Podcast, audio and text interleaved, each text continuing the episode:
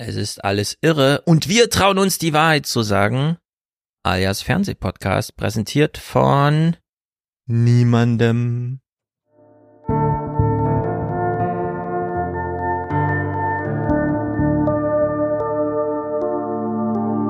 Und Malaga, Achtung, 29,4 Grad. Schnell zur Erinnerung, es ist Dezember.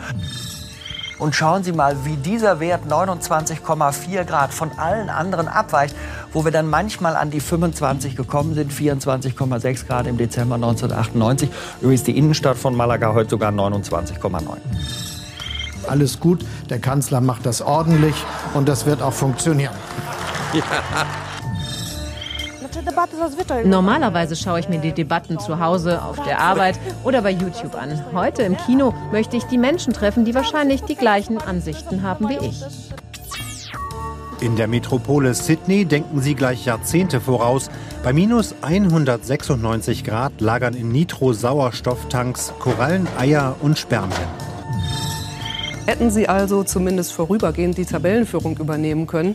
Stattdessen gab es eine echte Blamage. 1 zu 5 verlor der deutsche Rekordmeister in Frankfurt. Von A wie Antrag bis Z wie Zulassung verhindert dieser Aufwand einen schnellen und reibungslosen Ablauf florierender Geschäfte. Es ist ein Ergebnis dieser Umfrage. Kaum jemand in der Metall- und Elektroindustrie hat überhaupt mitbekommen, dass Bürokratie abgebaut werden soll.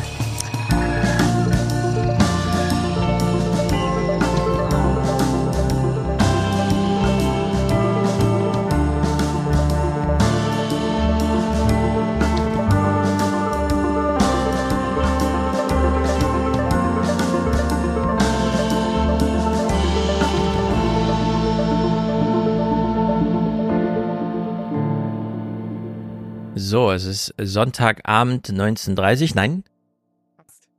Es ist Freitag natürlich. 10.30 Uhr. Ja, du darfst dann die Zeit ruhig sagen, ja. ja. Micke ist ein bisschen angeschlagen, aber macht trotzdem okay. Podcast.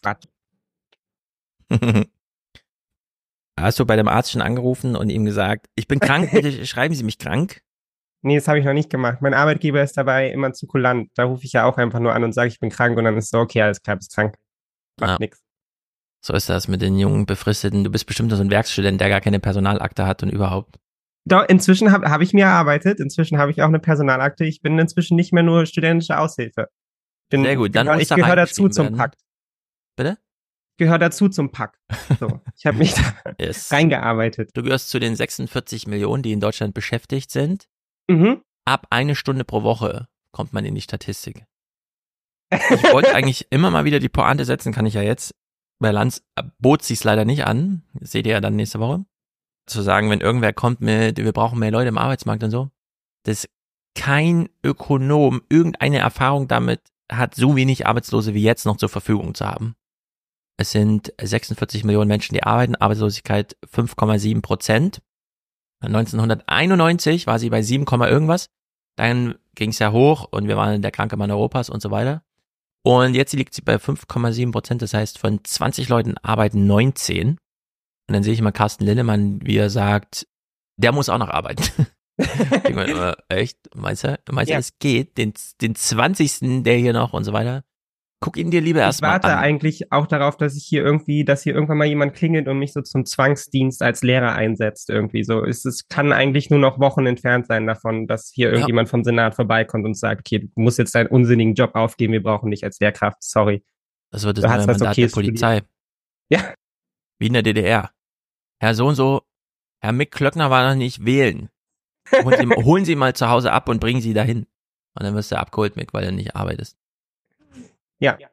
Also man muss nachweisen, ob dein Beruf auch volkszuträglich ist oder so. Und wenn nicht, dann ist direkt ja. eingeteilt. Und da kennt der Carsten keinen Spaß. So, wie ist das jetzt mit diesen Krankmeldungen? Es wurde auch im Fernsehen natürlich behandelt und ich fand's sehr illustre, denn die Aufgabenverteilung ist so ein bisschen, es gerät ja alles durcheinander mittlerweile. Also eine Moderation zum Thema. Es gibt auch Dinge, die die Bundesregierung überraschend schnell auf den Weg bringt. Mhm. Seit heute nämlich kann man sich in Deutschland wieder am Telefon krankschreiben lassen. Sie erinnern sich, das gab es schon mal während der Corona-Pandemie. Und auch mhm. jetzt ist die Corona- und Erkältungswelle wieder so angeschwollen, dass die Arztpraxen rappelvoll sind. Und schwupps belebte die Regierung die alte Regelung wieder, und zwar für immer. Die Ärzte sind erleichtert. Der Verband der Arbeitgeber fürchtet dagegen, dass so die Krankschreibung entwertet werde. Weil die Krankschreibung war ganz viel wert und jetzt ja. wird sie entwertet. Ist vor allem auch eine Frage der, der Wertigkeit. Total. also, es ist eine Frage der Wertigkeit. Ist deine Krankheit wertig genug? Ja? ja? Hast du die Grippe oder nur eine Erkältung? Eine Erkältung ja. ist nicht so wertvoll. Es gibt so verschiedene Geldscheine, Bargeld, Staatsanleihen, Kinogutscheine und Krankschreibung. Krankschreibung. Ist bares Geld wird jetzt entwertet. Das finden natürlich nicht alle cool, insbesondere wenn die Ansage ist, wir machen das jetzt für immer. Was ich ja eine, ich finde, bevor man zu früh über, ach, der Olaf Scholz und was auch immer so, sollte man nochmal auf die Sinnhaftigkeit und Strukturalität mancher Sachen schauen, wie zum Beispiel, das gilt jetzt für immer. Also wir haben eine Erleichterung, die geht einfach für immer. Für mich ist das ja totaler Bürokratieabbau und Infrastrukturschonung. Du musst nicht mehr zum Arzt. Das bedeutet ja, wenn ich krank bin, bleibe ich ja sowieso besser zu Hause. Mhm. Ich gehe also nicht in den öffentlichen Nahverkehr mit, ich muss zum Arzt, machen Sie Platz. So, das heißt, zehn andere Leute müssen dann auch zum Arzt, zwei Tage später. Also man schont da schon mal Infrastruktur und sehr viel Bürokratie wird rausgenommen, dadurch, dass man einfach am Telefon, ah, Sie sind krank, okay, alles klar, ciao. Jetzt haben wir aber da einige was dagegen. Kritik kommt von den Arbeitgebern. Per Telefon drohten womöglich mehr Krankschreibungen, so die Befürchtung, was mehr Arbeit für die nicht kranken Kollegen bedeute. Das könnte Unruhe stiften. Mit der telefonischen Krankschreibung gibt es auch Rückfragen aus der Belegschaft, auch an die Unternehmensleitungen, ob das denn alles so mit rechten Dingen zugeht. Das haben wir zur Kenntnis zu nehmen. Und unsere Sorge ist, dass es den Betriebsfrieden herausfordert. So, das ist natürlich witzig, wenn hier die Belegschaft in den Bürgerkrieg ja. verführt wird. Im Sinne von, ah, der macht blau, cool. Kann man natürlich in zwei Richtungen lesen. Entweder er hat dem Chef eins mitgegeben, im Sinne von, nee, das ist krank, oder er sozusagen stirbt der restlichen Belegschaft noch Arbeit auf. Ich äh, fordere hier auf, Solidarität zu zeigen. Es geht immer gegen den Chef. Wenn sich jemand krank meldet, es geht immer, es ist eine ganz bewusste, arglistige Intrige gegen den Chef, immer. Und das äh, sollte dann Schulterklopfen provozieren. Nein, wie auch immer. Was ich jedenfalls cool finde, ist dieses Modell, wie schon gesagt, Infrastrukturschonung und Bürokratieabbau. Die Bundesregierung sollte das bei mehreren Sachen machen. Ich habe das schon mal genannt. Beim Baurecht gilt ja jetzt, du hast einen Bauantrag und er ist drei Monate lang nicht behandelt, gilt automatisch als genehmigt. Das sollte man auch im Ausländerrecht machen. Irgendwer braucht eine Verlängerung von einem Visum, Aufenthaltszettel, was auch immer. Drei Wochen nichts gehört, bewilligt. Darf in Deutschland bleiben, darf weiter arbeiten und so weiter und so fort. Wenn sich der Staat nicht regt, das sollte die FDP mal machen, statt überall das Geld rauszuziehen.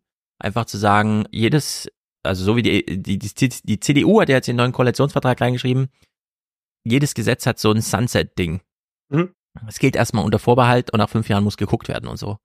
Und ich finde, jede Gesetzesanwendung sollte das ab sofort auch irgendwie haben. Der ausfallende Staat sollte in Frank Schäffler-Manier für Freiheit sorgen. Keine ja, weitere. Naja, ich glaube, man kommt auch gar nicht drum, drum herum, ne? Weil ich meine, hier dreht man ja in gewisser Weise auch so eine Bringschuld einmal schon um. Ne, ja. Indem man als Staat sagt, okay, wir haben erkannt, das Problem sieht so aus, dass ihr halt alle in den Arztpraxen rumhängt und alle noch viel kranker macht und da 60 Leute halt irgendwie vor der Tür stehen. Ähm, mhm. Hier erfüllt, äh, also hier wird staatliche Aufgabe Gesundheitsversorgung nicht mehr ausreichend nachgekommen. Das heißt, wir müssen das hier quasi umdrehen. Ne? Also wenn hier beschissen ja. wird, dann müssen wir es halt nachweisen und können das nicht mehr von euch erwarten. Und ich vermute, es ist zwangsläufig so, dass es in ganz vielen Feldern nachrücken wird, weil diese Grundleistungen halt einfach gar nicht mehr erbracht werden können im Sinne von, du musst jetzt als Privatperson quasi dem Staat gegenüber beweisen, das und das. Das kennt man ja auch so Steuersachen und bei Ämtern generell, dass das nicht mehr läuft. Ja, also mhm. wenn du dich darauf verlässt, dass mal irgendjemand nachfragt oder so, da kommt eh nichts bei rum. Apropos Steuern. Also ich habe ja äh, vor 2024 das absolut papierlose Büro jetzt mal für mich. Lese schon meine Salonskripte nur noch vom iPad und so vom Bildschirm ab es ist ja so, dass der Staat zu dir sagt, beim, beim Steuererklären, du darfst kein Papier ans Finanzamt schicken. Es muss alles über Elster gemeldet werden. Gleichzeitig traut sich bis heute kein Steuerberater, die Dokumente digital zu speichern. Alle geben dir so einen Ordner an die Hand, Meter dick und so mit Kram. kennt irgendwer irgendeinen Steuerberater in Deutschland, der von sich aus schon sagt, wir speichern es digital für diese zehn Jahre, die da Pflicht sind und so weiter? Das würde mich mal interessieren, denn es ist ein bisschen unklar, ist die Gesetzeslage schon so weit, dass das geht oder nicht? Und wenn es schon geht, trauen sich die Finanz, die Steuerberater schon oder noch nicht? Weil klar, einmal ausdrucken und dann äh, so siegelmäßig, das ist jetzt der Ordner, ich habe ihn zusammengeheftet, fertig, ist natürlich super easy, nur es ist halt Papier und das, ich will kein Papier mehr. Also Aber ich glaube, die sind so mit Papier erzogen. Ich glaube, das ist auch so intrinsisch da drin. Weißt ja, du, dass du das immer so nachprüfst. So. Ja, das sind ja auch Menschen, die sehr konzentriert Sachen abarbeiten und so. Ich kann mir vorstellen, dass das für die auch einfach wichtig ist. So. Ja, von daher, also falls jemand einen Steuerberater kennt, der schon das papierlose Dings und so weiter, das papierlose Archiv für Steuerunterlagen, sagt mir mal Bescheid, damit ich meinem Steuerberater auch ein bisschen motivieren kann dazu. Ich weiß aber noch nicht genau, wie er drauf ist nächstes Jahr. Aber mal sehen. Gut, zu diesen Krankschreibungen gibt es eine ganz interessante Pointe. Es ist ja mal die Frage, wer muss hier wem was rechtfertigen, wer muss was erklären, wer muss was bestätigen, wer ist für was verantwortlich. Wenn zum Beispiel, wie hier der Arbeitgeberverband sagt, ja, da wird bestimmt Schindluder mitgetrieben, das ist nicht gut für den Betriebsfrieden, denn wenn Mick immer äh, krank sich meldet immer. und dann muss äh, Stefan für zwei im Podcast reden, das geht ja nicht. Das geht nicht. Dann wird Stefan ungemütlich und dann ist der Podcast schlecht. Also irgendwer wird. schön, weil er greift ja Stimme für dich, ne? Das ist ja auch ganz wichtig. Es geht ja hier nicht um die Arbeitgeber oder so, sondern er macht ja hier ganz klar, er spricht hier quasi im Sinne der Belegschaft. Absolut. Und ich finde es total schön, da auch jemand zu haben, der hier für er mich als, als Angestellten die Stimme ergreift, ja, und meinen Kollegen gegenüber mal klar macht, so läuft es nicht. Ja. ist der Anwalt der Arbeiter, er kümmert sich. Und jetzt kommt hier im Finale der Berichterstattung noch so ein, so ein kleiner Gedankenschwung zum Tragen, den ich sehr amüsant finde. Auch Wolfgang Kreischer kann schwarze Schafe nicht gänzlich ausschließen. Deshalb betont er, gelte die Regelung nur für praxisbekannte Patienten. Am Ende wird es also an den Ärzten liegen, Vorbehalte wegen der telefonischen Krankschreibung auszuräumen. So, dieser letzte Satz. Es wird jetzt an den Ärzten liegen, die Vorbehalte bei der Telefon-Only-Krankschreibung auszuräumen. Mhm kann sich jemand wirklich vorstellen, oder so, sollen wir uns das jetzt vorstellen, dass so ein Arzt so nochmal kurz grübelt, ah, Sie melden sich jetzt krank. Stimmt das denn? Kann ich das jetzt so machen? Kann ich das mit meinem Gewissen vereinbaren? Das stört ja auch den Betriebsfrieden und so weiter. Oder werden die Ärzte einfach sagen, ja klar, Sie sind krank, ciao ich schicke überall einen Zettel in. Die Hauptsache, ich ja. kann das hier in drei Minuten abhandeln. Ja, fragt man sich, ne? Hat der Journalist schon mal einen Arzt kennengelernt? Und also ja, genau. weiß, er, weiß er, wie es da läuft. So. Ja. Die Ärzte jetzt grübeln zu Hause. Oh nein, der Betriebsfrieden. Kann ich diese Krankschreibung Können Sie nochmal durchs Telefon husten? Ah, das hört sich aber nicht so richtig nach Bronchitis an. das ist doch wirklich alles bescheuert. Nun gut, apropos Betriebsfrieden, bevor wir uns hier der Parteienpolitik, für die wir uns verabredet haben, wie immer unser Lieblingsthema, die Bahn. Wir gucken drei Bahnclips und zwar nur, weil Wieselski so einen mega geilen Spruch gemacht hat, finde ich. Wir werden jetzt diese Streikaktion Donnerstag und Freitag durchführen und es ist für dieses Jahr die letzte. Anschließend kommt die Urabstimmung, die Auszählung am 19. Dezember und es wird keine Arbeitskampfaktion mehr geben, auch in der ersten Januarwoche nicht. Bis zum 7. Januar ist an der Stelle ein Stück weit kein Arbeitskampf zu befürchten. Was die Eisenbahn, das Management der DB allerdings den Reisenden insgesamt so bietet, das muss ich offen lassen. Dafür dafür tragen wir keine Verantwortung. Das ist so gut. Also, ich kam ja bei Lanz an und die meinten, sorry, verzögert sich alles, Saskia Esken sitzt noch im Zug aus Berlin. Und ich so, hä? Saskia Esken, hätte die nicht 18 Uhr hier sein müssen? Es ist doch 21 Uhr. Ja, aber sie sitzt immer noch im Zug aus Berlin. Das kann man nicht dann Stellte sich dann später raus, der Zug ist streckenweise rückwärts gefahren um eine Weiche vorher nochmal zu nehmen für irgendeine Umleitung und so. Es ist drunter und drüber. Und Klaus Wieselski, also der eigentliche Bahnstreik, äh, der äh, Bahnstreit, wir es mal so, zwischen Bahn und Belegschaft, angeführt von Kämpfer Klaus, ist ja Weihnachten, wissen wir alle, wird kein Zug irgendwohin pünktlich fahren. Es wird ein Chaos auf den Bahnsteigen. Immer. Und das Bahnmanagement hatte sich gewünscht, dass man einfach eine Meldung hat, GDL legt alles lahm. Hm? Und jetzt zieht er aber seine kleine Notbremse und sagt, ha, wir streiken gar nicht zu Weihnachten und es wird trotzdem niemand pünktlich ankommen. Ihr werdet schuld sein. Zuerst die Boni einstreichen und dann die Leute nicht pünktlich zum Weihnachtsfest bringen. Das bedeutet aber, Klaus Wieselski preist hier ein, dass die Bahn nicht mehr bestreikbar ist, weil sie sowieso nicht fährt. Es geht nur noch um die Frage des medialen Beobachter zweiter Ebene. Ja, es geht um Wem Spin, ja. schieben wir das in die Schuhe, wenn die Bahn nicht fährt? Denn sie wird nicht fahren. Und er hat nochmal ganz deutlich gesagt, das Management ist schuld. Wir haben damit nichts zu tun. Genial. Ja, ist, ist smart, ja. Eigentlich wünscht man sich ja einen Betrieb, wo man sieht, dass es einen Unterschied macht, wenn man streikt. Aber geht ja in dem Fall nicht. Und deswegen stellt er hier die, das Management ins Feuer. Sehr gut, Wieselski. Und er hat auch dieses schelmische Grinsen dabei. ja, jetzt aber einfach ein guter Typ. Also ich Ja. mag das immer total gerne, wenn er da in seinem, seinem Slang vom Arbeitskampf spricht, finde ich super. Wir ergänzen das von der Berichterstattung am Tag drauf. Also hier sind wir am 6.1., am 7.1. Den Weihnachtsreiseverkehr per Zug, den können nur noch erneute Wetterkapriolen oder die Verspätungen bei der Bahn stören. Gestreikt werden soll aber nicht über die Feiertage. Das hat der Chef der Lokführergewerkschaft GDL, Klaus Wieselski, heute doch mal zugesagt. Aber ganz so sang- und klanglos wollte er sich dann doch nicht aus dem auslaufenden Jahr verabschieden. Und deshalb hat im Rahmen der aktuellen Tarifverhandlungen mit der Deutschen Bahn heute Abend noch ein weiterer Warnstreik der GDL-Lokführer begonnen. So, die Bahn streikt also. Die Frage ist jetzt, warum? Wir wissen alle, es wird wohl um mehr Geld gehen oder wie auch immer, aber stellt sich raus, stimmt gar nicht so. Sondern, und jetzt wird es wirklich knifflig und ist auch sehr altenrepublikanisch. Man muss jetzt mal genau kurz zuhören, was hier im nächsten Clip verhandelt wird.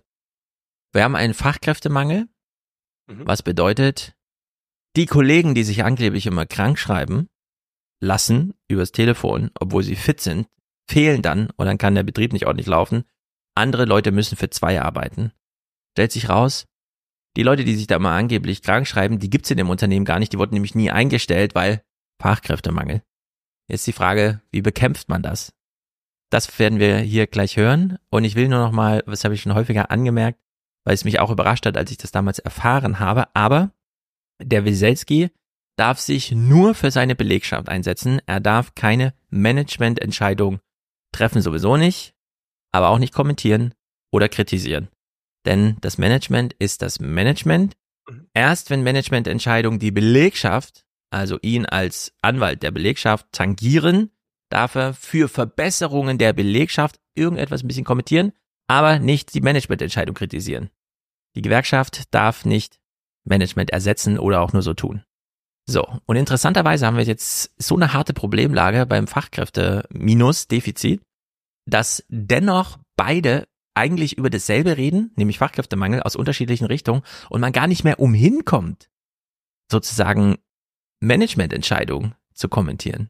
Also es ist wirklich irre, wie mittlerweile alles aufgehoben wird, ja. Wir haben ja eine Schuldenbremsen-Diskussion, weil damals 2009 nur reingeschrieben wurde, Schuldenbremse darf aufgehoben werden oder hat so einen kleinen Puffer drin, diese Konjunkturkomponente, wenn Wirtschaftsabschwung, also leichteres Wachstum mit höherer Arbeitslosigkeit korreliert. Das war das einzige Szenario, was da für die Wirtschaft ist unter ihrem Potenzial.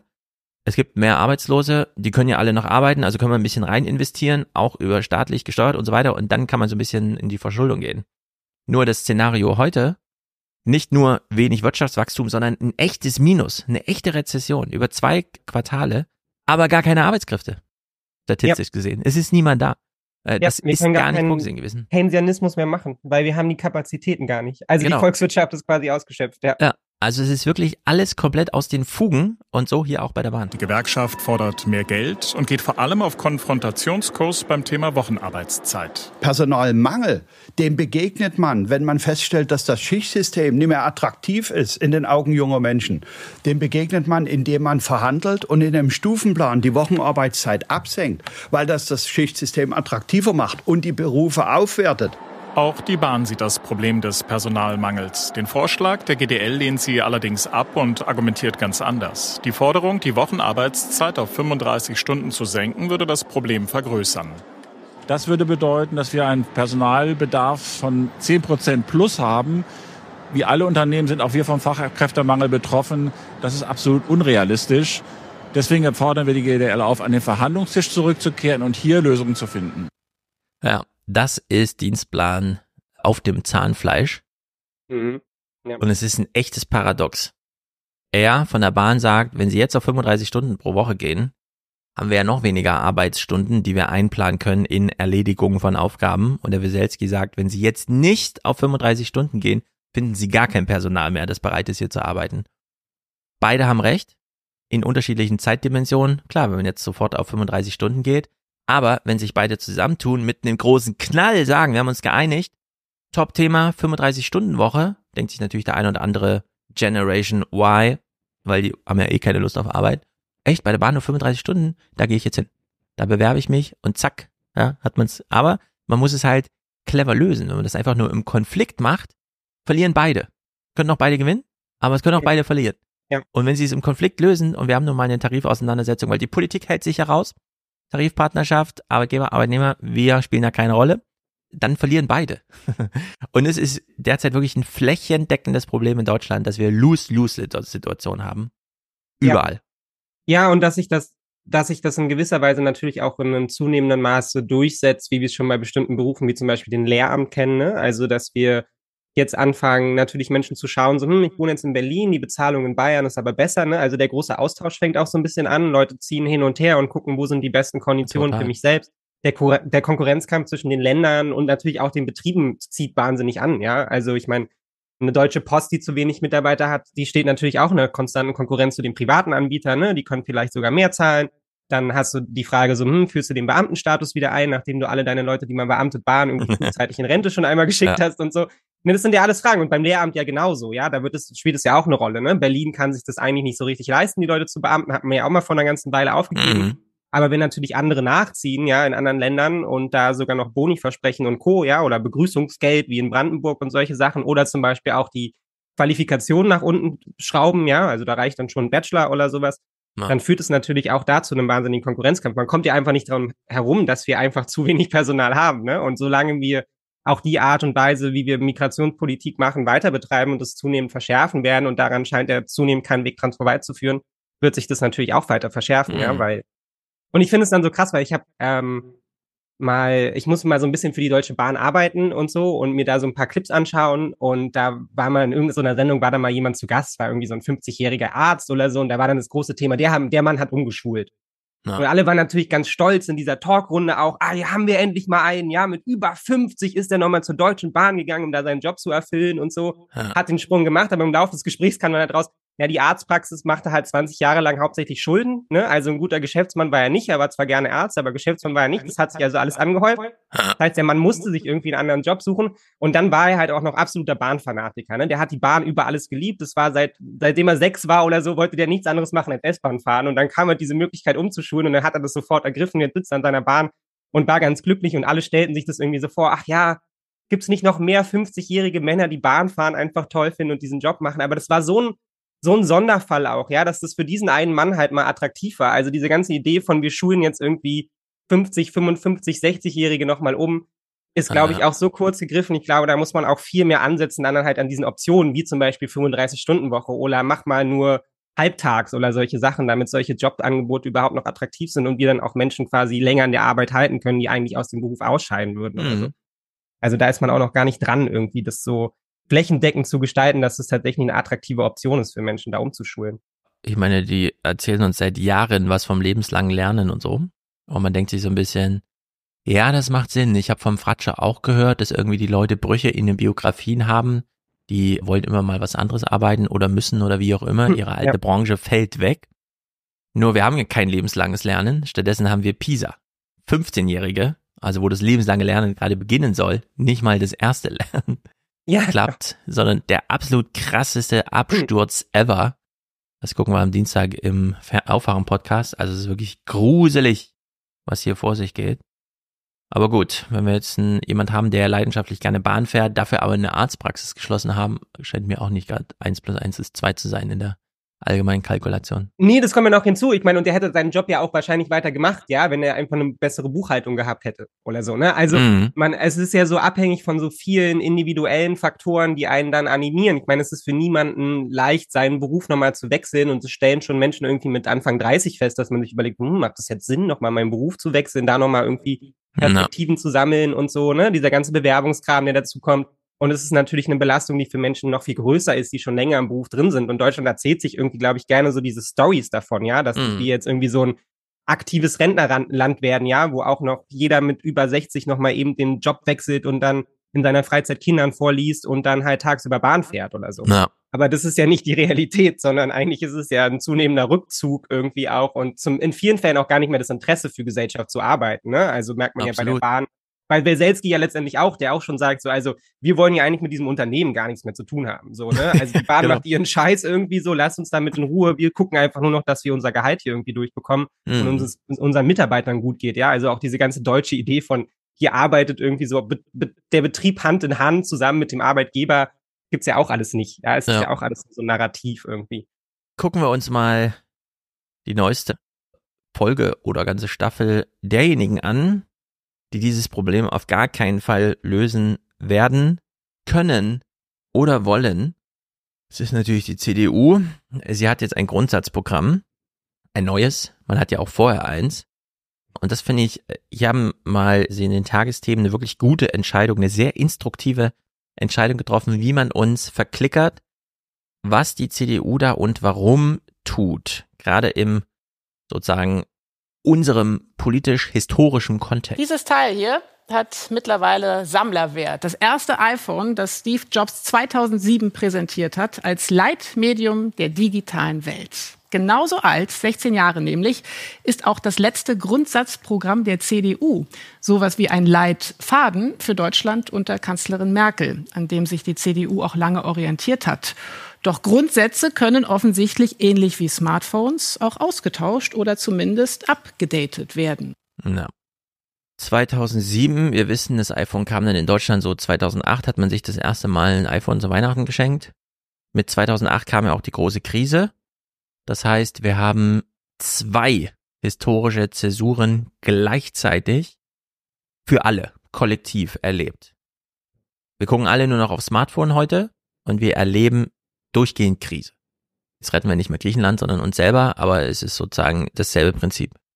Beziehungsweise wir kriegen jetzt die Tipps aus Griechenland, dass wir da hier nochmal das Tafelsilber verschilben. Das fand ich auch witzig, ne?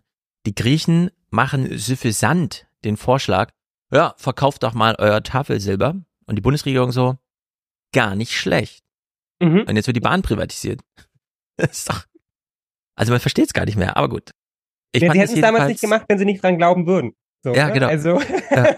setzt sich einfach fort, ja. Wirklich 15 Jahre nur Stress in Europa und dann so, ey, wir hatten echt eine gute Idee damals, als wir Griechenland ja. zerstört haben. Hat super funktioniert, machen wir einfach nochmal mit uns selbst. Ja, ja das machen wir mal, mal mit uns, genau. Wir sind völlig überzeugt. Also dieses kleine iPhone, was er da in der Hand hat, ich finde es schon steil, dass ich jetzt mehr als dieses iPhone damals hatte, in meiner Uhr einfach habe. Ich kann Leute anrufen, ich kann damit bezahlen, kann Nachrichten schreiben, mir Sachen anschauen, mich informieren lassen, meinen Standort senden, alles. Einfach nur, also diese Evolution von erstem iPhone mit irgendwie, oh, ich habe Edge empfangen und soll jetzt die New York Times irgendwie lesen, zu New York Times lesen, nee, ich krieg das doch einfach vorgelesen von Siri und so weiter. Also es wir haben es mit einer, wie soll man sagen, wird ja manchmal so gesagt, der naturwissenschaftlich-technische Fortschritt ist der einzige, der nur eine Richtung kennt. Die Sachen werden grundsätzlich besser, es sei denn, jemand entscheidet, wir werfen eine Atombombe drauf. So, wurde bislang nicht getan, also haben wir heute bessere Technik. Der Fortschritt der normativ strukturierten Funktionssysteme wie Politik und so entwickelt sich manchmal auch rückwärts. Kann man, glaube ich, sagen. Menschen können wirklich ärmer werden, kollektiv. So, also ihr hat einfach Politik versagt, gerade im Vergleich Benchmark iPhone-Entwicklung. Wenn man sich wirklich überlegt, ja, hier so ein iPhone 15 im Vergleich zu, was das für eine geile Kiste schon war, die er damals vorgestellt hat. Also grandioser Scheiß. Und jetzt kommt die Politik und sagt, ja, wir können uns ja auch mal updaten und so und sie greifen sich in der Berichterstattung dazu ein Thema raus. Das bedeutet ein Kurswechsel beim Thema Migration. Hier setzt die CDU auf Asylverfahren in sicheren Drittstaaten. Jeder, der in Europa Asyl beantragt, soll in einen sicheren Drittstaat überführt werden und dort Schutz beantragen. Zudem soll es Flüchtlingskontingente geben. Eine Koalition der Willigen in der EU soll jährlich ein Kontingent schutzbedürftiger Menschen aufnehmen und untereinander verteilen. Wir wollen wir die Kontrolle über die Migration zurückerlangen. Wir sind ein weltoffenes und gastfreundliches Land. Gastfreundschaft heißt bei uns aber nicht die Tür aushängen in unserer Wohnung, sondern Gastfreundschaft bedeutet, selber zu bestimmen, wer und wie viele auch in unsere Wohnung kommen. In unsere Wohnung. Ähm, mhm. Die Hausfrauenlogik, Hausmannlogik jetzt auch hier. Ja, Ganz also genau. alles wird nur noch gedacht wie so ein Personenhaushalt, ja. Ganz genau, es ist ganz schräg. Also die Bahn streikt und die dreht sich alles um Fachkräfte. Die Arbeitgeber haben grundsätzlich Sorgen, die Leute melden sich zu viel krank, wir haben ja eh schon zu wenig Arbeiter und so weiter. Überall fehlen Menschen. Und dann kommt die CDU und sagt, Top-Thema ist Migration. Wir machen das mit diesen Außengrenzen und man soll, haben wir ja eben gehört, sein Asyl irgendwo anders beantragen, also nicht auf deutschem Boden. Und dort dann aber auch Schutz finden. Also die CDU schreibt ja rein, nee, die Leute bleiben dann in Afrika und wir beschützen sie in Afrika. Da fragt man sich, wieso, also was soll denn das für eine komische Idee sein?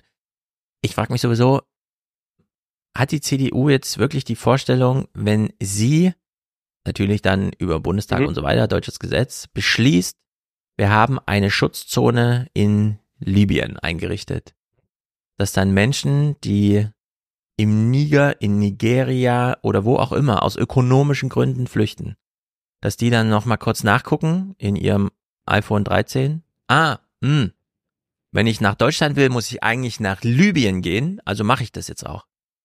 Oder Ähm, was ist die Idee? Nee, deshalb helf, das ist natürlich nicht Teil davon, aber ähm, deshalb helfen wir ja danach. Also man, man, zu diesem Projekt gehört natürlich auch im Großen und Ganzen diese ganzen Zonen da natürlich massiv umzubauen. Ne? Also im Niger hat man das ja schon, da hat man ja damit angefangen, quasi über Sandwälle und Zäune und so, so einen Migrationsstrom in bestimmte Bahnen zu lenken. Mhm. Und wenn man sich anschaut, wenn es um diese Verträge mit Drittstaaten geht, dann ist das immer ein zentraler Teil davon. Also wenn man einen Vertrag mit Libyen schließt, dann ist da auch schon drin aufgedröselt, okay, Libyen ist kein Problem, ihr kriegt 100 Milliarden Euro, davon bauen wir euch einen hübschen, äh, hübschen Zaun ans Wasser ran und sorgen auch dafür, dass ihr die Infrastruktur habt, aber auch nur die Infrastruktur, die ihr braucht quasi, um dafür zu sorgen, dass die Leute bei euch im Land bleiben und auch in die richtigen Bahnen gelenkt werden. Was natürlich ein massiver Umbau ist und natürlich schwerwiegende Folgen in diesen ganzen Regionen haben wird, ne? Weil das, Mhm. was wir natürlich, und das ist ja die Standardkritik, was wir natürlich in vielen Fällen sehen, sind da ganz oft sehr relativ korrupte Systeme oder zumindest Systeme schon im staatlichen Zerfall begriffen und dann schicken wir denen halt ein paar Millionen Euro in der Hoffnung, dass sie uns die Ja, Flüchtlinge nur wem? Ähm, es, wir haben ja nicht einen einzigen Vorbildabkommen. Nee, die Vorbildabkommen, die wir in Anführungsstrichen haben, es sind so mit so vergleichsweise stabilen Staaten wie Marokko und Co., wo wir aber, oder Tunesien, wo wir aber auch wissen, dass die Menschenrechtsverletzungen dann natürlich massiv zunehmen, weil sie Ja, eigentlich auch nicht in der Lage sind, dass Die das Leute kommen ja nicht in diesen Ländern vorbei, wollen. sondern wir haben halt so eine Abmachung, dass egal woher die dann dahin, nur die Frage ist ja dann, wenn man sich, also wenn man bereit ist, sogar im Mittelmeer zu sterben, zu ein oder zwei Prozent, Hauptsache, man ist Mhm. erstmal wo, also von etwas weggeflüchtet. Wohin ist ja dann erstmal egal. So. Wenn die, wenn diese Leute mit dieser Motivation bei uns ankommen, glaubt wirklich jemand, dass wir die ad hoc deportieren, deportieren können? Deportieren, wie heißt es? Deportieren, ja. Also so einfach nur, ah, sie sind da, also tun wir die sofort in so einen Sprinter und fahren die irgendwo hin. Das ist doch irgendwie totaler Quatsch.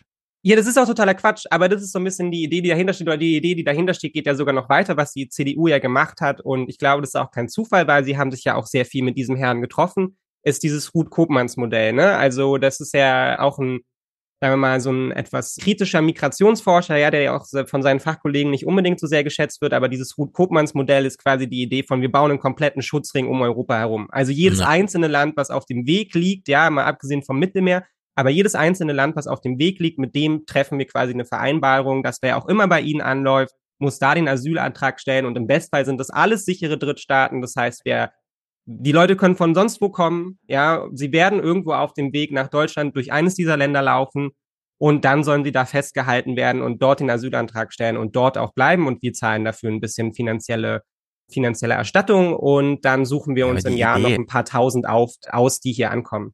Die Idee, Ja. dass man das hinkriegt. Deutschland hat ja über Es dieses ist absurd, äh, ja. Asylding, bitte, also man kann ja gar nicht in Deutschland sozusagen ankommen, man kommt ja erst durch einen Sicherheitsring EU-Außengrenze, Nachbarland Deutschland. Das heißt, innereuropäisch hat dieses ganze Verfahren ja schon nicht funktioniert. Nee. Es wird Und auch das nicht sind ja. Länder, die haben wir sozusagen im Griff. Mit denen teilen wir uns ein. EU-Haushalt, laufende Gespräche, EU-Gipfel, eins zu eins Talks und so weiter und so fort. Diese Idee, dass man dieses in Europa schon gescheiterte Modell jetzt plötzlich nochmal auch regional größer um Europa dreht.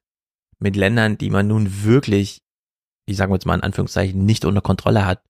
Schon weil man gar keine Gesprächskanäle hat in regelmäßiger Art und Weise. Ich meine, das war doch jetzt das erste Mal, dass der EU-Gipfel gesagt hat, ah, wir holen mal den, die, diese afrikanische Union da irgendwie mit an den ja. Tisch und so weiter, ne? Das sind ja alles völlig unvorbereitete, ignorierte Themen. Und natürlich sagen sich diese Länder, nee, wir können äh, gerne irgendwelche Abkommen machen. Dann gucken wir erstmal, ob ihr überhaupt das Geld zahlt. Und dann würden wir vielleicht überlegen, die ersten bürokratischen Entscheidungen dahin zu treffen, irgendwie, aber völlig ausgeschlossen. Und vor allem dieses Migrationskapitel da im Grundsatzprogramm, das ist halt auch so dahin fabuliert. Das liest sich wie so ein linkes äh, Wahlprogramm zum Thema Rente. Wir wünschen uns, wir wollen und überhaupt sollen alle 3500 Euro Rente kriegen und so. Finanziert aus Steuern. Schreiben wir mal einfach so rein. Denkt, doch bekloppt alles.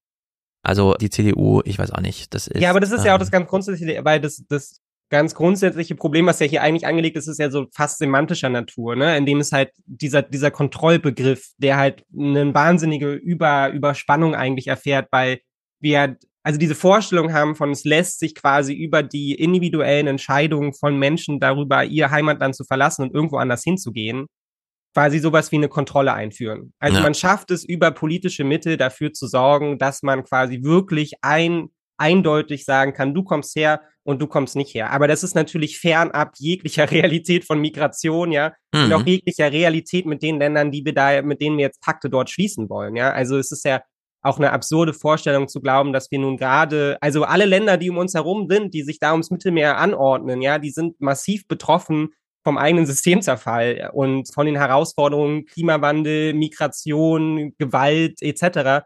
Und die jetzt quasi alles zu unseren Vasallenstaaten zu machen und damit in gewisser Weise natürlich auch politische Verantwortung dafür zu übernehmen oder zumindest finanzielle, ist mhm. vielfach gescheitert und wird auch wieder scheitern, genauso wie es wieder scheitern wird, zum, weiß ich nicht, 14. Mal innerhalb der EU einen Verteilungsschlüssel auf die Beine zu stellen. Ja. Es hat bisher nicht funktioniert, es wird weiterhin nicht funktionieren und auch wenn Deutschland zu der Allianz der Willigen gehört, wenn es so weiterläuft wie bisher, dann wird es bedeuten, deutsche Politik sucht sich ein paar nette junge Kinder aus, ja, und ein paar, paar junge Frauen, die nett lächeln und die dürfen dann kommen und alles andere versuchen wir dann irgendwie abzuschieben, ja, in Richtung, in Richtung der afrikanischen Staaten.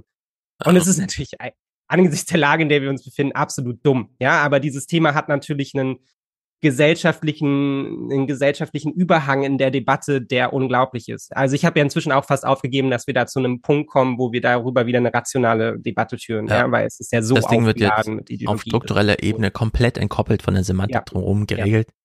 Meine Vermutung ist auch, da ich ja nun ein sehr großer Anhänger meiner alten republikanischen Idee bin, im Sinne von, nee, das geht ja jetzt erst los mit dem Fachkräftemangel. Bisher ist es ja einfach nur, ja gut, es fehlen ein paar Fachkräfte, aber wir haben noch keine Branche erlebt, die innerhalb von drei Jahren auf 40 Prozent ihrer Mitarbeiter verzichten muss. Also wo einfach Betrieb eingestellt wird. Nicht nur Betriebe, sondern der ganze Betrieb wird eingestellt.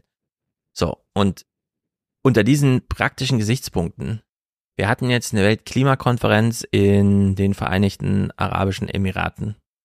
Wenn man mit den nordafrikanischen Staaten Migrationsabkommen schließen möchte, heißt das ja, irgendwelche Beamten kriegen den Arbeitsauftrag, regelt das mal mit denen. So. Die fliegen dann also in einem, sagen wir mal, Juni, Juli, August, September oder Mai nach Libyen, Marokko, Tunesien oder Ägypten und wollen dort was verhandeln. Die steigen also hier ins Flugzeug, fliegen da zwei Stunden hin oder drei, landen, die Flugzeugtür geht auf und es ist sofort 45 Grad in dem Flugzeug. Und die stellen erstmal fest, nee, heute kann ich das nicht, ich muss mich erstmal akklimatisieren. So. Dann stellen die am nächsten Morgen fest, 5 Uhr morgens, wieso bin ich denn wach? Ach so, es sind schon wieder 45 Grad und so, ja. Und unter diesen, das ist die Lebensbedingung in diesen Gegenden für vier Monate im Jahr. Da merken die selber, nee, hier gibt's irgendwie andere Probleme zu lösen. Ich kann zwar jetzt irgendeine so Regierungsdelegation in so einen Verhandlungsrahmen, wo wir auf drei Seiten irgendwas unterschreiben, aber ich weiß genau, wenn ich hier abfliege, sind es hier noch fünf Monate 45 Grad. Die haben wahrscheinlich andere Probleme als ein deutsches Abkommen irgendwie von ihrer Seite. Und da werden auch drei, vier, fünf Milliarden nichts reichen, weil die ja durchrechnen, ach so, die Flüchtlinge, die in Europa anlanden, schicken 50, 60, 70 Milliarden im Jahr einfach zu uns zurück. Ja, fertig. So, also es gibt einfach diesen, diese praktische Einflugschneise gar nicht. Für irgendein Land, klar kann man jetzt so, so einen semantischen, hier, wir haben uns getroffen und das ist die Abschlussbegründung. Ja, ja, ja, Auf der Ebene wie bei so einer Klimakonferenz. Ja, aber die Erkenntnis ist, dass, ja, genau. Die Erkenntnis ist, dass es in der Praxis nicht funktioniert. Dass diese, dass diese Abkommen nicht funktioniert haben entweder von europäischer Seite aus, ja, weil man sich auch einfach nicht an die Abmachung hält. Das ist dann so wie in, wie in der Türkei, ja, wo wir mal versprochen haben, also für jeden, der, der kommt, nehmen wir einen auf, das haben wir nie gemacht, ja, und das ist dann auch egal. Also da merkt man dann auch auf der Seite, das ist auch eine Semantik, man schließt irgendwelche Verträge mit Partnern und lässt sie dann von deutscher oder europäischer Seite aus so fallen. Und auf der anderen Seite hast du völlig recht, dass die Problematiken vor Ort sind so schwerwiegend und gehen in so viele andere Richtungen, dass man da natürlich gerne die Verträge macht, weil sonst mm. ist man im mhm. Zweifelsfall alleine da. Ja, also dann nimmt man halt die 70 Millionen, die man aus Deutschland bekommt. Ja, klar. Ähm, aber es ist auch von vornherein klar, man wird jetzt da nicht damit anfangen, in Marokko und Co. jetzt irgendwie die Traumlager aufzubauen, ja, und zu sagen, ey, kommt alle her aus Subsahara-Afrika, wir bauen jetzt hier die schöne neue Welt, die Europa mm. mit euch nicht bauen will, so, ne? Ihr seid alle herzlich willkommen. Also nicht in Ländern wie Marokko und Tunesien und Co., wo die selbst eine hohe Arbeitslosigkeit haben und wo die eigene Bevölkerung weg will, ne? Also das sind ja auch dramatische Situationen, die sich da abspielen. Ja, du hast auf der einen, einen Seite den konstanten Zug, ja, aus Westsahara, Westsahara und äh, und irgendwie Zentralafrika und gleichzeitig versucht deine eigene Bevölkerung da bloß wegzukommen, ne? Mhm. Und halt irgendwie in Richtung Europa zu fliehen, ja, oder ähm, irgendwie bei, bei mein, weiter in, irgendwie überzusetzen und so. Also es ist völlig ja. absurd, was da abläuft eigentlich, ja. Und wir erzählen die, uns die Geschichten von Kontrolle. Ja, in Ägypten ist die Kinderzahl pro Frau fünf. Also wenn man heute irgendwie einen Migrationsdruck aus Afrika hat, 30 Jahre warten, der ist doppelt so hoch.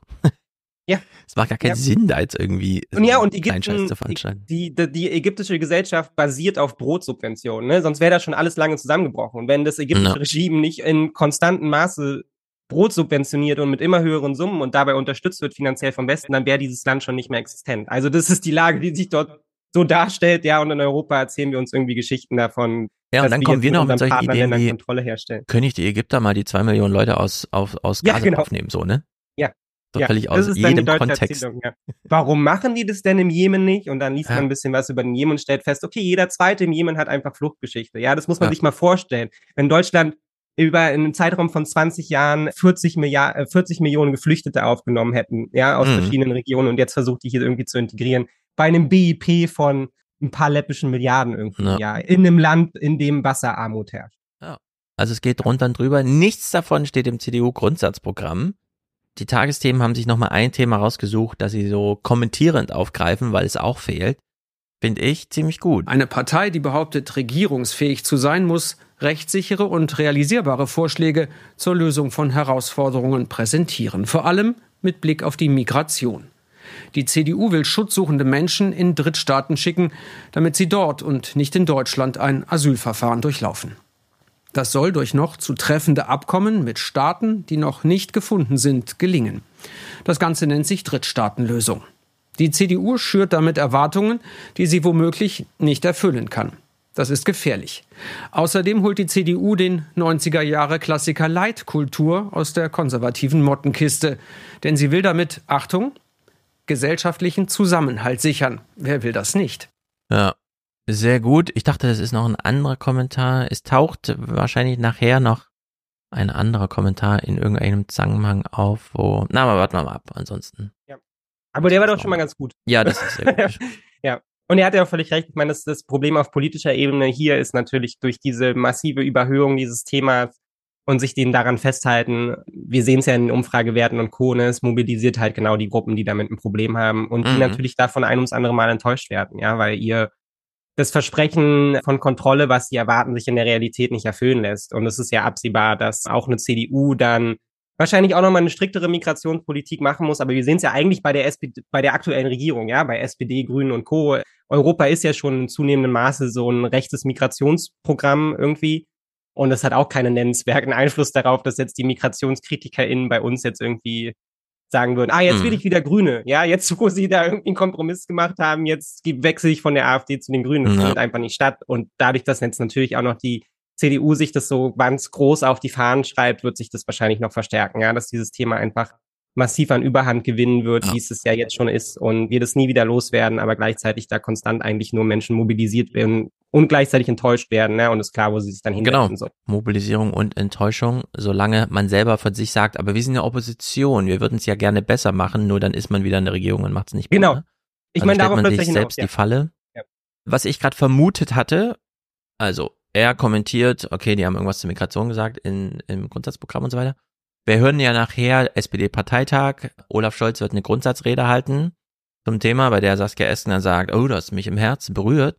Und dann kommentiert Nicole Konert in den Tagesthemen und das heben wir uns aber auf mhm. für den Clip, da wo er dann hingehört. Also es war sozusagen das Defizit aus der SPD-Parteitagsrede Olaf Scholz, wo ich einen spektakulären Kommentar gesehen habe, den wir nachher gucken. Und nicht, also der Kommentar war auch gut, aber ich, ich dachte, hier Hätte man auch noch mal eins, eine Schippe draufgelegt. Gut, sparen. Wir nähern uns den SPD-Parteitag und den ganzen Kram, indem wir uns über dieses Thema, okay, der Haushalt muss jetzt irgendwie und so gemacht werden. Am 4. Dezember, wir rollen das Feld von hinten auf, äußert sich beispielsweise die FDP zum Thema, ja, wo kriegen wir das Geld jetzt her und so weiter und so fort. Wir kennen ja die Leier von Sarai oder Degir Sarai. Ich weiß gar nicht, welcher Teil noch zum Nachnamen gehört. Na, wir kennen sie alle, der hier Generalsekretär FDP. Die FDP bringt das Bürgergeld ins Spiel und will die auch von ihr gesetzlich verabschiedete Erhöhung zum 1. Januar wieder deutlich absenken. Zu dem Zeitpunkt, als die Steigerung ja letztendlich finalisiert wurde, ist, hat man eine Inflationsrate von 9,9 Prozent prognostiziert. Wir haben heute eine andere Entwicklung. Wir haben heute jetzt, Stand jetzt, sind wir bei etwa drei Prozent, also dort, wo die Inflation im Grunde genommen seit August 2021 nicht mehr war. So, die FDP sagt von sich selber, wir kennen uns aus mit Wirtschaft, Geld und so weiter. Mhm. Wir hatten eine Inflation, die bis über, also über 10 Prozent sprang. Kannte man bisher nur vom Wohnmarkt und so, aber jetzt auch beim gegen den Supermarkt. Wir haben nochmal diese spezifischen Warenkörper für den Supermarkt ausgerechnet, also für Bürgergeldempfänger und so weiter. Die kaufen ja nochmal ein bisschen anders ein, die fliegen nicht und so weiter. Ja, also sozusagen das ad hoc, okay, ich kriege Geld, da habe ich Hunger, gehe zu Rewe, was kriege ich denn da und so? Da waren es ja 16 oder 17 Prozent, die da ermittelt wurden. Mhm. Jetzt sagt er hier, na, die Inflation ist ja gerade nur bei drei Prozent. Die war ja mal so hoch, aber jetzt ist ja wieder bei drei Prozent. Nur, die hat ja diesen Sprung trotzdem gemacht. Die Preise sind ja nicht zurückgegangen. Nein. So, weißt du? Das ist doch total dumm, den Leuten jetzt, nee, wir können nicht zwölf Prozent mehr Bürgergeld auf den Preisschock von 16 Prozent drauflegen, weil jetzt ist sie ja wieder bei drei Prozent. Und die FDP hat, es ist unglaublich, ein nicht geklärtes Verhältnis zu den Grundbegriffen unseres Zusammenlebens, wie zum Beispiel Inflation. Christian Lindner behauptet irgendwie, die Schuldenquote ist gesunken. Maurice Höfgen redet sich den Mund fusselig mit der Argumentation, ja, weil die Inflation entsprechend des Wirtschaftswachstums simuliert hat, sozusagen, ja, ja so genau, reingerechnet. Ja, ja. Dadurch ist es natürlich für jeden Hausbesitzer so, ja. Wenn du irgendwie ein Haus abbezahlst oder dein Auto oder dein Studienkredit und so weiter, dieser Kredit bleibt ja in seiner Summe bestehen, auch wenn sich rundherum das Preisniveau um zehn Prozent hebt durch so einen Preisschock, dann sinkt natürlich der Wert dieses Kredits, also in seiner Aber ich glaube, die FDP hat da auch gar kein Interesse dran, oder? Also ich meine, es ist halt so wie, wie so Studierende, die irgendwie mal ein Semester in der BWL-Vorlesung saßen. So, ne? So Grundlagen haben sie irgendwie mal, die Begriffe haben sie mal gehört und jetzt ja. gehen sie raus in die Welt und tragen sie halt irgendwie weiter. Ja, und, und jeder benutzt sie, wie er will. Ja, und Christian Lindner ja, genau. verschweigt das einfach, dass nicht er die Schuldenquote durch aktives Handeln gesenkt hat, sondern es gab halt eine Inflation. Er kommt hier mit, ja, die Inflation ist ja nur bei drei Prozent. Und da würde ich auch schon mal sagen, Moritz Höfgen hat ja vorausgesagt, das wird ein Preisschock. Also es geht einfach, es macht einen Sprung um zehn Prozent nach oben, bleibt dann da aber und steigt nicht immer weiter. Was ja auch ganz wichtig ist für die Deutschen. Ich habe es ja in meinem Buch auch geschrieben als dann hier diese Soziologen, wie heißt er nochmal, Heinz Bude und so anfing, ja, die Deutschen, die haben immer so viel Angst und zwar völlig zu Recht, Hyperinflation und so, ja. Und wir sind ja bei einem Preisschock von zehn Prozent ganz woanders, als wenn wir jetzt so eine Hyperinflation von das Brot kostet 300 Billionen Euro und sowas. Ja. So, ja. also es geht gerät alles völlig durcheinander. Die Deutschen werden so so kirre gemacht, also die älteren Boomer Deutschen und so, weil aber es oh, funktioniert Inflation, ja. ich habe totale Angst ja. und so weiter. So, und jeder benutzt diesen Inflationsbegriff einfach, wie er will. So, Christian Lindner blendet ihn völlig aus. Ich habe die Staatsschuldenquote gesenkt. Dann kommt hier der FDP-Generalsekretär, ja, die Inflation ist gerade bei drei Prozent, warum sollen wir denn zwölf Prozent mehr Bürgergeld? Ja, es gab einen Preisschock vorher, ausgeblendet so, ne? Jeder macht das, wie er will. Also diese ja, Partei das wird ist so im, schlimm. im Sinne der eigenen politischen Ideologie einfach weginstrumentalisiert. Absolut. Das sind alles nur noch ausgedachte Wahrheiten und man nutzt diese ganzen Grundbegriffe nur noch auf so einer vulgär vulgären Schiene irgendwie, dass man das einfach für sich so ausbeutet als Begriff. Ja, ja, so. ist, das stimmt, das ist ein sehr guter Begriff, das ist so vulgär Wirtschaftswissenschaften, ja. Ja. und zum Teil ist man ja dann auch ganzen Worten so als Steinbruch und dann geht man so rein und ja, haut sich so Argumente raus. Ja. Also du hast sicherlich auch dieses Bild gesehen von Lars Feld da irgendwie, ich weiß nicht mehr, bei welcher Stiftung da war, Friedrich Ebert Die einfachen Wahrheiten. oder so. Ja, die einfachen Wahrheiten. Jeder auf dem Pult lehnt, lest es selber, es spricht für sich. Und dann hat ja. man da wirklich so die dümmsten Floskeln und denkt das so, alles klar, das ist, das ist so der entscheidende Berater von Christian Lindner. Okay, also das Problem reicht tiefer als gedacht. Ja. Hier ist überhaupt nichts mehr mit Kompetenz, ja, sondern hier wird wirklich einfach Ideologie von oben nach unten durchgereicht mhm. irgendwie.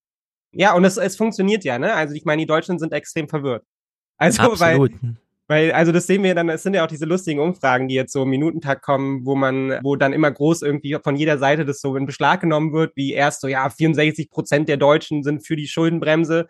Und dann hast du halt eine Woche später die Umfragen, und dann sind so, ja, aber für Investitionen sind sie auch. Ja, und irgendwie ja. kriegt also das gar nicht mehr übereinander gelegt. Und sie kriegen es auch nicht mehr übereinander gelegt, sondern alle sind nur noch verwirrt. Weil wenn du ihnen dann erzählst, was Schuldenbremse ist, dann sind alle so, ach nee, eine Investition, jetzt fände ich schon schön. Ich hätte schon gerne eine Wirtschaft. Ja. Sind Sie für die Schuldenbremse? Ja, total. Schulden sind schlecht. Sind Sie dafür, dass Ihre Enkel in Schulen gehen, die in einem Zustand sind, dass allen Kamerateams verboten wird, da zu filmen, weil das würde den Nahverkehr in Aufruhr bringen? Nee, finde ich nicht so gut. Ah ja, verträgt sich nicht miteinander. Ja, können die Schulen das nicht selbst erwirtschaften? Können die Schüler nicht einfach noch ein bisschen arbeiten? Muss doch nicht immer alles über von außen reingebuttert und dann Verschuldung und so, ne? Also es geht drunter und drüber, es kommt echt nur drauf an, wie du die Fragen stellst. Es wird alles in so eine klar, über Emotionen mobilisiert man dann und so, ne? Also man würde dann nicht ohne Grund den Enkel ansprechen. Möchtest du echt, dass dein Enkel einfach gar nichts lernt in der Schule, selber Zukunftsangst entwickelt, weil er genau sieht, in drei Monaten schreibe ich die Deutschklausur, ja? Aber ich habe keinen Deutschunterricht bis dahin. Okay, gut, ja, das ist der Zustand. also ich gucke am Dienstag im Aufwärm-Podcast zum Clip, da steht echt eine Schülerin, 15 Jahre, also PISA-Opfer, 1 zu 1, ja, wird vor der Schule gefragt, wie findest du es denn? Und sie sagt dann, ja, ich mache mir langsam Sorgen, weil so viel Unterrichtsausfall und meine neunte Klasseprüfung steht an. Das macht mir Angst. So, und dieses Interview muss vor der Schule stattfinden, weil das Schulamt nicht will, dass in der Schule gefilmt wird, um diesen damit Zustand zu verheimlichen. Genau, damit die Zustände nicht klar. Das fand ich auch fast das den schockierendsten so Teil daran. Das kann ich ja jetzt einmal vorwegnehmen. Vielleicht könnt ihr es dann einbauen am Dienstag dieser, dieser Halbsatz, der da nun drin ist, dass offensichtlich haben viele Schulämter Angst davor, überhaupt zuzugeben, wie schlimm die Lage ist, in Kombination mit, wir wissen gar nicht genau, wie viele Lehrkräfte eigentlich fehlen. Und das ist ja dann so der Worst Case, ne? Also da ist man ja fast bei so einem, und es tut mir jetzt leid für den Vergleich, aber fast so Putin-esk, ja? Also man weiß nicht, was an der Front passiert im Ukraine-Krieg, ja, ja, weil die, weil die Botschaft kommt gar nicht mehr beim Chef an, weil alle genau. sind so, lasst die Spanne, sagen. Die Spanne der Unklarheit ist, man weiß gerade in der Politik nicht, sind es 20.000 Lehrer, die fehlen oder 100.000. Und ja, es sind keine ausgedachten Zahlen, absurd. sondern das ist gerade der Zustand. Die Politik weiß nicht, ob ihr deutschlandweit 20.000 oder 100.000 Lehrer fehlen. Ja. Die haben nicht mal klare Sicht. Also die Politik weiß ja. nicht, was dort passiert. Und in den Kommunen ist es inzwischen so weit, dass Schulämter und einzelne Schulen sagen so, wir lassen hier keinen mehr rein wir wollen die Informationen auch am liebsten gar nicht weitergeben, ja, weil dann machen wir uns dafür verantwortlich, warum wir eigentlich seit einem halben Jahr keinen Matheunterricht anbieten. Genau, und das ist ein ganz wichtiger, das können wir jetzt mal als Aufruf machen, wenn ihr in solchen Schulämtern oder sowas arbeitet. Es gibt gar keinen Grund, es zu verheimlichen. Das Schulamt, niemand wird sagen, das Schulamt ist schuld, dass es schlecht läuft. Sondern das Schulamt muss sich jetzt mit seinem Publikum, also das Schulamt ist ja so in dieser Leistungsrolle, sie bietet an, was die Schulen eben leisten können. Und dann hat, hat die Schule ja Publikum. Schüler und Lehrer. So, und die müssen jetzt Hand in Hand einfach zeigen, das ist der Zustand. Also so ist es halt. Klar könnt ihr hierher kommen und filmen. Wir können auch von uns aus Fotos anfertigen von der Turnhalle und das äh, über Twitter, dass es eh schon mal jeder sieht, egal wie ihr das dann redaktionell verarbeitet. Ich finde, da muss jetzt mal, die Karten müssen auf den Tisch. Ja, niemand wird das Schulamt verantwortlich machen im Sinne von, ah, da habt ihr aber schlecht gearbeitet oder sowas. Sondern alle wissen, worum es geht. Man muss diese absolut desaströse Infrastruktur, von der selbst Michael Hüter mittlerweile sagt, Made in Germany galt ganz lange als, ja, das ist das Land, wo es funktioniert und so weiter. Deutschland an sich die Infrastruktur ist jetzt ein Standortnachteil geworden. Die Leute siedeln lieber woanders an als in Deutschland, weil einfach klar ist, nach Deutschland in der Stadt zu holen ist zu teuer. Eine S-Bahn in die Stadt rein gibt es nicht. So, ja. Die ganzen Ärzteversorgung, ganz mies. Das muss alles auf den Tisch ja. Also wenn ihr an irgendwelche Stellschrauben seid, wo euer Chef so, oh nee, am Ende fällt das auf mich zurück, ich muss mich dann rechtfertigen. Nee, sag ihm, wahrscheinlich muss er das nicht. Ja, es sind die Landes- und die Bundesregierung, die sich rechtfertigen müssen. Niemand, also ich kann mir nicht vorstellen, dass irgendwelche Eltern sagen, wenn Fotos aus der Schule auftauchen, oh, da hat das Schulamt, aber wer ist denn der so Schulamtsleiter? Den müssen wir jetzt mal den Hinter versohlen oder so. Nein, man kann da Hand in Hand gemeinsam solidarisch zeigen, das ist der Zustand, es ist untragbar. Was sollen wir machen? Wir warten auf das, was ja, passiert. Ja. ja. Man muss sich mit dieser Ignoranz irgendwie auseinandersetzen. Auch der medialen Ignoranz, weil ich meine, es ist jetzt einmal Thema, ne, weil wo, wo die PISA-Studie jetzt halt wieder im Keller war, irgendwie so. Ne? Jetzt wird es halt einmal irgendwie medial aufgeschlagen und ansonsten ist die Berichterstattung darüber ja auch noch immer minimal. man sieht ja dann auch, wie es gefiltert wird auf, Twitter und Co., ja, wir hätten das Problem ja nicht, wenn wir die Bundesjugendspiele nicht abgeschafft hätten, weil dann hätten die Kinder noch einen Leistungsbegriff, ja, und dann wäre auch auf einmal wieder Matheunterricht, dann würden die sich das einfach alles gegenseitig selber beibringen, ja, wie man genau, das halt macht. Das ist diese cdu der immer, hör mal mal, Carsten Linnemann. Noch weiter als die FDP geht die Union. Sie lehnt nicht nur die Erhöhung des Bürgergeldes ab, sondern will die Sozialleistung als Ganzes kippen. Wir werden das Bürgergeld in dieser Form wieder abschaffen. Allein der Begriff Bürgergeld suggeriert, dass es allen zusteht, ist totaler Quatsch. Das müssen diejenigen bekommen, die wirklich hilfebedürftig sind. Und alle anderen, die arbeiten können, die müssen auch einer Arbeit nachgehen. Das ist so in einem Sozialstaat und das wird auch den gesellschaftlichen Zusammenhalt stärken. Kein amtierender Ökonomieprofessor in Deutschland hat Erfahrung mit einem so leergefegten Arbeitsmarkt. Niemand. Man muss in Deutschland 50 Jahre in einer Lehrstuhlberuf Professor Dings sein, um nochmal in Zeiten zurückzugehen, wo, ah ja, da gab es mal weniger Arbeitslose. Leer gefegt.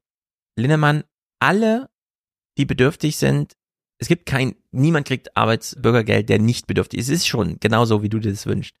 Und, und das finde ich eigentlich am absurdesten in der ganzen Diskussion, wir müssen jetzt sparen, weil das Bundesverfassungsgericht sagt, sparen. Mhm.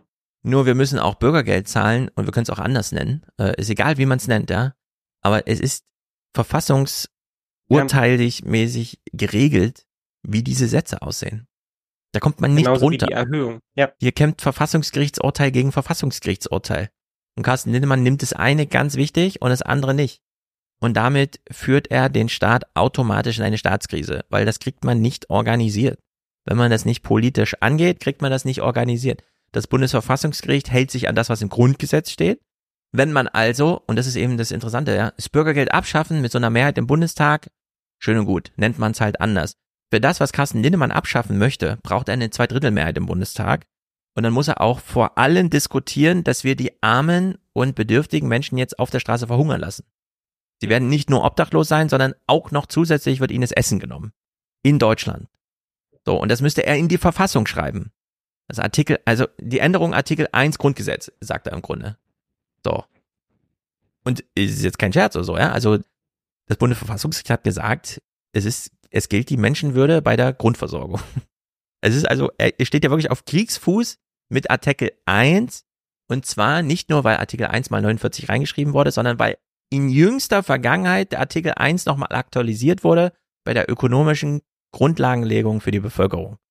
So, das ist eigentlich viel höher angesiedelt als Paragraph 9 und 15. Da liegen Paragraphen dazwischen. Also 1 ist eigentlich viel wichtiger als 9 und 15. Weiß, die sind alle gleich wichtig, aber ich will es nochmal so.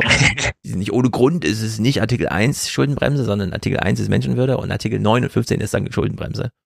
So. Und das finde ich einfach grotesk. Wir hier, nee, wir müssen das Ganze ernst nehmen mit diesem Schulden und so weiter weil Bundesverfassungsgericht hat das gesagt.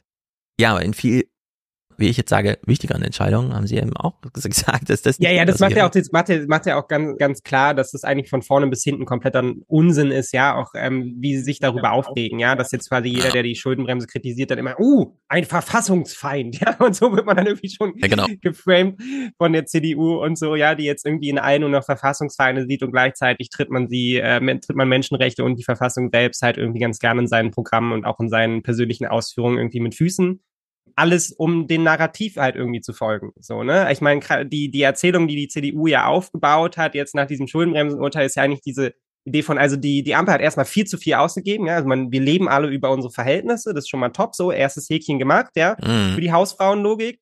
Und dann hast du als nächstes die Erzählung, ja, und sie sorgen auch noch dafür, dass die, dass die Leistungsgerechtigkeit in Deutschland leidet. Und das sind natürlich genau. alles Schlüsselthemen für die CDU. Ne? Das ist alles, darauf haben sie sich jahrelang aufgebaut und darauf bauen sie natürlich auch das neue Grundsatzmodell auf. Ja? und es reicht dann von Migration über, wir sind ein Land, wenn du hierher kommst, dann sind wir gastfreundlich, aber du musst Leistung erbringen und wenn du sie nicht erbringen kannst, dann mhm. gehst du auch wieder nach Hause zurück. Ja, bis hin dann halt zu, du bist arbeitslos, du musst Leistung erbringen, sonst kriegst du auch keine Zahlen. Und dass das mit der, dass das mit der Realität schon lange nichts mehr zu tun hat, sondern dass die paar Menschen, ja, die letztendlich jetzt noch arbeitslos sind, also die müsstest du in einem wahnsinnigen Maße befähigen, ja. Und eigentlich müsstest du auch dafür wieder massiv viel Geld investieren. Genauso wie mit all diesen jungen SchülerInnen, die von der Schule abgehen ohne Abschluss, ja. Also ich meine, jetzt machen die ja nicht freiwillig, sondern auch da muss man, da, da fehlen ja einfach die Strukturen, um die zu befähigen, damit sie einen Abschluss machen. Und das sind alles finanzielle Fragen, die man da eigentlich lösen muss. Und Carsten Linnemann hat und die CDU pflegen diese Erzählung von, also eigentlich haben wir hier noch irgendwo einen Satz von Leuten sitzen, weiß ich nicht, gefühlt zehn Millionen Menschen, die haben einfach nichts zu tun und die haben auch keinen Bock zu arbeiten durchs Bürgergeld und das müssen wir jetzt ändern und dann geht's Deutschland auch wieder gut. Hm. Und das ist einfach von vorne bis hinten Schwachsinn. Ja, wenn die CDU Sozialstaat sagt, denkt sie immer, wir zahlen irgendwie 150 Milliarden an 15 Millionen Menschen, die nicht arbeiten wollen. Ja, aber die Realität ist, dieser Sozialstaat ist irgendwie 9,8 Milliarden groß und es gibt so 800.000 Menschen, um die man sich halt ernsthaft kümmern muss, weil wir ja eben nicht Libyen sind. Und das war's. Wenn es immer heißt, also in einem Haushalt von 450 Milliarden werden wir es ja wohl finden. Ja, 80 Milliarden Pensionen für die ehemaligen Beamten und 120 Milliarden Rentenzuschuss, dann sind wir schon mal bei 200 Milliarden. So, ja, und dann sind es nur noch 200 Milliarden. Und dann nimmt man diese ganzen CO2, Diesel hier, Dings da, Kerosin und so wo, äh, irgendwie, und dann bleibt wirklich gar nichts mehr übrig. Also Lindemann lebt hier in so einer Traumwelt und es ist nicht gut. Roberto ja, Heil ist Chef dieser dagegen. Kommission, ne? Also das muss man sich ja auch immer klar machen. Also Carsten Lindemann ist der Hauptverantwortliche für das neue Grundsatzprogramm der CDU. Da denkt ne? man ja also, eigentlich, man zieht so ein bisschen durchs Lande und guckt sich mal die Gelegenheiten an oder so, ne? Aber nichts da. Hubertus Heil hier. Im Arbeitsministerium sehen sie das Bürgergeld nicht als Verhandlungsmasse. Es werde keine Kürzungen geben, zumal geltende Gesetze eingehalten werden müssen. Das ist nicht nur ein Gebot der moralischen Vernunft, sondern auch ein Gebot unserer Verfassung. Es ist deshalb nicht verantwortlich, diesen Menschen die Anpassung zu verweigern, wie das einige konservative Politiker in Deutschland fordern. Deutschland ist ein sozialer Rechtsstaat und Deutschland ist ein Land, in dem Solidarität geboten ist. Schön und gut, aber hier muss man zwingend funktional argumentieren. Das Bürgergeld ist in seiner Höhe, egal wie man es nennt, Bürgergeld ist ja totaler Quatsch, als ob das allen Bürgern zusteht. Das Bürgergeld ist in seiner Höhe grundgesetzlich festgelegt. Das Bundesverfassungsgericht hat das Grundgesetz angewandt und gesagt, so, so muss es geregelt werden. Carsten Linnemann traut sich ja auch nicht ein Wort gegen die Rentner zu. Die Regelrente ist zu hoch. Ja? traut er sich ja auch nicht. Und die Linie, die nicht zu unterschreiten ist, ist bei der Regelrente genau wie beim Bürgergeld. Das ist einfach geregelt. Da hat er keine politische Hoheit. Es sei denn, er sagt halt wirklich, okay, dann müssen wir halt bei der Rente was rausnehmen, aber wir wissen alle, warum er das nicht macht. Es sind normal die 70-Jährigen, die ihn da bedrohen, weil es seine letzten Wähler sind. So. da, und wir hören jetzt Joachim Wieland, ein Juraprofessor, der uns auch nochmal das versucht zu vermitteln. Dann wollen wir auf das Thema Bürgergeld noch einen ganz nüchtern juristischen Blick werfen mit einem Experten für Verfassungsrecht und Staatsfinanzen, mit Professor Joachim Wieland, Professor für öffentliches Recht an der Universität für Verwaltungswissenschaften in Speyer. Guten Abend, Herr Professor Wieland. Guten Abend, Frau Slonka. Wir haben es eben gehört, Herr Hall sagte, naja, also das ist eigentlich durchs Verfassungsgericht festgelegt und da gibt es festgelegte Verfahren dafür, wie das Bürgergeld erhöht wird. Das klingt ein bisschen so, als hätte die Politik da quasi kaum Einfluss drauf. Die Politik hat wenig Einfluss darauf. Das Bundesverfassungsgericht hat tatsächlich sehr strikte Vorgaben für die Sicherung des Existenzminimums gemacht. Ja, und das ist ganz wichtig. Kann man natürlich medial immer wenig vermitteln, aber wenn Carsten Linnemann die Prämisse, also er nimmt ja wirklich den Holzpflock und haut dann mit so einem Vorschlaghammer da drauf und sagt, wir dürfen keine Schulden machen, auch wenn die Politik will, das liegt jenseits unserer Handlungsmöglichkeiten. aber beim Bürgergeld, da muss man sagen, nee, nichts dann aber beim Bürgergeld. Der Pflock, den du bei der Schulde, bei den Schulden einschlägst, der gilt dann auch fürs Bürgergeld. Kannst nicht einfach aussuchen, welche Pflöcke. Und dann, und das äh, vermisse ich ja sowieso in der Politik, Journalismus vor allem, wenn Carsten Linnemann sagt hier Bürgergeld und so weiter, dann muss man ihn fragen, schöner Vorschlag, aber wie genau sieht das Verfahren aus, das zu diesem Wunschzustand führt, den sie haben? Also wenn man um eine Grundgesetzänderung nicht drumherum kommt, muss man das die ganze Zeit thematisieren. Weil wenn man Luftschlösser baut, baut man Luftschlösser. Und dann muss man das auch so sagen. Gerade wenn wir jetzt feststellen, ach so, beim nächsten Mal zieht dann auch die Wagenknecht-Partei noch ein. Also können wir wahrscheinlich nie wieder eine Grundgesetzänderung machen, weil entweder die AfD oder die Wagenknecht-Partei ins Boot holen. Ja, also das ist ja völlig ausgeschlossen bislang. Also so viel Annäherung kann man sich ja gar nicht vorstellen, wenn man sich überlegt, wie heute die CDU doch über die Linkspartei redet. Ja, also wo soll da überhaupt noch irgendwas herkommen? In deren Sicht entzieht sich das der Politik und da muss man auch, ich fände es witzig, wenn dann Walter Slomka einfach da sitzt und sagt, Herr Linnemann, ich weiß, Sie sind ein Politiker. Und wenn Sie wollten, wären Sie wahrscheinlich so ein Bundesminister, vielleicht sogar ein Kanzler. Aber Sie haben da keine Macht. Es gibt keine Entscheidungshoheit für Sie. Sie können das sagen, aber es macht keinen Unterschied, ob ich Sie jetzt frage oder irgendeinen random Typen auf der Straße. Man hat halt so Privatmeinungen, aber es gibt einfach dieses parlamentarische Verfahren nicht mehr, um diese Ziele, diese formulieren, zu aktualisieren. Aus dem Möglichkeitsraum herauszuholen und tatsächlich in ein aktuell geltendes Gesetz geschrieben, gibt's einfach nicht. Die sind ein Dampfplauderer. Ja, aber da muss man halt so ein bisschen auch die, die eigene staatstragende Mentalität halt so ablegen. Genau. Ne? Also das ist halt essentiell, weil man kann die CDU halt nicht mehr behandeln wie halt eine rational agierende politische Programmpartei, ne? Ja. sondern man, man muss einfach outcallen, dass die Bullshit machen, weil sonst bewegen wir uns auch medial auf dem gleichen Weg, indem dann halt halt so Trumpeske Aussagen neben halt rationaler Politik stehen und man immer sagt, ja, liebe BürgerInnen, suchen sie sich's aus, ja. Und das eine ist halt aber an der Realität gebunden und das andere ist Fantasy, so. Und da genau, kannst du halt irgendwann auch nicht mehr Fantasy. medial erzählen, so, ja, da fragen jetzt noch mal den Experten und dann bilden sie sich zu Hause bitte eine Meinung, weil sonst rennt man, also man rennt genau in die gleichen Fallen rein, wie man es schon mal gemacht hat auf anderen politischen Ebenen mit der AfD letztendlich auch, indem man sie halt da nicht an der Programmatik gepackt bekommen hat, ja, weil man die letztendlich auch immer in so einen Diskurs stellt von, na ja, das ist also gerade auch bei der CDU, ne, das die letzte Volkspartei und so und haben Deutschland mhm. immer regiert und Wirtschaftskompetenz und sowas. Ja, aber sie machen halt momentan und schon seit längerem Fantasy-Bullshit-Politik so und ja, das muss man dann auch outcallen. Fanfiction, ich kann mich noch dran erinnern, wie Friedrich Merz damals, bevor er die Politik verlassen hat, weil er gemerkt hat, hier kann man nichts erreichen. äh, immer da stand als Fraktionsvorsitzender, die Bundesregierung muss verstehen, dass wir jetzt Wachstum brauchen. Wachstum ist das Allerwichtigste. Und kein Journalist hat ihn jemals danach gefragt, wie. Sondern es war einfach nur, ah ja, Wachstum, Wachstum ist gut. Ich gieße ja auch meine Blumen, damit die wachsen. Also ich bin total auch für Wachstum und Friedrich Merz sagt das auch. Everyone agrees. Wir sind hier für Wachstum. Und damit labelt man die anderen als, das sind halt die, die kein Wachstum machen. So. Und das war's, ja. Das ist aber wirklich reine Fanfiction einfach. Man, es ist einfach Literaturproduktion. Ja, aber wir hören es gleich auch nochmal. Das, das, das Lieblingsthema der Sozialdemokraten ist dann der Sozialstaat. Ne? Also hier ah, wird doch alles ja. so entlang von Parteipolitik aufgereiht, so genauso ja. wie das Lieblingsthema der Grünen immer der Klimaschutz ist. Es geht den Rest von uns ja eigentlich nichts an. Es ist einfach nur ein Wahlkampfthema. Ja, genau, vielleicht Grundbegriffe gibt es noch, aber sie bedeuten nichts mehr. Nee, nichts. null. Jeder sagt einfach der Sozialstaat. Ich finde es auch so witzig, wir haben jetzt seit Freitag, nee, heute ist Freitag, seit wann kam dieser Film über die Superreichen hier? Von Breyer und Julia Friedrichs. Ist ja ein paar Tage jetzt, seit zwei, drei Tagen oder so, ne? Ja, ist noch nicht lange her. Jetzt lese ich so bei CDF, Skandal weitet sich aus. Diese Mitarbeiterin im Finanzministerium war wohl nicht nur bei dieser einen Veranstaltung, wo sie für 2500 Euro pro Ticket den Leuten erklärt hat, wie sie eine Milliarde sparen in Steuern und so. Christian Lindner ist immer noch im Amt. Ja. ja. Cem Özdemir ist mal zurückgetreten von allen möglichen Ämtern, weil er äh, Flugmeilen, die er für den Staat angehäuft hat, privat genutzt hat. Ja, ist auch lange her, dass man. Das ist mittlerweile so. Weißt du, du stehst einfach da und sagst, nee, die Kindergrundsicherung braucht niemand, diese zwei Milliarden müssen wir sparen. Kein Journalist fragt ihn, aber die gibt's doch noch gar nicht, die wollen wir doch erst in zwei Jahren das erste Mal auszahlen. Nee, die müssen jetzt gespart werden, weil diese zwei Milliarden müssen den Kindern weggenommen werden. Gleichzeitig die eigene Mitarbeiterin, ja, die irgendwo in den, irgendwo rumsteht und 100 Leuten erklärt, wie die gemeinsam locker 10 Milliarden einfach an der Steuer vorbei vermeiden. Und niemand tritt zurück, ne? Das ist einfach der Zustand der Regierungspartei SPD geführt.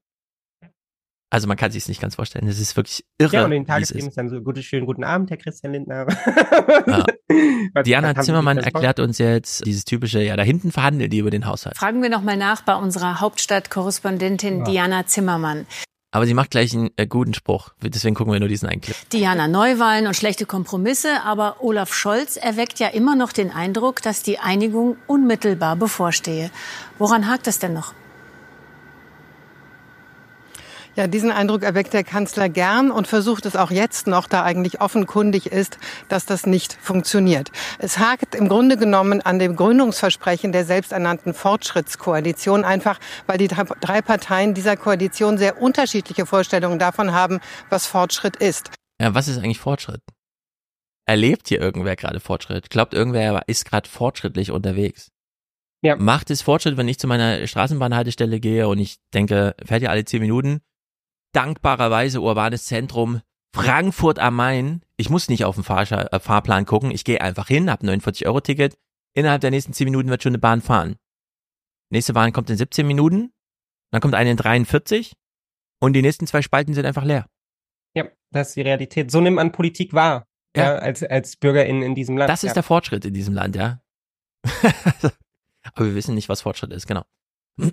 Fortschritt könnte auch Rückschritt sein, ja. Also sie sind mittlerweile wirklich überall. Wachstum ist Schrumpfen, Schrumpfen ist Wachstum, Schuldenbremse ist äh, Investition in die Zukunft und äh, Fortschritt ist Fortschritt. Die, die Tagesthemen lassen hier mal die drei Generalsekretäre der Ampelparteien Halbzeit, halt, Halbzeitbilanz einschätzen. Die Halbzeitbilanz der Ampelkoalition ist ganz fernab erstmal der Krisen, in denen wir uns befinden, eine sehr gute. Wir sind mit einem ambitionierten Koalitionsvertrag in diese Regierung gestartet. Wir haben viele Projekte auf den Weg gebracht und Deutschland auf den richtigen Weg nach einem jahrelangen Reformstau gebracht. Ich bin zufrieden. Die Herausforderungen sind enorm und eine gute Koalition muss in der Lage sein, die Probleme, die Herausforderungen des Landes zu lösen. Und das ist das, was diese Koalition gerade auch macht. Ja. Ja, man erkennt irgendwie aber so in diesem komplett politi äh, politisch-medialen Komplex irgendwie nicht, wie essentiell das Problem tatsächlich ist. Ne? Also das mhm. wundert mich auch in zunehmendem Maße die, die alltägliche Erzählung von, wann kommt denn endlich der Kompromiss? Und man sitzt so davor und denkt sich, es fehlen Milliarden über über Milliarden und die Kompromisslösungen, die im Raum stehen, sind halt hier drei Milliarden kürzen, da zwei Milliarden kürzen. Also wo soll denn da der Kompromissraum entstehen? Ja, also klar, man kann jetzt den politischen Rollback von zwei Jahren Politik machen, ja, wurde ja auch schon so vorgeschlagen. Mhm. Ähm, auf Twitter ist es ja schon kursiert, ne? Also Bürgergeld, ja, wird jetzt zu so einem besseren Hartz IV irgendwie, ja, also es ist dann der Rollback da, also das wird wieder, die Maßnahmen werden wieder äh, Genau, es gibt jetzt wieder Sanktionen wenn, und so. Genau, Sanktionen kommen wieder zurück, mehr Geld wird auch nicht gezahlt, ne? Dadurch wird es Stück für Stück wieder runtergestuft auf so ein Level von eigentlich gab es überhaupt keinen Gewinn zu vor dieser Regierung und das hast du jetzt auf allen möglichen politischen Ebenen und da drin versucht man jetzt irgendwie einen Kompromiss zu sehen, damit diese Koalition weiter funktioniert. Dabei wäre ja der Kom ist ja dieser Kompromissvorschlag eigentlich schon eine Bankrotterklärung ans eigene politische Programm, mit dem man irgendwie angetreten ist. Ja, also das ist ja dann alles schon dahin. Genau. Also, und dann liest man diese Meldung, dass äh, bei den Superreichen noch 500 Milliarden mehr Privatvermögen aufgetaucht ist. So hat man vorher gar nicht gewusst. Ja, also genau. Und das passiert parallel dazu, ja. Und, völlig äh, weg über den Sozialstaat versucht man jetzt da irgendwie eine Kompromisslösung zu finden, die dann tragbar ist und wo dann auch noch irgendwie den BürgerInnen vermittelt wird, ja, das ist auch für sie jetzt irgendwie das Beste. Und damit hofft man dann, dass man in zwei Jahren in einen Bundestagswahlkampf einsteigen kann und da dann ja. auch gewinnen. Aber damit niemand verunsichert wird, vor allem nicht Oma Erna, kommentiert Oma Erna selbst, sie heißt in dem Fall Sabine Kropp, darf nochmal den Oma Erna Kommentar aufsagen. Doch dennoch bleibt das Signal der Uneinigkeit unter den Regierungsparteien. Wenn man sich hier nicht einigt über den Haushalt, dann wird die Verunsicherung der Bürger in das nächste Jahr hineingetragen, über die Weihnachtszeit hinaus. Und das ist für die ohne dies angeschlagene Position dieser Bundesregierung, für das nachlassende Vertrauen in die Regierung keine gute Grundlage. Ja, das ist nicht gut. Das ist nicht gut, ja. Ich bin total dafür, dass wir uns ehrlich machen und sagen, die Ampel einigt sich nicht. Sie ist ideologisch überkreuzt. Wir machen also diese Dings vorgedingster Bumster Haushaltsführung. Wie heißt das nicht? Vorläufige Haushaltsführung. Mhm. Wir teilen einfach das Budget, über das wir entschieden haben, auf zwölf Monate aus und geben es einfach aus. Bedeutet zwar, aber es kriegt ja keiner mit, dass wirklich gar kein Forschungsantrag mehr in irgendeiner Universität genehmigt wird, weil Haushaltsvorbehalt und so.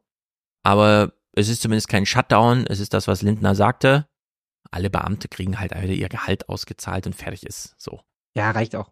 Ja, also das sind dann wirklich diese belgischen Verhältnisse. Haben Sie schon eine Regierung gebildet? Nee, fragen Sie nächstes Jahr nochmal. Ja. Irgendwie so. Ja, also ich meine, das droht ja, das, das droht ja tatsächlich. Und ich meine, mit der, mit der Kombination von natürlich einer politischen Desillusionierung und Entmobilisierung bei uns allen. Ne? Also mhm. darauf müssen wir uns ja auch vorbereiten. Das ist das, was damit einhergeht. Und dann kann man ja mal gucken, wie man daraus dann nochmal eine funktionale Politik zusammenbastelt, wenn es dann soweit ist mit der CDU zusammen, weil so sind sie ja, also de facto sind sie ja eigentlich nicht regierungsfähig. Ja, also man braucht auch keine Regierung. Ich will es nochmal sagen, wir haben eine Staatsverwaltung. Man geht ins Amtszimmer und da arbeitet jemand, der hat nämlich einen Arbeitsvertrag und erscheint da morgens und macht halt, wickelt halt irgendwie ab. So. Und darüber hinaus, ob jetzt neue Entscheidungen getroffen werden oder nicht, ist eigentlich egal. Es macht keinen Unterschied mehr. Äh, nur wenn alle wissen, es gibt eh keine Regierung und das, was im Amtsblatt steht, gilt, dann hat man zumindest da ein bisschen Orientierung. Da weiß man, es droht jetzt kein Tsunami. Niemand denkt Schön noch irgendwie, oh, ich mache noch mal kurz hier einen Kompromiss und so und dann wird wieder Scheiße miteinander aufgewogen. Also in der Hinsicht kann man es locker nehmen. Deutschland-Trend, wie sehen das die Deutschen so? Einsparungen beim Bürgergeld, Militärhilfe der, für die Ukraine. Also es geht runter drüber. Das Thema Einsparungen wird ja im Moment auch sehr breit diskutiert. Unter anderem hat äh, CDU-Chef Friedrich Merz vorgeschlagen, das Bürgergeld nicht so zu erhöhen, wie es eigentlich zum 1. Januar geplant war. Äh, vor allem, wie es geplant war, ne? Nee, es ist politisch entschieden. Also da, wär, da wurden Mehrheiten organisiert. Ja, das durch. Das steht im Amtsblatt. Da kommt man auch nicht hinter wieder mit im Sinne von, ah, ist ja nur eine Planung ja, wenn da drin steht, in einem Tarifvertrag, ne, öffentlicher Dienst zum Beispiel, hat jetzt so eine, also 2023 gibt es einen Frieden zwischen öffentlichen Dienst und Staat, man sich auf eine Gehaltssteigerung einigt, die 2025 erst greift. Vorher gibt's nur so Pauschale irgendwie mal 3000 Euro oder so, aber ab, erst ab 2025 steigt es prozentual. So, niemand käme auf die Idee zu sagen, das ist ja nur geplant. Weißt du? Nee, niemand. Nee, klar, es ist durch. Also genauso wie diese Erhöhung durch ist. Ich meine, es ist mit einer umfassenden politischen Mehrheit entschieden worden. Man ja, hat es würde auch niemand sagen, das Bundesverfassungsgericht hat gesagt, die Schuldenbremse muss eingehalten werden, im Sinne von, ja, das Bundesverfassungsgericht plant, dass jetzt die Schuldenbremse eingehalten wird oder so. Plan ist nur ja. eine Planung, ist keine Entscheidung. Ja. ja, also dieses Marginalisieren von politischen Abläufen, inklusive die Mehrheit hat entschieden. Es gilt, auch wenn im Gesetz drin steht, erst ab nächstem Jahr greift die Erhöhung, also wird konkret ausgezahlt, aber es ist ja trotzdem eine getroffene Entscheidung und keine ja. Planung, die man nochmal, da kann man ja. nochmal umplanen, so, ja, wie eine Urlaubsplanung oder so. Nee, und wir haben, wir haben einen kompletten Rahmen dafür geschaffen. Also ich meine, das ist ja alles ein ausgehandelter Prozess, ja. Also all die Weichen wurden ja gestellt, ne? Wie kommt man zu den Beträgen? Wie wird es ermittelt? Ja. Wo halt irgendwie die, die Grundversorgung startet und wo sie endet? All das ist ja politisch strukturell, bürokratisch durch. Ja, aber es ist halt ein echtes Problem, wenn wir hier Journalisten haben, die politisch-journalistische Häuser führen, die dir am liebsten nochmal in die achte Klasse zu wie ein Gesetz entsteht, entsandt, ja. ne, wo geklärt wird, nee, in einer Demokratie entscheidet das Parlament und wenn es entschieden hat, gilt das. Ja, ja hier, letztlich, hier setzt sich letztlich die, die mangelnde wirtschaftliche Kompetenz mit der mangelnden politischen Kompetenz fort, ja. ja. Insbesondere. Wenn man sich halt selber immer so einlullt, von ja. wegen Politik ist halt nur so, da labern drei Minister miteinander, ja. Ja, vor allem, wir haben es ja hier mit einer echten Budgetentscheidung zu tun, ne? Der Bundestag entscheidet mit Mehrheit, die Landesparlamente vermittelt über den Bundesrat bestätigen das und beide werden überhaupt nur tätig auf Initiative eines Bundesverfassungsgerichtsurteils. Und bei Ellen Eni äh, wie es geplant Unter anderem hat äh, CDU-Chef Friedrich Merz vorgeschlagen, das Bürgergeld nicht so zu erhöhen, wie es eigentlich zum 1. Januar geplant war. Diese Umplanung bedeutet, gegen das Bundesverfassungsgericht inhaltlich neu zu entscheiden, nachdem man schon in deren Sinne entschieden hat, nochmal den ganzen Bundestag auf eine Mehrheit hin zu mobilisieren und dann nochmal alle Landesparlamente ins Boot zu holen. Ja. Das ist so jenseits, es ist so Fantasy einfach. Ja, aber das, aber es entspricht halt, es entspricht halt vor der CDU-Logik und in gewisser Weise auch der FDP-Logik halt einfach, diese Koalition nun, soweit es geht, zu blockieren, weil das machst du natürlich über solche Entscheidungen, weil ja. so wie der das jetzt hier Journalismus berichtet macht da einfach mit, ja? Genau, So der Journalismus macht da mit, weil so wie es jetzt hier berichtet wird, mit Planung, also was, ne, da hört sich das so an, wie wir hatten mal die Idee, man könnte ja 100 Euro mehr zahlen oder so. Und jetzt streicht man das einfach weg, aber das, was man eigentlich darüber anstößt, ist ein kompletten Rollback dieses Prozesses. Es muss alles neu gemacht werden, es muss alles neu beschlossen werden, es müssen die Mehrheiten neu gesammelt werden und es alarmt natürlich einen politischen Betrieb komplett. Ne? Und das Mhm. haben wir ja auf verschiedenen Feldern, dass man versucht, diese Alarmung eigentlich ganz gezielt äh, Ja. irgendwie einsetzen zu lassen und dafür zu sorgen, dass diese Regierung nicht mehr handlungsfähig ist und eigentlich auch der parlamentarische Betrieb komplett blockiert. Mhm. So, und da waren wir ja nicht mal am Kern von dem, was Ellen Eni uns hier sagen will, aber es geht drunter und drüber einfach. Auch das wollten wir einmal von den Menschen in Deutschland wissen, wie sie dazu stehen. Wäre eine Einsparung im Bereich Bürgergeld beim Bundeshaushalt eine gute Idee? 64 Prozent sagen ja. Plötzlich ist dieser Verfassungsbruch so mehrheitlich, ja, können wir erstmal abfragen und dann kriegen wir eine Mehrheit und dann reportieren wir einfach. 64 Prozent sind dafür, dass wir Bundesverfassungsgerichtsurteile zum Artikel 1 ignorieren. Muss nicht weiter thematisiert werden. Die Mehrheit hat gesprochen, Brot und Spiele. An der Stelle könnte man durchaus Einsparungen vornehmen. 54 Prozent sagen das für die Militärhilfen für die Ukraine. Hier also jeweils eine Mehrheit für Einsparungen in dem Bereich. So, hier wird jetzt wahnsinnig interessant. Eine Mehrheit sagt, wir sollten bei der Militärhilfe sparen. Das ist ja Olaf Scholz letztes Aufgebot, was er nächstes Jahr bieten wird. Schon jetzt ist ja im 2024er Haushalt 8 Milliarden Militärhilfe für die Ukraine vorgesehen und dann nochmal zusätzlich irgendwie dreieinhalb irgendwas. Ich habe es noch bei Maurice Höfgen so im Tweet gelesen. So, wir sind also schon bei 10 Milliarden. Das ist, wiegt den ganzen Sozialstaat auf. So. Diese 10 Milliarden möchte Olaf Scholz nächstes Jahr auslagern in einen Sonderhaushalt, für das er aber die Notstandsregelung da und so weiter, wir müssen hier und so, wir sind völlig überrascht von diesem Problem, was wir haben. Das bedeutet aber, Olaf Scholz sitzt jetzt bittend, bibbernd vom Fernsehen und hofft, dass sich die Lage in der Ukraine in den nächsten Monaten so verschlechtert, dass er das gegen die Mehrheitsmeinung der Deutschen beim Thema Ukraine-Hilfe als Sondervermögen durchkriegt, um den Bundeshaushalt von diesen Zahlungen zu entlasten. Und da muss man sich mal vorstellen, also fragen einfach, ja, wir sind ein modernes Land, Demokratie ist auch wichtig und so weiter und die öffentliche Meinung sowieso, aber sind wir hier eventuell fehlspezifiziert, wenn sich der Bundeskanzler wünscht, weil er es zur Schaffung seines eigenen innenpolitischen Handlungsvermögens braucht, dass Putin nochmal richtig auf die Kacke haut.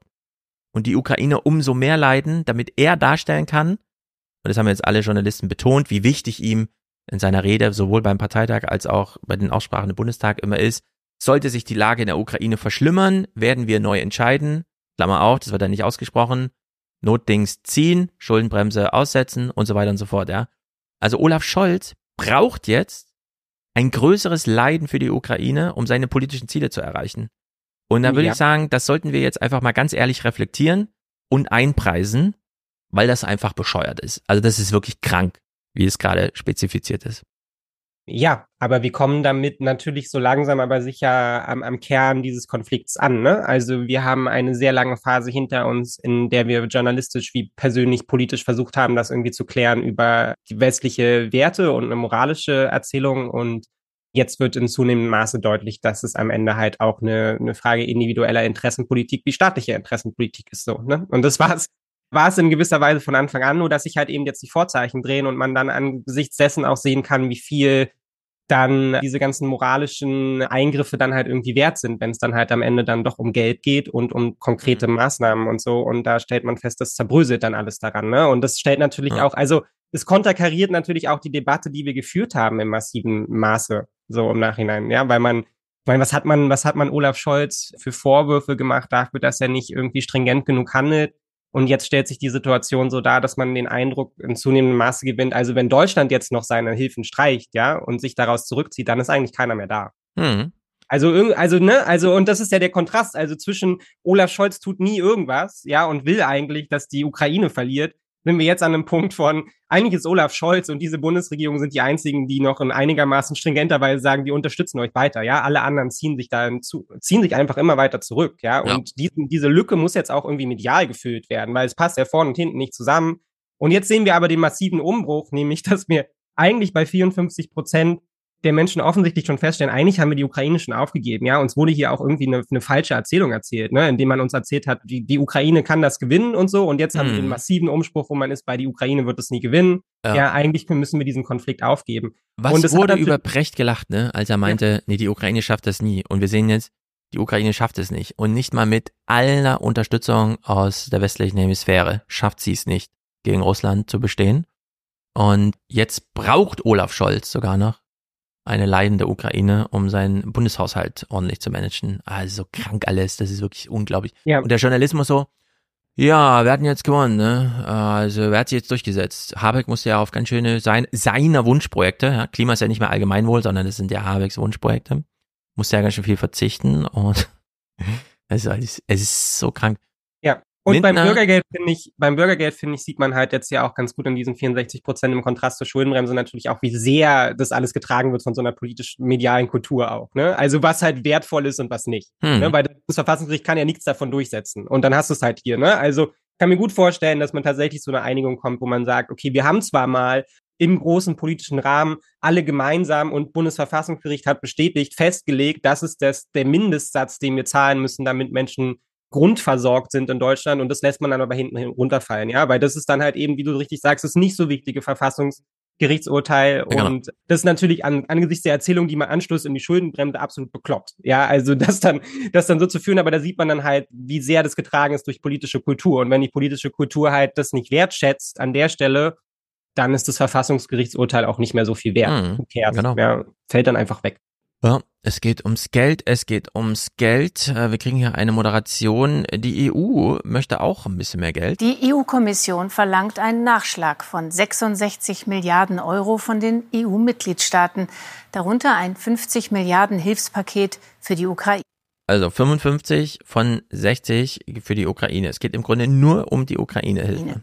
Schon vor der deutschen Haushaltskrise hatten Kanzler und Finanzminister die Budgetaufstockung kritisch gesehen. Jetzt wollen sie erst recht sparen.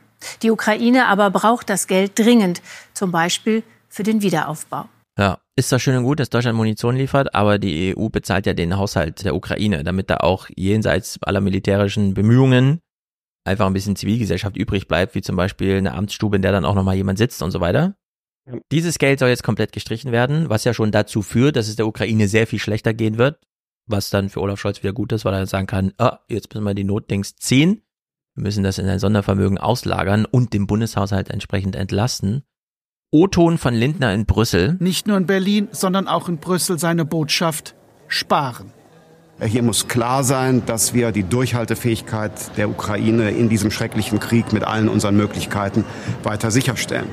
Also militärisch helfen, die Durchhaltefähigkeit im in der Abwehr des russischen Angriffs. Darüber hinaus sehen wir allerdings wenig Notwendigkeit und Möglichkeit, zusätzliche Mittel für etwa neue Vorhaben bereitzustellen. So, die Ukraine kriegt nur noch Munition, also nur noch die Front wird bespielt, der Rest des Landes kriegsgeplagt. Nee, keine neuen Projekte. No, no, no, no, no. Ihr wollt 50 Milliarden irgendwie über den EU-Haushalt in die Ukraine schicken? No. Deutschland sagt nein.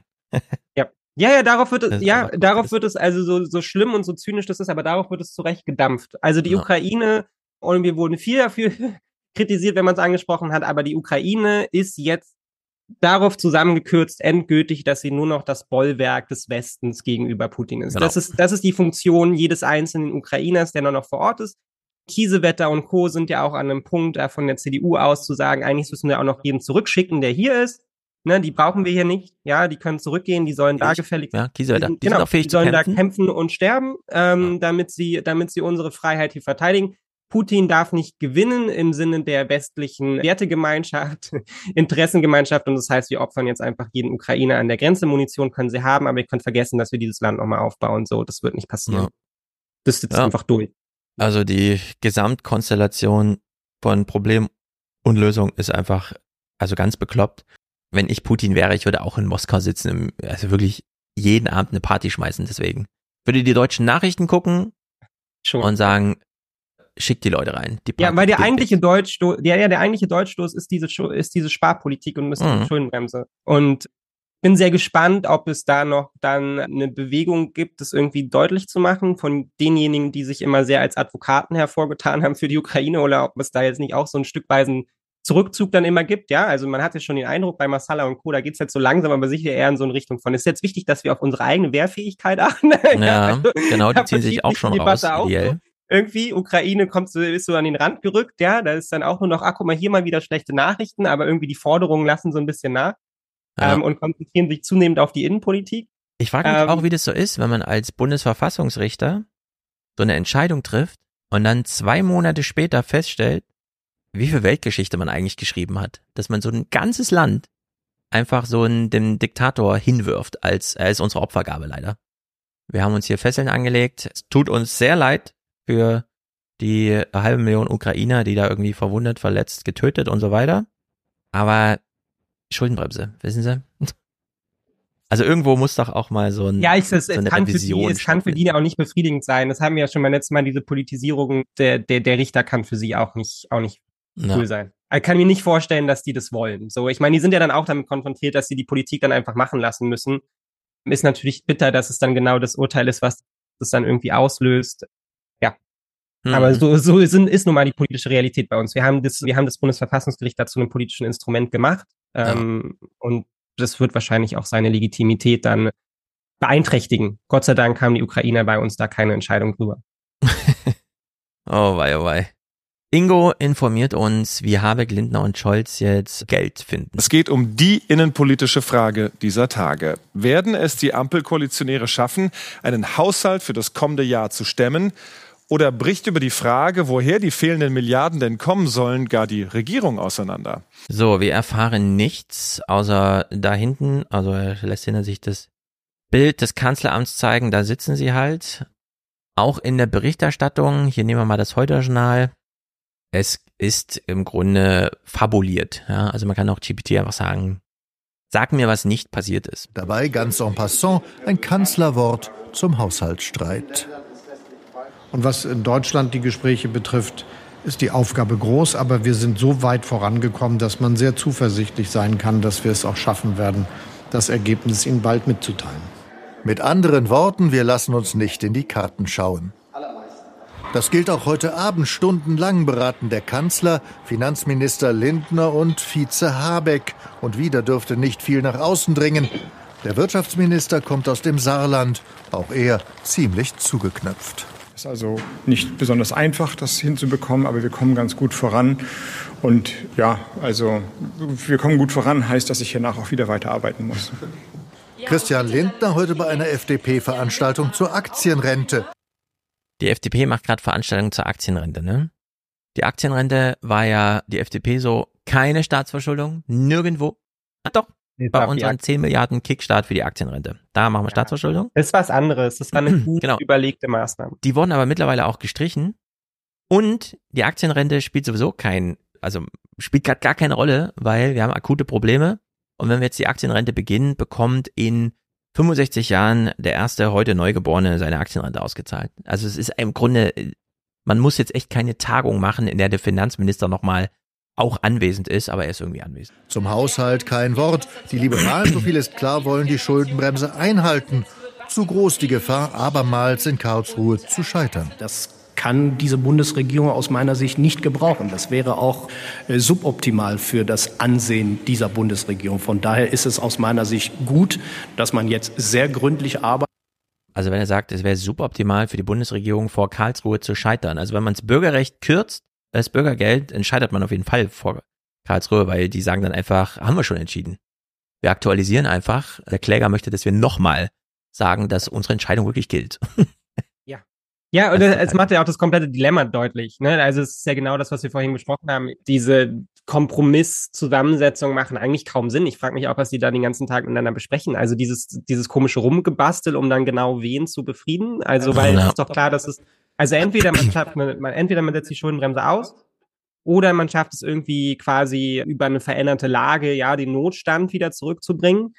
Oder in Kombination, aber es gibt ja keinen Weg daran vorbei, dass das ganze Geld, was jetzt fehlt, nicht in politische Projekte investiert werden kann und dass politische Projekte einfach nicht umgesetzt werden. Und ja. dann verstehe ich nicht so richtig, was jetzt der Sinn ist, da jetzt zu basteln tatsächlich in der Realität und sich so siebeneinhalb Milliarden zusammenzustreichen aus dem eigenen politischen Programm und dann wieder damit zu scheitern. Also gerade mit solchen Kürzungen bei äh, beim Sozialstaat wie dem Bürgergeld. Also dann haben wir die gleiche ja. Diskussion, selbst wenn sie sich jetzt entscheiden oder sie entscheiden sich Anfang 24, Bürgergeldsenkung und dann wird geklagt und dann stehen sie vor der gleichen Situation und alles geht wieder von vorne los. Also hier ist ja quasi schon die konstante Blockade, die uns jetzt irgendwie politisch begleiten wird, angelegt, so, weil die werden sich jetzt alle paar Wochen wieder treffen und die gleiche Scheiße miteinander mhm. diskutieren müssen, so.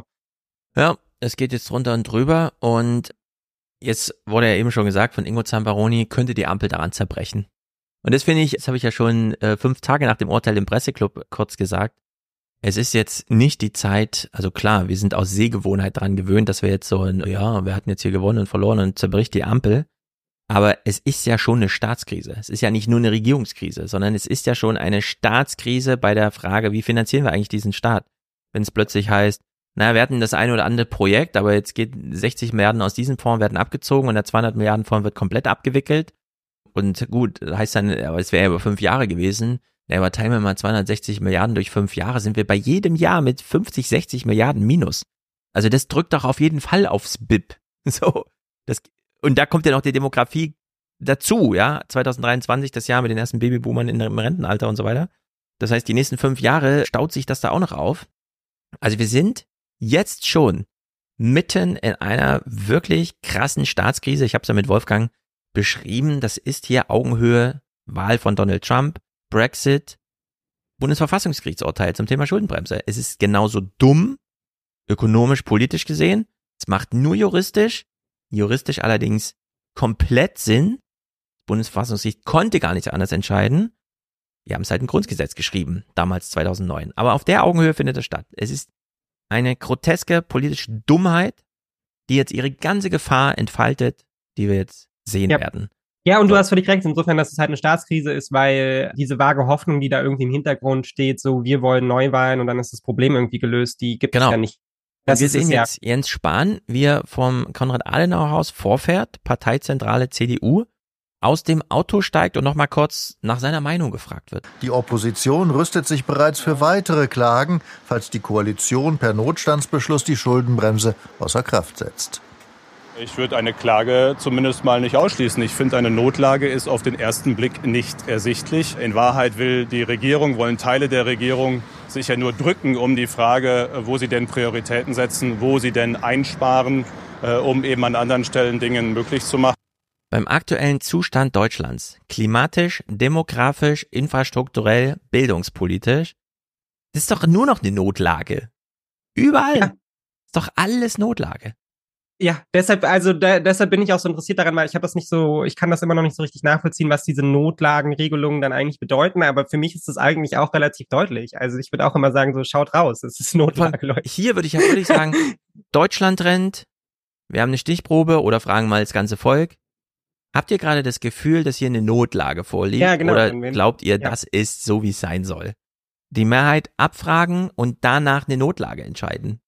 Ich bin mir ziemlich sicher, dass wir mit 95 Prozent hier eine Notlagenentscheidung kriegen. Ja. Das ist grotesk. Ja. Und, und eine politische, eine politische Veränderung in dem ganzen, eine neue Koalition oder so, der ganze Prozess, den man da einleiten kann, der in Deutschland ja auch relativ kompliziert ist. Ne? Wir müssen das ja entweder Olaf Scholz stellt die Vertrauensfrage oder es geht über ein hm. äh, Misstrauensvotum, was dann aber letztendlich auch schon, ne, es gibt kein, wie nennt man das, destruktives Misstrauensvotum in Deutschland. Ja. Das heißt, der Prozess wäre, müsste sich quasi eine neue Regierung direkt im Parlament wählen. Und da ist dann natürlich, also das sind keine Konstellationen, die in irgendeiner Art und Weise zu irgendeiner Besserung führen, ja, mhm. weil selbst wenn Grüne und FDP sagen, das ist nicht mal unser Kanzler, wir laufen zur CDU über und Friedrich Merz zum Kanzler machen, haben sie immer noch nicht die Mehrheiten, um die Schuldenbremse zu reformieren. Dafür bräuchten sie dann immer noch die SPD und ansonsten geht das Dilemma genauso weiter, weil genau. Friedrich also Merz also würde vor den genau gleichen Problemen stehen wie Olaf Scholz auch, wie diese Regierung auch. Genau, ja, sie hätten minus 50 Milliarden im Jahr. Egal wer regiert. Ja, völlig Wie, egal. Für die CDU wäre das genauso scheiße. Es macht keinen Sinn, Kanzler zu sein unter solchen Bedingungen. Nö, deshalb haben die da auch gar keinen Bock drauf. Die wollen jetzt nicht Kanzler sein, sondern die wollen jetzt, dass diese Koalition den Bach runtergeht, ah. damit sie davon von, bei der Bundestagswahl profitieren können. Wenn jetzt zwei Jahre nichts passiert und wir jetzt zwei Jahre lang sich dieser Streit vor, fortsetzt, aber der ist ja marginal, aber sich vor allem fortsetzt, dass für alle klar wird, es gibt kein politisches Programm mehr, was hier durchgesetzt werden kann. Es ist finanziell einfach alles komplett blockiert dann wird diese Regierung sang- und klanglos untergehen und die FDP hofft dann noch darauf, dass sie die Einzigen sind, die irgendwie oben aufschwimmen, ja, weil man ihnen dann zurechnen kann. Aber ihr wart ja immer dagegen, habt ihr gut gemacht und dann kommen die Protestwähler mhm. irgendwie und unterstützen sie, aber niemand innerhalb auch dieser Koalition hat daran ein Interesse, jetzt Neuwahlen zu veranstalten, weil mhm. dann gehen sie ja auch alle den Bach runter. Also, und vor diesem Dilemma steht man da irgendwie politisch und eigentlich steht die CDU da auch mittendrin nur, dass sie halt jetzt den Bonus hat, sagen zu können, ja, wir haben jetzt noch zwei Jahre, bevor wir uns dem Problem widmen können und ja. so lange können wir die SPD und die Grünen jetzt noch vernichten. So. Aber wir, wir wissen ja eins, und das ist die Wahrheit, die immer wieder ausgeblendet wird in der Politik. Jens Spahn steht jetzt hier und sagt, es ist alles scheiße. 80 Prozent der Zuschauer wissen nicht, dass Jens Spahn gerade nicht regiert, sondern Opposition ist. Weil schon dieser Unterschied zwischen Regierung und Opposition gibt's einfach nicht. Das ist die Politik. Jens Spahn schaufelt sich hier sein eigenes Grab. Und das ist ja auch der Höhenflug der AfD. Welche ja. Altpartei ist doch total egal. Er ist halt einer dieser Altparteien. Genau, das hat die, das haben die CDU immer noch nicht begriffen und das haben sie ja auch massiven Maße noch verstärkt, seitdem Friedrich Merz halt Parteivorsitzender ist, nämlich nichts zu lernen aus der Vergangenheit, dass es keinen Sinn macht, diesen Weg weiterzulaufen, weil man immer die Altpartei sein wird. So man und man kann immer die Altpartei sein. Ja, also es hat gerade noch so die FDP geschafft, nicht in diese Kategorie eingeordnet zu werden, aber weil sie natürlich auch eine randständige Partei ist, ja, die halt immer auch auf Krawall gebürstet war. Ja. Und seitdem sie in der Regierung sind, funktioniert es auch gar nicht mehr. Ja, da sind sie genauso eingepreist. Und ich sage das ja auch immer gerne wieder und ich weiß, es ist nicht repräsentativ, aber jeder Kommentar und der jeder Maßnahme zur Verschärfung von Migration, Finanzpolitik etc., wann immer die CDU irgendwie rechten Tendenzen hinterherläuft und so auf AfD Light oder auch Hardcore macht, die Kommentare sind immer die gleichen. Ihr scheiß Altparteien habt doch mitgemacht. Ihr gehört doch in den gleichen Laden. Es ist immer das Gleiche. Man kommt da nicht mehr raus aus dieser mm. Falle. Und es wird die CDU, es wird ihr nichts bringen, nicht langfristig, ja, sondern sie kann jetzt kurzfristig die Welle da irgendwie mitnehmen. Ja, mm. vielleicht wird Friedrich Merz tatsächlich nochmal drei Prozentpunkte beliebter als, als Olaf Scholz, ja, und dann können sie sich den Platz da unten teilen, ja. ja das finde ich eigentlich 9, 10, 11, Die 12, CDU sitzt so. doch da und sieht, dass Friedrich Merz nicht davon profitiert. Null. So, und trotzdem geht sie diesen Weg einfach weiter. Ja, sie belügen sich auch selber, weil sie ja jetzt sich immer hinstellen und sagen, guck mal, wie beliebt er jetzt ist. Und man denkt so, ja, er steht jetzt immer noch bei minus zwei. Ja, ja, alle sind vor ihm, alle innerhalb der CDU sind vor ihm, aber okay, alles klar. Das ja. ist der große Aufstieg, habt ihr toll gemacht, ja. In der großen Annäherung an die SPD, die Kanzlerpartei und ihr Parteitag, hören wir den letzten Clip zum Thema Haushalt sparen irgendwas, Korrespondentengespräch zum Thema, ja, die Termine sind schon mal gerissen. Angenommen, die Koalitionsspitzen können sich in Kürze einigen. Wie viel wäre dann tatsächlich gewonnen mit Blick auf den Haushalt 2024? Es wäre die symbolische politische Einigung in der Tat, aber der Koalitionsausschuss müsste sich noch mit diesem Vorschlag befassen. Es bräuchte auch die Befassung im Kabinett und dann müsste das parlamentarische Verfahren auf den Weg gebracht werden. Und das ist absehbar in diesem Jahr, wenn man alle Fristen einhalten will, nicht mehr möglich, sondern das stünde dann ausnahmslos im nächsten Jahr an. Ja, soweit ich das verstehe, ist der Bundeshaushalt die einzige Budgetfrage, bei der es nicht heißt, äh, sorry, es war eine Deadline für dieses Forschungsvorhaben, für dieses Budget. Also deinen Antrag können wir jetzt nicht mehr verarbeiten. Ausgabe von Geldern, ne? Ja, sorry, das ist an die Jährlichkeit gebunden. Also das Geld, was du dieses Jahr nicht ausgibst, steht dir nächstes Jahr als Budget nicht zur Verfügung. Du musst deine Planung schon rechtzeitig machen. Und lauter solche Sachen. Im Bundeshaushalt einfach, ja, machen wir halt nächste Woche. 450 Milliarden. Irgendwie alle Deutschen hängen davon ab. Man braucht so ein bisschen Orientierung und was wollen die überhaupt und so. Machen wir nächste Woche. Das ist doch ja, grotesk. Aber das ist, ich meine, aber das ist genau das, was du vorhin beschrieben hast. ja, aber ich meine, halt eben, jeder, der Betrieb läuft weiter, ohne. Jeder überall in Deutschland kennt diesen Begriff All-Nighter. Wenn die Deadline da ist und meine Budgetfrage hängt davon ab, mache ich einen All-Nighter und dann und so weiter. Der Bundestag so, Kalender steht leider keine Tagung mehr, keine Sitzung mehr. Ja, machen wir dann nächstes Jahr. Das verstehe ich nicht. Wenn wir keinen Haushalt haben, haben wir keinen Haushalt. Wenn wir das wichtig finden, muss ein Haushalt her. Also einfach zu sagen, ja, dann geht halt Zeit ins Land und wir machen das dann später. Nee, bei sowas macht man es dann nicht später. Oder wir entscheiden uns für einen echten Automatismus, den wir ja auch ein bisschen haben, diese vorläufige Haushaltsführung. Wir geben einfach Geld aus. Wenn die Politik es nicht hinbekommt, kriegt sie es nicht hin, dann ist uns das egal. Wir haben eine Staatsverwaltung, die funktioniert, in den Amtsstuben wird gearbeitet, die Arbeitsverträge gelten ja und so weiter, die hängen vom Haushalt nicht ab wenn wir einfach sagen, es, die Hoheit des Budgets ist geregelt und dann wird eben jeden Tag einfach ausgezahlt, wie viel da anteilig zur Verfügung steht und dann muss man aber auch ernst sein damit und sagen, wir fordern dann aber auch einen guten Haushalt. Ansonsten gilt vorläufige Haushaltsplanung. Also wenn wir keinen guten Haushalt bekommen, sondern einfach nur so ein stümperhaftes, ja, wir haben mal einen Kompromiss gemacht, weil die Journalisten uns gedrängt haben, akzeptieren wir nicht. Wollen wir nicht, macht's besser. So lange gilt vorläufige Haushaltsführung. Und wenn wir nach drei Jahren feststellen, reicht uns eigentlich, uns geht's besser, die Leute wissen zumindest Bescheid, ja, auf was sie nicht warten müssen. Die Bahn fährt nur noch alle 20 Minuten. Okay, aber alles ist besser als irgendwelche sinnlos Kompromisse, die auch nur zu Streitereien in die Medien führen, die am Ende zu irgendwelchen AfD-Ergebnissen führen und so weiter. Und zwar einfach nur, weil die Leute keinen Bock mehr haben auf dieses Altparteien Blödsinnszeug, was wir hier sehen. Also es ist wirklich eine ganz, ganz gruselige Lage, finde ich. Okay, SPD.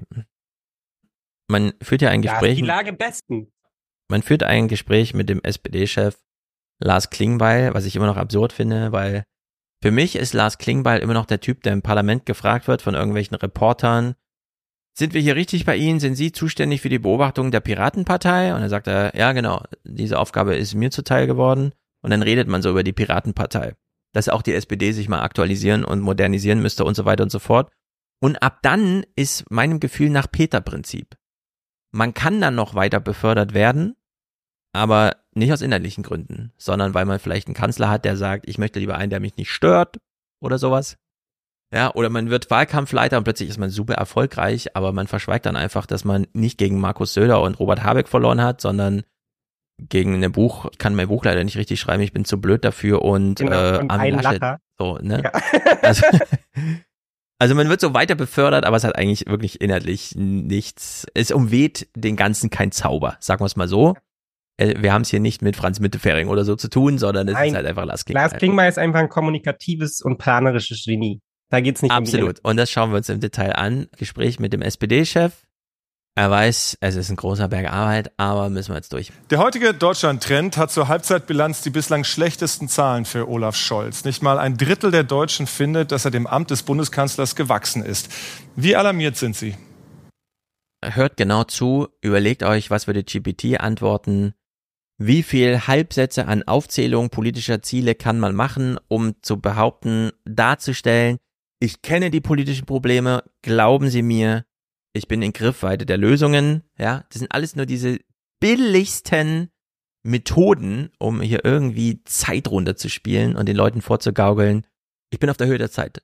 Aber es ist wirklich inhaltlich, es, es ist einfach strunzdoof und es wird einem auch ein bisschen übel, wenn man das sieht. Ich äh, weiß, in was für wahnsinnig schwierigen Zeiten wir mhm. gerade Politik machen. Es gab viel Streit in der Regierung in diesem Jahr. Mhm. Jetzt ist das äh, Bundesverfassungsgerichtsurteil zum Haushalt dazugekommen. Also es sind Zeiten, in denen wir mit vielen externen Krisen zu tun haben, in denen es auch interne Krisen in der Regierung gibt. Also ich weiß, wie groß der Berg ist, den wir abarbeiten müssen. Aber aber wie sieht das aber aus? Er löst es hier auf. Ich weiß eben auch, dass es jetzt Aufgabe der politisch Verantwortlichen ist, genau das zu tun. Eine Krise nach der nächsten lösen. Und das, was jetzt gerade ansteht, ist konkret die Frage, wie sieht der Haushalt 2024 aus? Bam. Ja, das ist einfach, also. Siehst du mal. Bei GPT würde man jetzt ohne, also ohne das witzig zu meinen, ne, einfach hinschreiben, halte dich bitte kurz. Lass die Prosa raus ich habe dir gerade beschrieben, was das Problem ist, nämlich, dass jetzt auch noch die Schuldenfrage dazu kommt und der Haushalt ungeklärt ist und so weiter. Wiederhole es nicht. Fabuliere nicht. Komme direkt zum Punkt. Ja, ja aber dann ist nichts übrig. Genau. Also, dann soll er sich einfach hinstellen und schweigen, oder? Das hier ich kann auch einfach nur sagen, die Probleme, Probleme sind da. Ja, das ist Fabulieren. Und ich möchte, dass Fabulieren jetzt ein Grundbegriff unserer politischen Beobachtung ist. Wenn Politiker fabulieren, dann fabulieren sie und dann muss man nichts weiter dazu sagen. Er hat fabuliert. Punkt. Wenn man danach noch zum Punkt kommen will, kann man noch was sagen. Ansonsten einfach, er hat fabuliert. Mich ja? hat das total beruhigt. Lars Klingmann hat einfach fabuliert. Dich hat's beruhigt. Sehr viele Siehst du das ältere nicht? Guck mal, wie auch. ernst er, das könnt ihr jetzt leider nicht hören, aber er guckt total ernst. Ja, er guckt also, und ich habe ganz das Gefühl, ernst. meine oh, Probleme nimmt Hast du die Bilder gesehen, wie Markus Söder nach Israel geflogen ist? Der guckt auch mehr ernst. Oh, die Leute, wirklich, das mit der Staatsräson wird mittlerweile übertrieben, ne? Also ich sehe diesen einen Historiker, der irgendwie bei Land sitzt und sagt, Staatsräson heißt, Merkel hat gesagt, wenn Israel angegriffen wird, wird werden auch wir angegriffen. Damit greift Artikel 5 NATO. Und ich denke, no. Es ist ja. einfach dumm, sowas zu sagen. So, und dann sehe ich, Markus Söder wird in Israel, wird nach Israel eingeladen, fliegt dahin und ab dann nur noch, also er wechselt zwischen diesem, ich ziehe mir diesen Pulli an und gucke so schelmisch und wünsche mal jedem einen ersten, tollen mhm. zweiten mhm. und einen tollen dritten Advent und so. Und dann, oh, ich bin in Israel. Und dann wird so ein ganz ernstes Gesicht aufgesetzt. Wirklich so erste Klasse Schauspielschule. Hier, jetzt ganz ernst gucken. Du hast gerade gehört, dass das und das passiert ist. Ja, und das zählt ja mittlerweile alles rein in diese Staatsressorts. Es geht um Israel. Ja, ähm, ganz ernst. Jetzt kein Spaß mehr. Jetzt wird's ganz ernst. Und das ist wirklich, wie es in den Gesichtern geschrieben steht, dass sie nicht wissen, wie sie sich richtig verhalten sollen. Finde ich einfach grotesk. Und das ist hier, ja, also Lars Klingbeil zeigt uns hier das Ich bin in Israel Gesicht. Und dann ja, kommt auch noch das Schuldenurteil ja, ja, genau, dazu. Genau, ja. Das ist, das ist, dass wir nehmen die Probleme sehr ernst. Wir wissen, es geht ihnen schlechter draußen im Land. Ja. Es ist wirklich, ja. das ist so verkrampft alles. Es ist nicht gut. So. Jetzt geht's ja darum, dass hier eine Krise gelöst werden muss und wir noch überlegen, ist es eine historische Krise, ist es eine Staatskrise oder ist es nur eine Regierungskrise oder ist es nur eine Krise innerparteilich? So, und wie weder Ingo noch Lars einfach anerkennen wollen, auf welcher Ebene hier das Wort Krise zu verankern ist, materiell, finde ich einfach nicht gut. Aber klar ist eben auch, wir müssen die Alternativen benennen. Keine Investitionen in Wirtschaft, kein starker Sozialstaat, keine Unterstützung der Ukraine. Das würde Deutschland viel, viel mehr schaden als die Frage, ob wir zwei oder drei Tage länger für einen Haushalt brauchen. Weil das naja, zwei, drei Tage länger. Das Urteil des Bundesverfassungsgerichts zum Haushalt ist jetzt drei Wochen her. Und nicht nur, dass die Bundesregierung keinen Plan B in der Tasche hatte, sie findet diesen Kompromiss einfach nicht und wir werden ohne neuen Haushalt ins neue Jahr starten. Verstehen Sie denn, dass da die Verunsicherung geschürt wird, dass das Vertrauen von Bürgern, auch von Unternehmen enorm leidet in diesen Zeiten? Ja, das finde ich so gut, ja. Das Bundesverfassungsgericht streicht im Handstreich eine Woche mhm. vor der Bereinigungssitzung Haushalt 2024 260 Milliarden Euro aus der Finanzplanung des Bundes. Es ist doch schon drei Wochen her und das haben sie immer noch nicht gelöst, das Problem. Also doch, das werden wir in zehn Jahren nicht gelöst haben, das Problem, wenn wir das so weiter verhandeln. Ja, also da fabulieren sie jetzt einfach gemeinsam miteinander. Also, und das, das, das meine ich ja vorhin auch schon. Also hier, hier, hier fabuliert dieser komplette Apparat mit sich, ja, und erzählt ja. sich irgendwie eine Geschichte davon, dass jetzt noch, noch drei Nachtsitzungen und dann haben wir es geschafft. Deutschland ist gerettet. So, nee, Leute. Dieses nicht. politische Selbstgespräch zwischen Journalismus und Politikern ist echt nicht auf Augenhöhe mit dem Augenblick. Nee. Hier wird einfach völlig am Geschehen vorbei nur noch fabuliert. Aber wir haben es ja beim letzten Mal bei Hard aber fair gehört, ja. Also man darf jetzt auch nicht zu viel Angst machen. Es ist ja der, die offensichtlich die Aufgabe sowohl von Politik als auch Medien zu vermitteln, ähm, es wird schon alles gut. Ja. ja. man darf den Leuten jetzt nicht sagen, in welcher Krise man sich befindet, sonst werden die, sonst werden die un, unheilsam, ja. Das äh, Lars biegt uns das jetzt so ein bisschen hin semantisch. Also wer das nicht als fabulierend tituliert und damit einfach abhakt, nicht zu gebrauchen. Ja. Die Zahlen des Deutschlandtrends belegen, dass die Menschen offenbar das Gefühl haben, die Politik geht an ihrer Realität vorbei oder macht Politik an ihnen vorbei. Ist da der Kanzler vielleicht zu abgehoben? Was ist das? Zu abgehoben? Ja, gut, Was okay. ist das für eine dumme Frage? Was auch immer er da meinte der Kanzler weiß, was die Bürgerinnen und Bürger umtreibt. Und gerade geht es um sichere Arbeitsplätze. Es mhm. geht um die außen- und sicherheitspolitische Rolle von mhm. Deutschland, mhm. wenn zwei Flugstunden von hier ein brutaler Angriffskrieg stattfindet. Es ja. geht um die Frage, wie können wir Klima und Industrie zusammenbringen. Und es geht natürlich um die Frage von sicheren Renten, von der Frage, was machen wir für Alleinerziehende, was machen wir für Familien, um die den Alltag zu stärken. Aber ich sehe doch auch, wie die Menschen erschöpft sind nach diesen ganzen Krisen. So, erzählt einfach mal sechs Punkte randommäßig auf und sagt, wir sind doch alle erschöpft von den ganzen Krisen. Ja, denn, also hier, hier läuft ja so ein dreidimensionales Schach irgendwie, ne?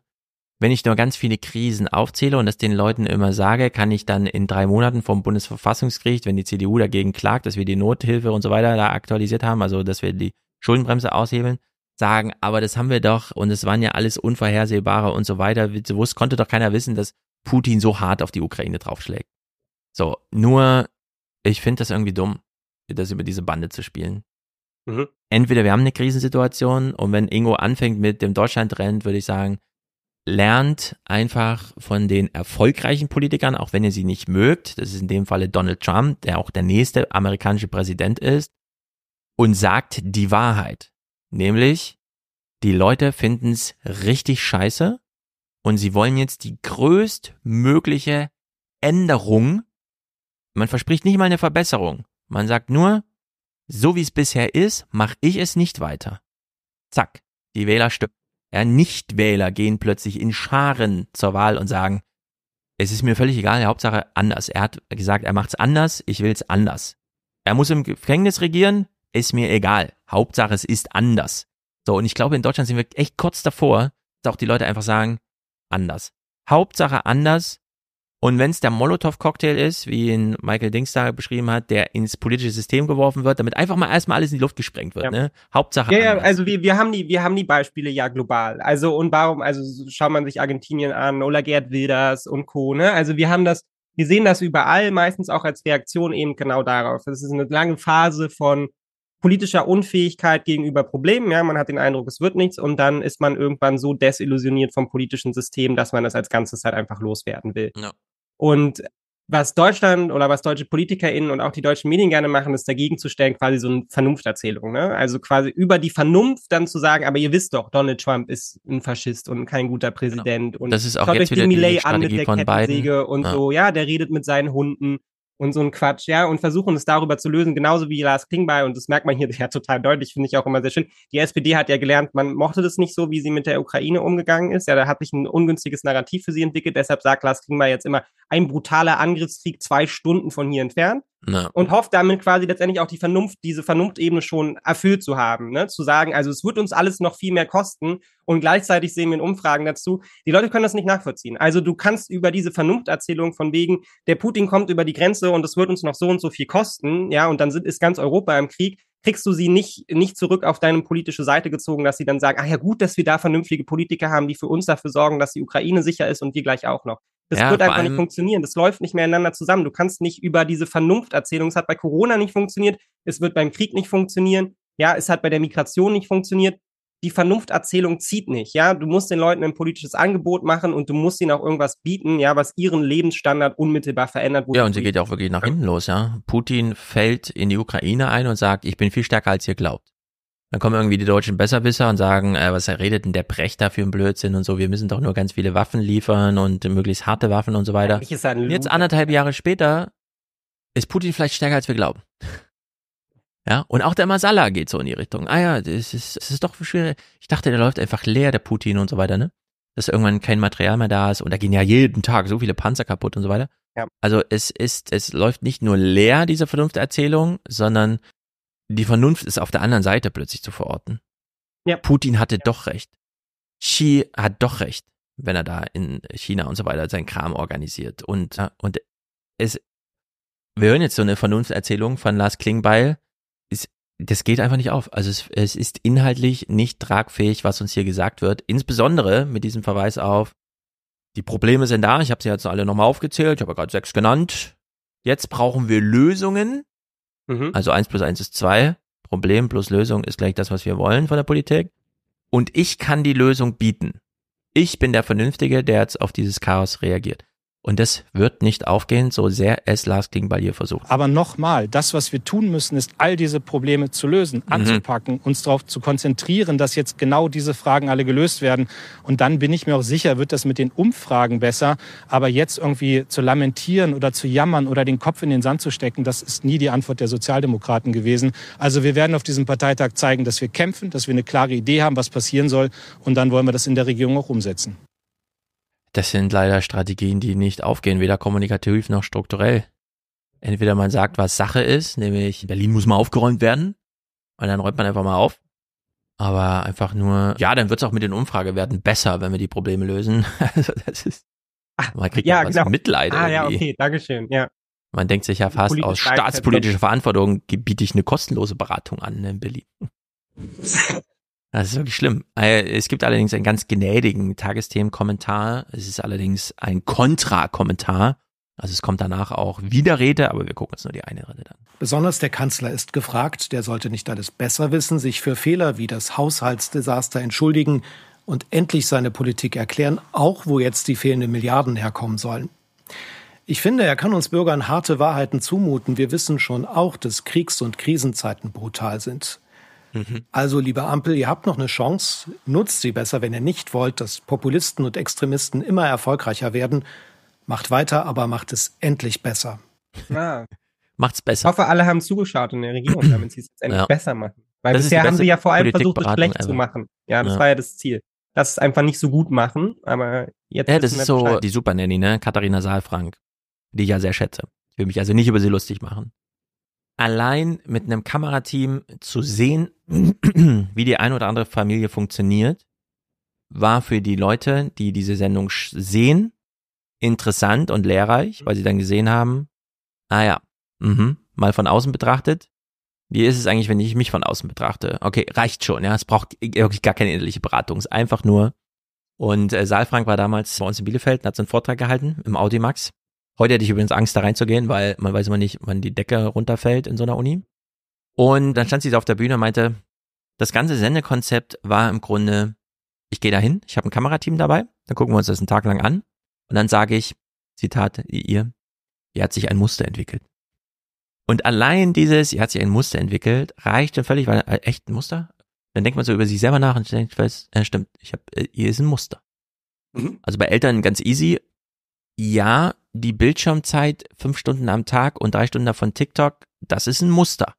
Muss mir nicht nochmal jemand erklären. Das reicht, wenn jemand sagt, hier hat sich ein Muster entwickelt, welches könnte es denn mhm. sein? Dass ich irgendwie zehn Prozent am Tag am Handy hänge. Ah ja, okay, alles klar. Und genauso ist das hier auch. Wenn er sagt, macht's besser, würde ich auch sagen, stimmt, er hat sich ein Muster entwickelt, macht's mal besser. Nur wir können es doch genau benennen, ja. Wir müssen doch nicht, nur weil die Politik fabuliert, hier einen fabulierenden Kommentar daneben stellen.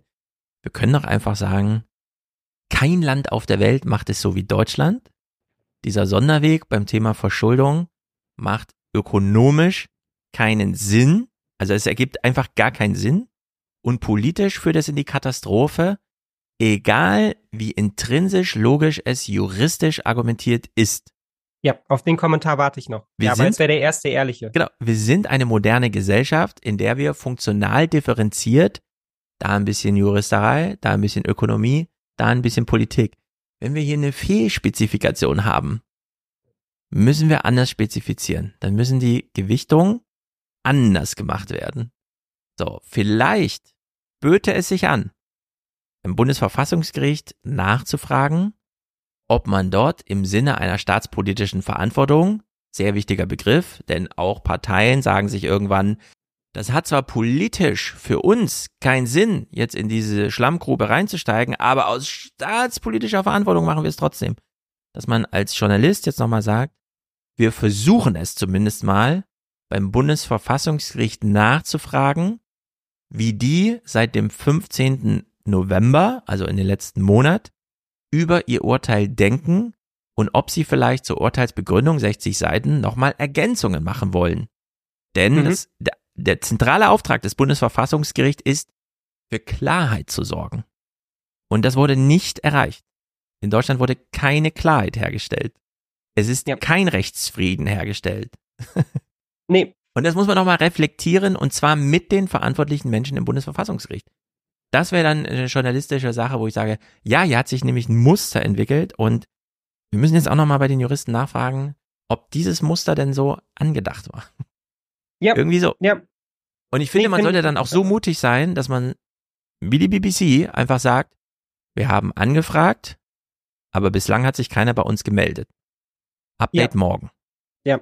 Ja, und glaube ich auch einfach, also auch mal über den Rahmen halt hinausschauen, ne? so wie wir es halt heute auch gemacht haben. Ich meine, das bewegt sich halt hier auch schon wieder auf so einer rein politischen Ebene. Ne? Es bezieht die Staatspolitik eigentlich gar nicht mit ein, sondern es ist auf so einer, so einer parteienpolitischen Ebene, wo es dann halt ist, so die Regierung kriegt es halt irgendwie nicht auf die ja, Reihe gemacht. Ja, genau. ne? Und dann bist du direkt wieder in so einem Personenumfeld von, ja, ist jetzt vielleicht Christian Lindner irgendwie das Problem oder sind es die Grünen, wer hängt zu sehr an seinen Projekten? Und angesichts des Berges, der da liegt und angesichts der Problematik ist, ist es halt alles zu kurzgreifend.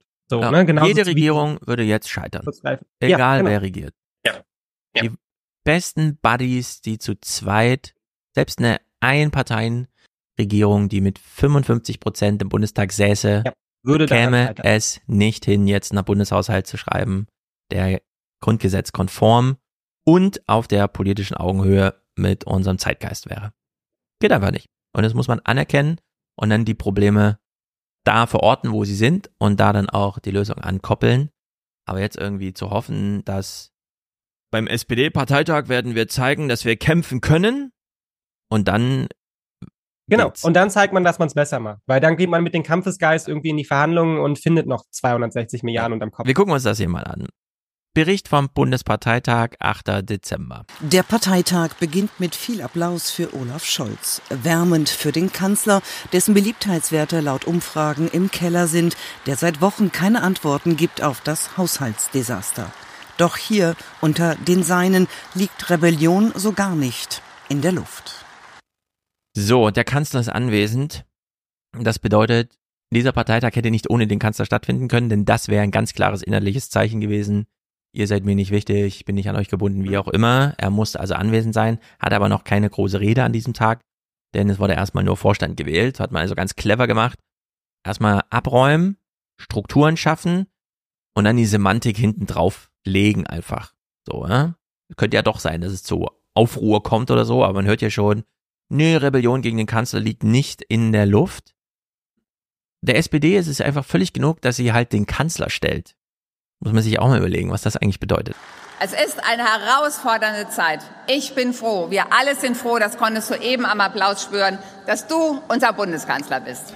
Der Ton auf dem SPD-Parteitag ist gesetzt. Krise ja, aber keine oder kaum Kritik am Führungsstil des Kanzlers. So, keine Kritik am Führungsstil des Kanzlers. Wie vermeidet man überhaupt, über den eigenen Kanzler zu reden, außer sich kurz zu freuen, dass man halt den Kanzler stellt? Man redet über die anderen. Und wir hören jetzt hier Klingbeil und Esken auf der Bühne.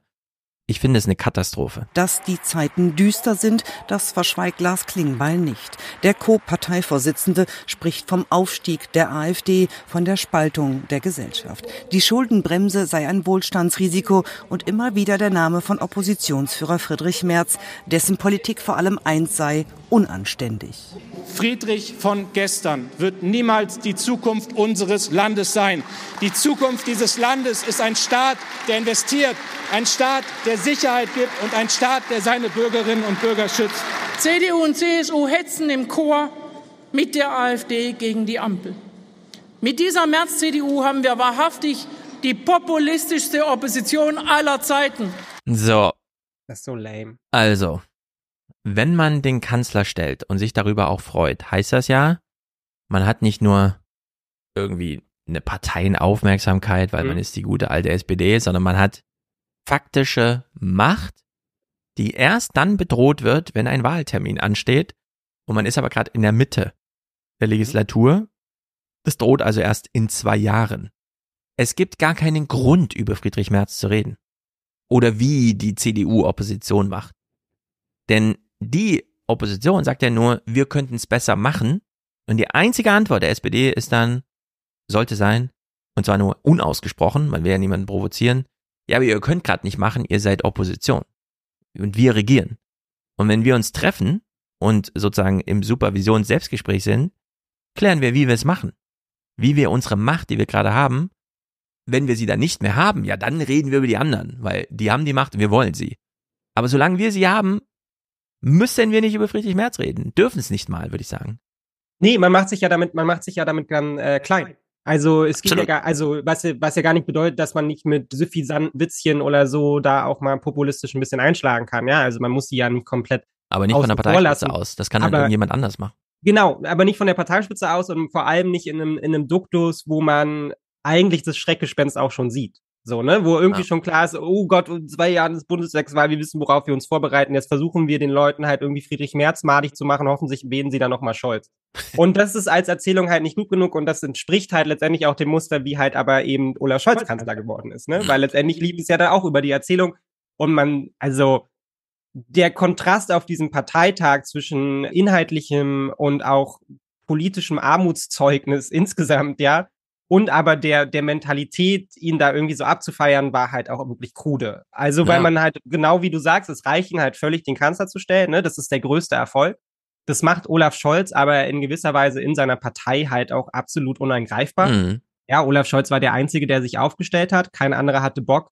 Mich würde interessieren, wenn Olaf Scholz es nicht machen würde, wer wäre die Alternative? Gibt es da noch irgendwen? Also, das Gersting wird es nicht sein, Lars Klingbeil wird es nicht sein. Und ich weiß, sie kommt jetzt wieder mit den Biles und Co. um die Ecke, aber ich kann mir irgendwie nicht so richtig vorstellen, dass irgendein Landesvater angesichts von zwei Jahre Blockadepolitik dann von der Bundestagswahl dann sagt, so, okay, ich gebe das hier auf, ja, wo mich alle lieben in meinem Bundesland und gehe jetzt irgendwie in die Bundestagswahl hinein und macht da den Wahlkampf nach Scholz. Das heißt, Olaf Scholz ist da völlig unangefochten und das Einzige, woran sich die SPD klammert, ist halt momentan auch, dass sie diesen Kanzler stellen, ne? Genau. Und damit einfach so durchlaufen. Und das ist, darauf sind, da sind sie so happy und so glücklich, aber niemand hat in der Zeit seit der Bundestagswahl mal reflektiert, wie ist dieser Wahlkampf eigentlich abgelaufen? Warum haben wir da gewonnen?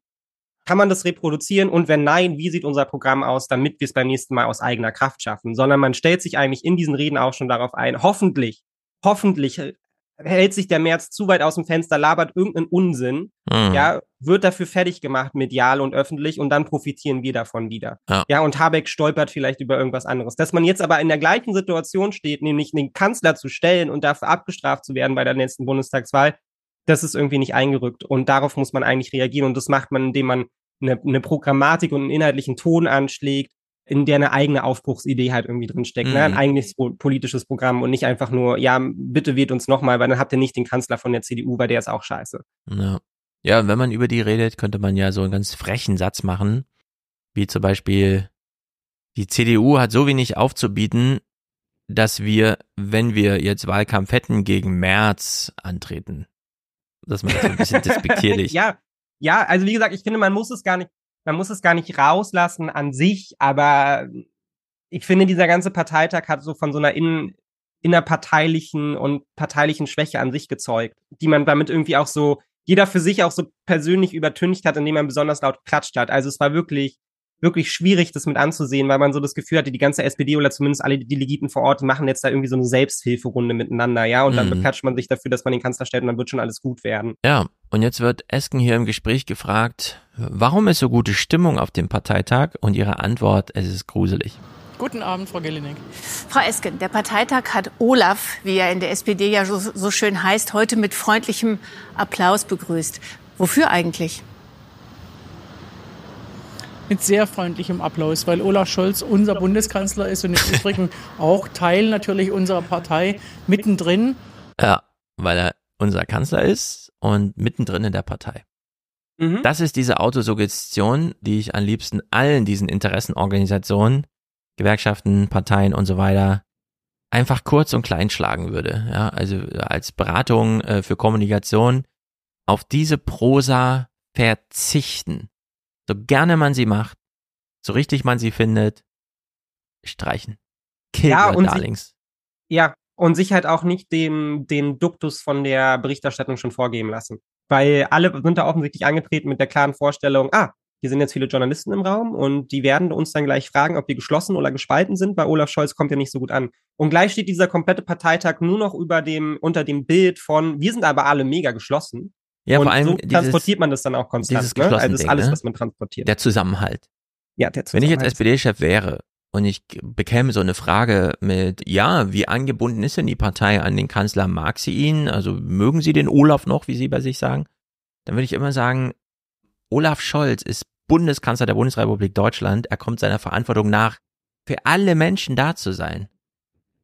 Und wir als Partei unterstützen ihn in diesem Anspruch, weil das absolut wichtig ist.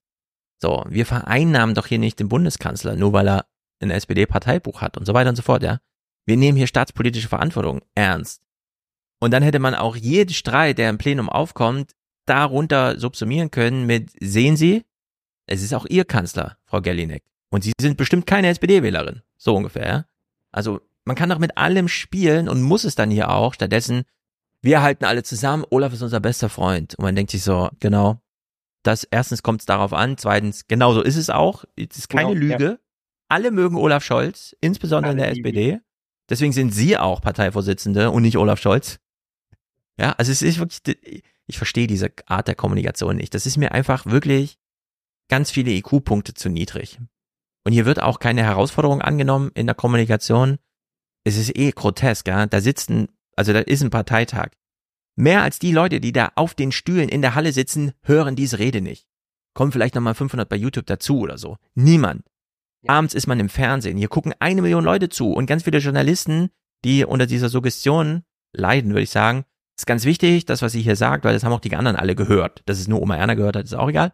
Aber ja, das ist, das ist die relevante Einflugschneise ins bundesdeutsche Publikum, zu den Wählern.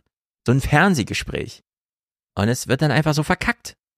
Ja, es wird total verkackt und es wird von vorne bis hinten verkackt, weil man sich halt, wie gesagt, schon darauf eingestellt hat, unter welcher Art und Weise dieser Parteitag darüber Berichterstattung erfolgen wird. Und darauf hat man sich halt ganz und gar eingelassen. Und deshalb ist der Eindruck, der jetzt entsteht bei ZuschauerInnen, die jetzt das so sehen, aber auch in der Art und Weise, wie das Ganze zusammengeschnitten ist und reportiert wird, geht es halt nur um die Frage des Zusammenhalts. Und dann hast du dieses coole Bild von Deutschland bricht irgendwie aus allen Fugen und gleichzeitig feiert man auf dem Parteitag Olaf Scholz. Ja. ja, also, und es passt auch von vorne und hinten nicht zusammen. Also es erzeugt genau das Gegenteil dessen, was man eigentlich erreichen möchte, nämlich genau. darzustellen, wir sind eine Partei, wir packen an, ja, wir tragen diese staatspolitische Verantwortung, wir stellen den Kanzler, wir greifen uns diesen Staat, also quasi umgekehrt von die, die Schwarzen glauben, dass der Staat ihnen gehört, sondern ja. dieser Staat ist rot in gewisser Weise, ja, ja, ja genau. über unseren Kanzler. Und das ist unser Projekt, ja, diesen Staat irgendwie rot zu machen. Aber es ist genau das Gegenteil der Fall, weil alle gucken sich das an und denken so, wie können die denn so gut drauf sein und den abfeiern, ja, während ja. der Laden gerade irgendwie um die Ohren genau. Und dadurch wirkt es natürlich komplett realitätsfern, ja, und völlig versunken in ihrer eigenen kleinen Welt, ja, in ihrer eigenen Erzählung mhm. und dringen darüber hinaus gar nicht durch. Weil ich ja. sehe als Zuschauerin auch nur Saskia Essen, die mir erzählt, die SPD, ja, alle sind gut drauf, aber das interessiert mich doch als Wählerin nicht. Ja, also, null. Das ist einfach, und vor allem, man fühlt es halt anders, ja, wenn da einfach so Genau, man fühlt es halt eben anders. Das ist genau das gleiche Problem, wie die, wie die Administration Biden in den USA hat, wo auch immer so, ja, aber der Wirtschaft geht's doch gut. Ja, aber es glaubt keiner, dass es der Wirtschaft gut geht, ja. ja genau. Also, kannst du noch so oft erzählen, dass es der Wirtschaft gut geht, ja. Entweder du vermittelst es, auf eine genau. Art und Weise, dass es einrückt, oder du musst dich damit zufrieden geben, dass es nicht einrückt und dann stehst du aber halt von einem Ja, und Biden hat sich echt fünf Prozent Wirtschaftswachstum ja. hat er da organisiert, ne? Und trotzdem. Ja, es checkt nur keiner. Ja. ja, ja. das ist ein Problem. Saskia Esken zum Thema Bürgergeld. Äh, es ist einfach so alles so trostlos. Ein höherer Mindestlohn würde natürlich zu geringeren Sozialausgaben führen, weil die Leute eben auf eigenen Beinen stehen können. Und das ist auch ihr Wunsch. Aber Wer arbeitet, der will, würde will natürlich auch erstmal zu mehr Ausgaben Hände. führen. Ne? Der höhere Mindestlohn führt zu mehr Ausgaben bei den Unternehmen aber nicht beim Staat. Aber es gibt ja eine Studie des Bundesarbeitsministeriums, das raus, die herausgefunden hat, dass zu viele Sozialleistungen in Deutschland Arbeit unattraktiv machen und auch Arbeitsaufnahme behindern. Da wird das Bürgergeld immer genannt. Würden Sie denn mitgehen bei dem Vorschlag, das Bürgergeld im nächsten Jahr zu kürzen? Nein, auf keinen Fall. Das Bürgergeld ist von der Koalition, übrigens auch mit den Stimmen der Union, beschlossen worden. Ich mir so sehr hier Populismus. Man sitzt auch so da mit Fäusten in der Tasche, wenn man das hört und hofft einfach, ja. dass sie jetzt mal. I love it. Äh? Einfach so sagt so, hey, ist nicht mal ganz unser eigenes Projekt, alle haben ja. mitgemacht. ich verstehe das alles good, nicht. Good job, Leide oder sowas. Good job. Ah.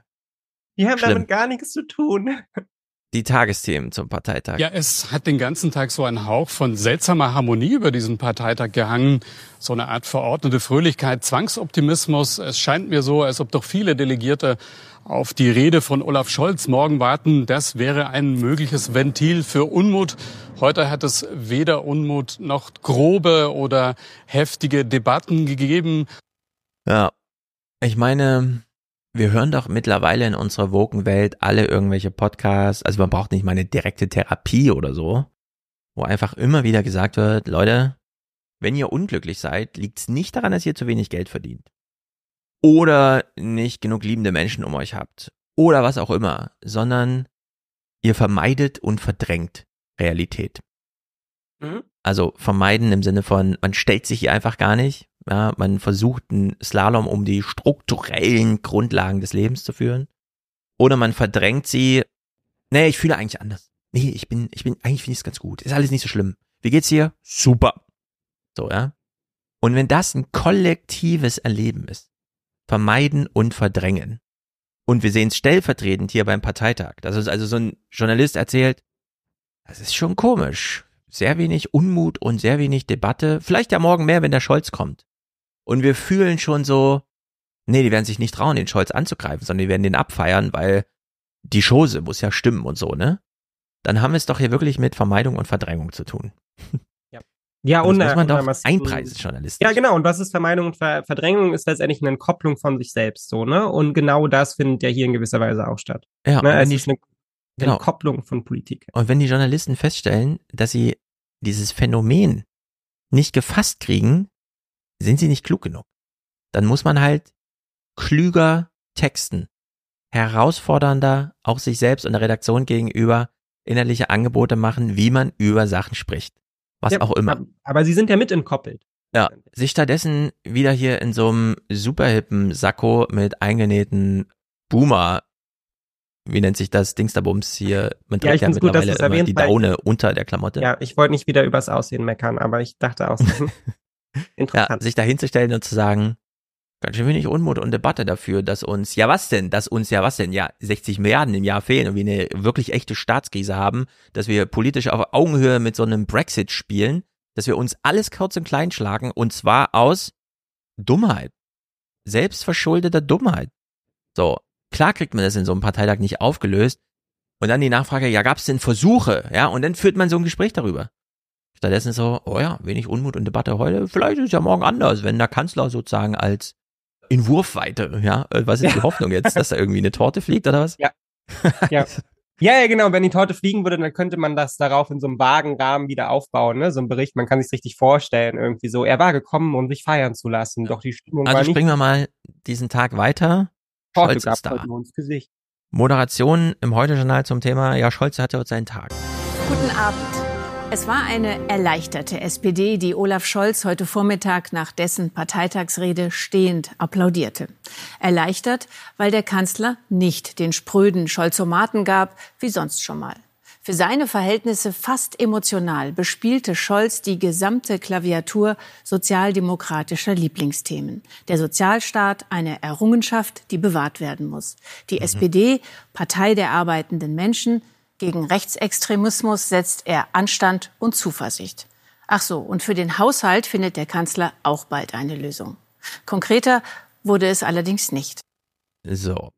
2004 stand Obama auf der Bühne und hat John Kerry damals gratuliert. Große Convention, Demokraten und so weiter. Du bist unser Mann. Geh und hau den George W. Bush aus dem Amt. Mhm. Und alle so, das ist ein geiler Redner.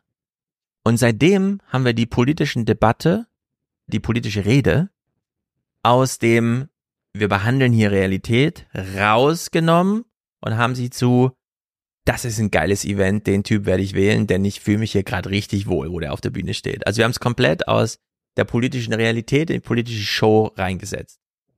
Die politische Rede ist also seit nunmehr 20 Jahren nichts wert außer ein Gefühl vor Ort, bei dem man sagen kann, oh, es hat mich im Herzen erreicht. Ja, total berührt, ja. Total berührende Rede. Darüber hinaus, wer nicht dabei war im Saal, hat's, war halt nicht dabei. Fühlt dann irgendwas anderes, weil man hat in dem Zeit, war man mal arbeiten, Schwimmbad oder was auch immer, ja. So, es ist nun so, Parteitag sitzen irgendwie tausend Leute. Das heißt, 84,5 Millionen Menschen fühlen die nicht, die Rede. Wenn sie sie nicht fühlen, fand sie für sie nicht statt. sie ist folgenlos. Wir sehen die ja auch gar nicht. Wir sehen sie auch nicht. Wenn uns jetzt Anne Gellinek hier irgendwie in der Anmoderation, Sendungseröffnung sagt, über welche Inhalte er sprach, müssen wir einfach sagen, schön und gut, aber es war eine politische Rede. Punkt. Keine Berichterstattung wert. In aufgeklärten Ländern, wo man einfach, okay, das Kind ist im Brunnen gefallen, in einem, also in England, ja, würde niemals in den BBC-Nachrichten eine Rede von Keir Starmer thematisiert werden. Bei einem Parteitag. Völlig undenkbar. Ja. Genauso wie ja, oder du brauchst halt auch eine, oder du brauchst halt auch eine Linie, entlang der du das dann berichtest und nicht einfach nur ja. so hat eine Rede gehalten. Viel Spaß damit, ja. ja. In Amerika ist völlig klar. Das war die 30 Sekunden für YouTube. Das sind die 20 Sekunden für TikTok. Der Rest ist einfach egal. Niemand macht sich da, klar, es gibt immer noch dieses Theater mit, oh, die State of the Union, welche Sätze mhm. sind rein, welche nicht und so. Aber es geht nur um diese kleinen Sätze so, ne? es ist einfach völliger Nonsens, dieses, oh, jetzt haben wir gestern schon gesagt, also morgen geht's zur Sache, morgen kommt der Kanzler, morgen wird, ja, was denn? Ja. Morgen wird das Bürgergeld Aber es ist halt auch immer was? nur so ein, es ist halt auch so ein Happening, ne? Und ich finde, man merkt es dann ja. auch immer so wunderbar in der Berichterstattung danach, weil ich finde es ja auch selber spannend, ne? Weil man sich natürlich auf einer bestimmten Ebene damit dafür interessiert, so, ne? Und wenn man dann weil ich glaube, beim Grünen Parteitag war das so ganz auffällig in Deutschland vom Politik-Podcast. Da hattest du einfach zwei interessierte Menschen und die tauschten sich halt über ihre Erfahrungen auf diesem, auf ja. diesem Parteitag aus. ich höre das auch wahnsinnig gerne, so, aber das ist, ja, ist interessant. Ich weiß halt, das ist Special Interest, ja. Das bin einfach ich, ich interessiere mich für solche ja, Sachen. Ja, genau. Also ja. gut. Aber ich renne und nicht das, rum. das und muss irgendwie einrücken. und- Also in einem meiner Lieblings-US-Podcasts ist es auch immer so, da sitzen ja auch immer die Leute miteinander und sind dann so, ja, ich weiß, das interessiert uns jetzt beide miteinander total, aber wir Hm. müssen uns immer bewusst machen, die meisten Menschen wissen nicht mal, dass Donald Trump nochmal antritt, geschweige denn, dass Joe Biden nochmal antritt. Das ist einfach noch nicht eingerückt politisch. Und, zwar auf der Ebene, wie auch wir super interessierten politischen Beobachter dann einfach sagen, ach so, Gerd will das, ja? Oh, wusste ich gar nicht. Er wurde gestern gewählt, ja? Oh, ich wusste gar nicht, dass er Wahlkampf ist. So ungefähr. Wer ist dieser Argentinier? Wie heißt der nochmal? Was will der? Alle Ministerien abschaffen? Ah ja. Aber ja auch gehört gerade zum ersten Mal jetzt, wo er am Amt ist, ja? Also auf der Ebene findet es statt. Es ist völlig egal, was Olaf Scholz da irgendwie und so weiter über welche Themen und dass er nochmal die Seele streichelt und so. Ja, ja, genau. Und das Es hat ist- dann einfach so ein, so ein Happening-Charakter. Und man weiß auch, dass die da alle so hinfahren, weil ich hätte da auch Bock drauf. Immer wenn ich das so höre, denke ich so, oh, ich will auch gerne mal zu einem grünen Parteitag fahren. Ja, ich fahre halt lieber zum 37C3, mit, ja? mit dem kleinen Aber ich fange jetzt auch nicht halt, an irgendwie. Ja, da irgendwie mit allen echt quatschen, sich die Reden anhören, das Spektakel mitnehmen und so, das hat schon was. Und so transportieren sie das dann auch zurück in die Redaktion, dass da draußen alle rumsitzen und sich so denken, das interessiert mich halt absolut null. Ich weiß überhaupt nicht, worüber die da gesprochen haben. Ich sehe ja auch hier nur drei Minuten Happening. Ja. Das fällt da irgendwie unter den Tisch. Deshalb auch am besten, es wird dann halt wirklich eine Torte geworfen oder so, weil dann hat man auch gleich was, woran kann man das aufhängen und dann macht es Oma Erna auch Spaß. Dann kann die so, ah, da ist politische Krise, da werden Torten geworfen.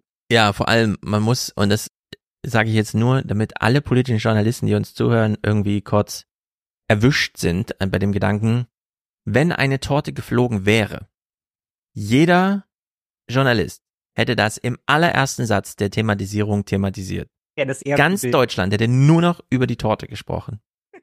Ja. Und jetzt überlegt, wer führt hier Regie? Wer führt in diesem ganzen Ding Regie? Der Tortenwerfer wäre der wichtigste Mensch in Deutschland an diesem Tag gewesen. Wir wissen nicht wer, wir wissen nicht warum, egal. Einfach nur die Action. So, hätte die Action irgendwas beim Thema Bürgergeld, Schuldenbremse oder so weiter, ja? Also ist das ein politisches Ereignis? Nein. Aber gut. Berichterstattung. Als Olaf Scholz, äh, also äh, hinsichtlich meines, meiner Argumentation, meiner These zum Thema, die politische Rede ist komplett sinnlos. Ein Ereignis ohne Folgen und ohne Gehalt, ohne irgendetwas. Es ist völlig bedeutungslos. Kann sich auch ein Drehbuchautor ausdenken, sie filmen das, ein Jahr später kommt das im Kino, findet halt statt. So. Ist einfach alles egal. Und so macht Olaf Scholz auch seine Rede. Es ist einfach alles egal. Man kann auf der Bühne sagen, was man will. Lars Bonsack aus Berlin.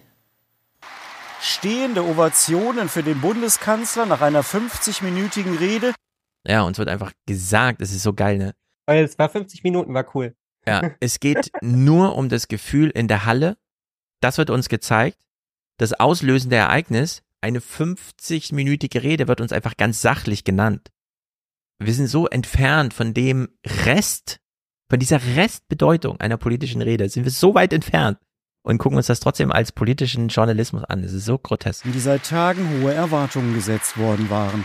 Würde es Olaf Scholz schaffen, seine Partei mitzunehmen, gar aufzubauen? Ganz offenbar auch mit Schmeicheleien.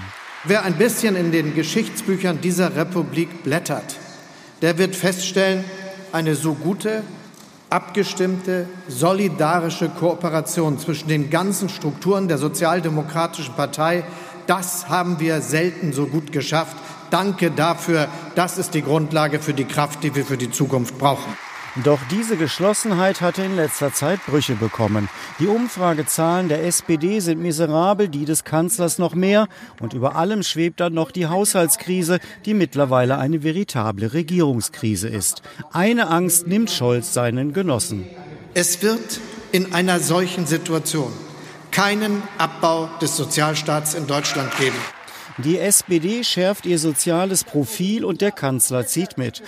Ja, und einfach ein, drei Minuten später wird der Sozialstaat dann doch äh, zusammengekriegt. Ja, genau. Das ist es ja auch. Also es glaubt doch keiner mehr. Also und selbst wenn man da irgendwie als Person sitzt, ja, die eine Sympathie dafür übrig hat, aber es glaubt doch keiner, sondern alle warten darauf, naja, wird es jetzt wirklich so? Und die meisten haben schon im Hinterkopf, wahrscheinlich wird es nicht so. Ja, ja, genau. Es ist einfach, es ist so grotesk. Und dann läuft es so durch. Ja, und ich meine auch die, die, also es ist auch einfach nur journalistisches Blabla, was da darüber gelegt wird. Ne? Auch da hat nichts letztendlich eine Stringenz oder irgendwie eine inhaltliche Betonung oder sowas. Geht nur um die Frage, ja, hält die SPD zusammen, ja oder nein? Und dann wird diese Frage auch noch beantwortet über die SPD steht gerade nicht gut da in den Umfragen. So, ne? Mhm. Darüber wird es dann irgendwie konstruiert, so. Aber es hat ja nie jemand aus der SPD jetzt irgendwie Olaf Scholz krass angegriffen, ja. Da liegt. Ja. die politische Lage nun mal so da, wie sie beschrieben ist, nämlich Olaf Scholz der Einzige, der da ist. Der übrig ist und er ist der Kanzler. Er hat die, gerade die unangefochtene Machtposition in seiner mhm. Partei, ja. Also alles steht und fällt mit ihm. Wenn er jetzt abgesägt wird, wenn man sich gegen ihn wehrt oder dieser Koalition nicht erfolgreich ist, ja, die den Bach runtergeht, sich auflöst, whatever, dann nimmt er die SPD mit. Der Kanzler ist jetzt aus Zucker. Die ganze Partei hängt davon ab, dass er die Kanzlerschaft einfach weitermacht. Also kann er machen, was er will. Ja. Und das weiß er auch. Und jetzt ist ja für die politischen Journalisten die Herausforderung, wir haben jetzt keine 50 Minuten, um die Rede in voller Länge zu zeigen und außerdem kommt sie aus der Konserve und zu Hause auf dem kleinen Bildschirm sowieso nicht so gut. Die Leute gucken ja nur noch auf dem Smartphone und sind dann auch alleine. Also diese Plenumsreaktion, Gefühlslage kann man eh nicht abbilden. Ja, wenn, wenn, wir zu dritt wären zu Hause, wäre es was anderes. Genau. ja, wir auch. ja, wir das wäre das, das wäre es. Wir das immer zusammen mit meiner Familie und dann klatschen wir alle. Ich hatte das ja im Intro, ne? In Polen, ich habe es ja mit Niklas besprochen, neue Regierung, wir haben es ja am Montag hm? äh, besprochen, was dann am Dienstag, Mittwoch sich entfaltet hat, nämlich dass Tuste einfach kommt, Koalitionsvertrag fertig und er macht die große Willkommenstour überall. Und im Intro saß ja die Frau im Kino. Also die Parlamentsdebatte, in der die Peace dann ihr endgültiges Ende, das muss man sich mal vorstellen, ne? Die Peace regiert zwei Wochen lang, bestellt so ein Kabinett und weiß genau, 35 Prozent sind keine Mehrheit. Wir haben hier nur zwei Wochen. Danach sagt das Parlament, wir wählen jetzt mal. Sie können nichts dagegen tun, außer ein was. Können es noch ein bisschen länger hinauszögern, denn in der Tagesordnung des Tages, des parlamentarischen Tages, findet die Wahl des Ministerpräsidenten erst statt, nachdem die Befragung des amtierenden Ministerpräsidenten beendet ist. Die Befragung endet mit der letzten Frage, die, das im, die im Plenum gestellt wird. Also hat einfach jeder Peace-Abgeordnete nochmal eine Frage an Morawiecki gestellt. Ja, ist ja eigentlich eigener Filibuster, so. Genau. Damit einfach die Wahl von Donald Tusk nicht 10 Uhr, sondern 13 Uhr stattfindet. Mhm. Das ist so krank, ja. Also wir das sind echt kurz davor, das auch so ja. zu machen. Ja, ja genau, aber wir so laufen darauf zu. Ja. ja, und dann sitzen die Leute im Kino und gucken sich das an, weil sie den Moment nicht verpassen wollen, dass diese scheiß Piece endlich abgewählt ist. und hoffen, dass sie da Gleichgesinnte im Kino treffen. dann denke ich mir, vielleicht sollten wir es in Deutschland auch so machen. Ein SPD-Parteitag im Kino gucken, unter Gleichgesinnten, die die SPD realistisch einschätzen. Das hat, glaube ich, Happening-Charakter. Also ich, ich glaube auch, das hat Happening-Charakter, das wäre ein Spektakel und man würde sowas wie eine politisch, politische Gesamtheit spüren. So, ne? Man würde sich wahrscheinlich wieder, wahrscheinlich wieder tatkräftiger spüren. Ja, man nimmt alle um sich herum wahr, genau. alle sind unzufrieden, alle finden ihn blöd und daraus entsteht dann was. Zusatznutzen. Man hätte dann eine Adresse für die politischen Journalisten, die sich noch andere Meinung abholen, als die, die sie im Plenum, wo die mhm. Rede gehalten wurde, abholen. Denn das ist ja grotesk, dass wir hier gesagt bekommen, sachlich nüchtern, dass etwas ganz Emotionales stattfand, wir das Politik nennen, keinen Zugang dazu haben, also der politische Journalismus runtergedampft wird auf so ein Reaction-Video, na dann fangen wir wenigstens die Stimmen ein, die vor Ort nochmal einschätzen, wie es ja. war. Also ja, klassisches, das Spiel ist rum, wie fühlen sie sich denn jetzt, wo sie verloren, gewonnen oder was auch immer haben. So, also geht man durchs Plenum und fragt die Leute, wie sie es so fanden. Und das ist dann Informationsvermittlung an uns zu Hause. Ja? Es war eine sozialdemokratische Rede eines sozialdemokratischen Kanzlers. Er hat klare Worte gefunden. Ich glaube, das hat man auch hier im Saal bei den Delegierten gemerkt. Er hat viele Themen angesprochen, die uns allen am Herzen liegen, die uns wichtig waren. Er hat eher den Macher rausgekehrt als den Moderator. Muss er auch hier an dieser Stelle? Ich würde mir aber wünschen, dass er auch als Kanzler öfter mal den Macher herausstellt und nicht so sehr moderierend ist. Zweifel am Kanzler und seinem Kurs allerdings kommen weiter von den Jusos. Olaf, du hast mal gesagt, wer Führung bestellt, soll sie bekommen. Hiermit bestelle ich sie. Und wir warten dringend auf Lieferung. Heute also sprach mehr der Genosse Olaf und weniger der Kanzler Scholz. Die meisten Sozialdemokraten hat das überzeugt. Die Haushaltskrise ist damit aber nicht gelöst. Ah ja, Ah, die Haushaltskrise ist damit nicht gelöst. Hm, ja, gut. stellt sich raus, nicht gelöst. Schade. Schade. Ja, aber die 1000 Hampel vor Ort hat er überzeugt. Das ist doch entscheidend. Das ist wirklich. Ich dachte, als ich in Rom war, 2000 Jahre zu spät quasi, ich hätte noch mal das römische Empire gerettet irgendwie, aber stellt sich raus, nee, ich habe es mir nur noch mal angeguckt, wie es aussah. Ach ja, es tut einem auch immer so wahnsinnig leid, weil ich meine, wir kennen ja jetzt nun beide eine ganze Menge SPD-Genossinnen und Genossen, die versuchen ja auf anderen Ebenen da irgendwie was zu machen. Die müssen das ja dann auch immer ertragen, ja, und die sind ja damit auch nicht happy ja. und versuchen da irgendwie noch den den Faden da drin zu sehen. Es ist schon wirklich tragisch. Ja, es ist einfach, naja, wir haben es genug verurteilt. Ingo informiert uns hier, es gibt noch einen ganz wichtigen politischen Grundbegriff, den sollten wir alle, den haben wir natürlich schon drin in unserem Katalog, aber der muss nach oben. Zu gerne wäre Olaf Scholz wohl zum Parteitag seiner SPD gefahren, mit dem Erfolg im Rücken den Haushaltsstreit innerhalb seiner Regierung erfolgreich gelöst zu haben. Aber daraus wurde bekanntlich nichts und weil zudem die Umfragewerte von Scholz selbst, aber auch die seiner Partei zum Jahresende alles andere als besinnlich sind, war von vielen ein handfester Schlagabtausch erwartet worden. Der Bundeskanzler gab sich kämpferisch bei seinem mit Spannung erwarteten Auftritt und punktete offenbar bei der Parteiseele.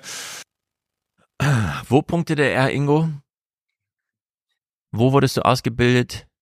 Wo wurde dir das gesagt, dass es sowas gäbe?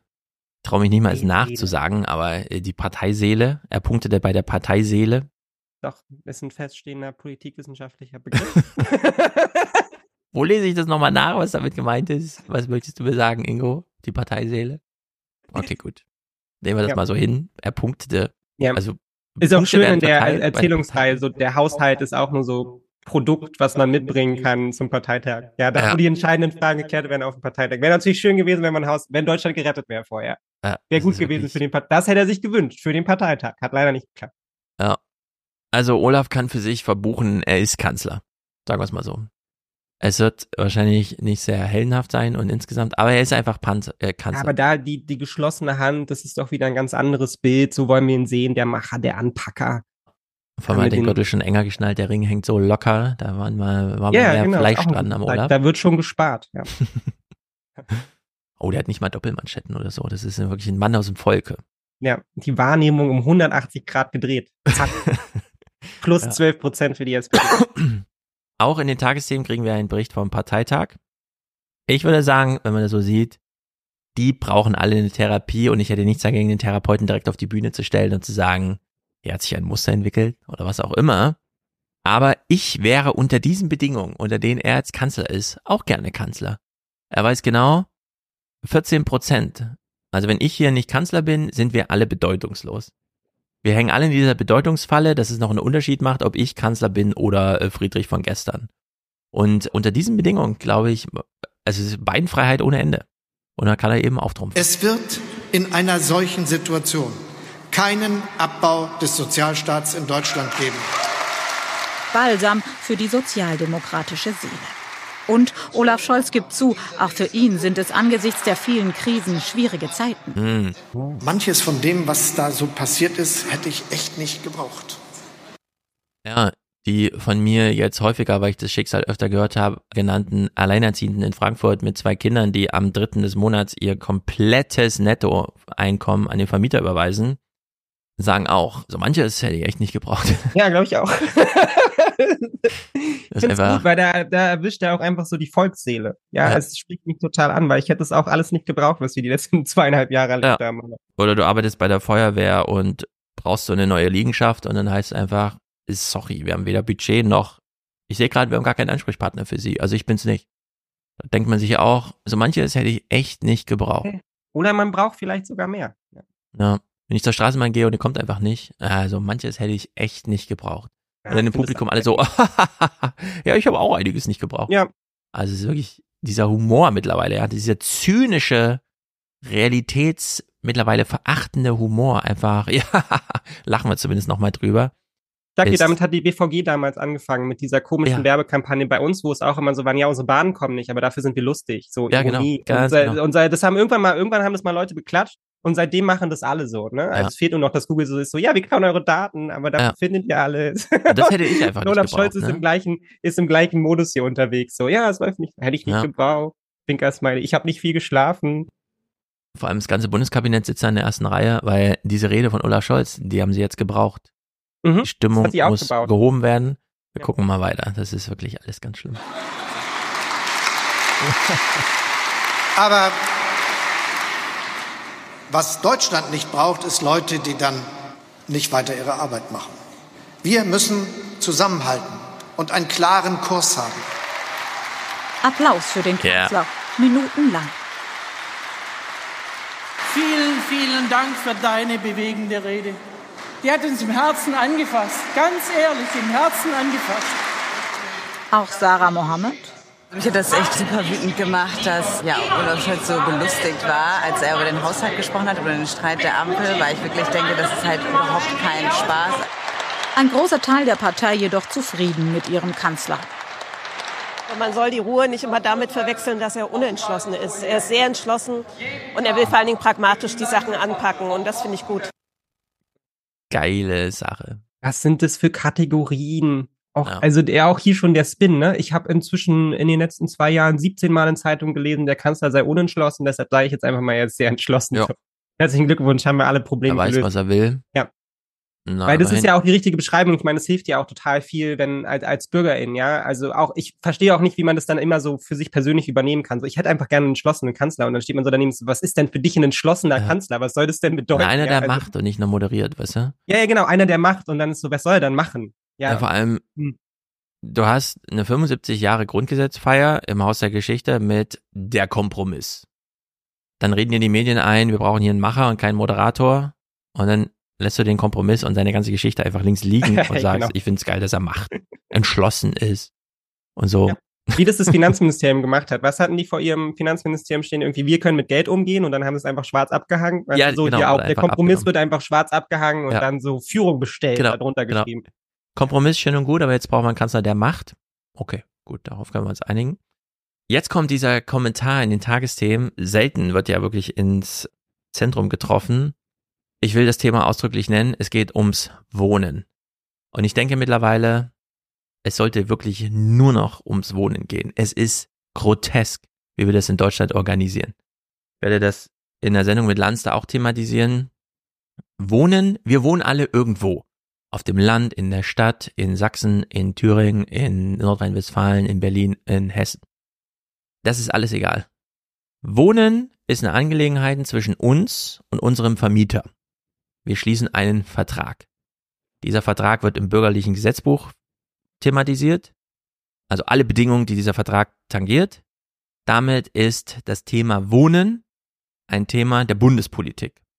Denn das bürgerliche Gesetzbuch gilt über die Landesgrenzen hinweg bundesweit.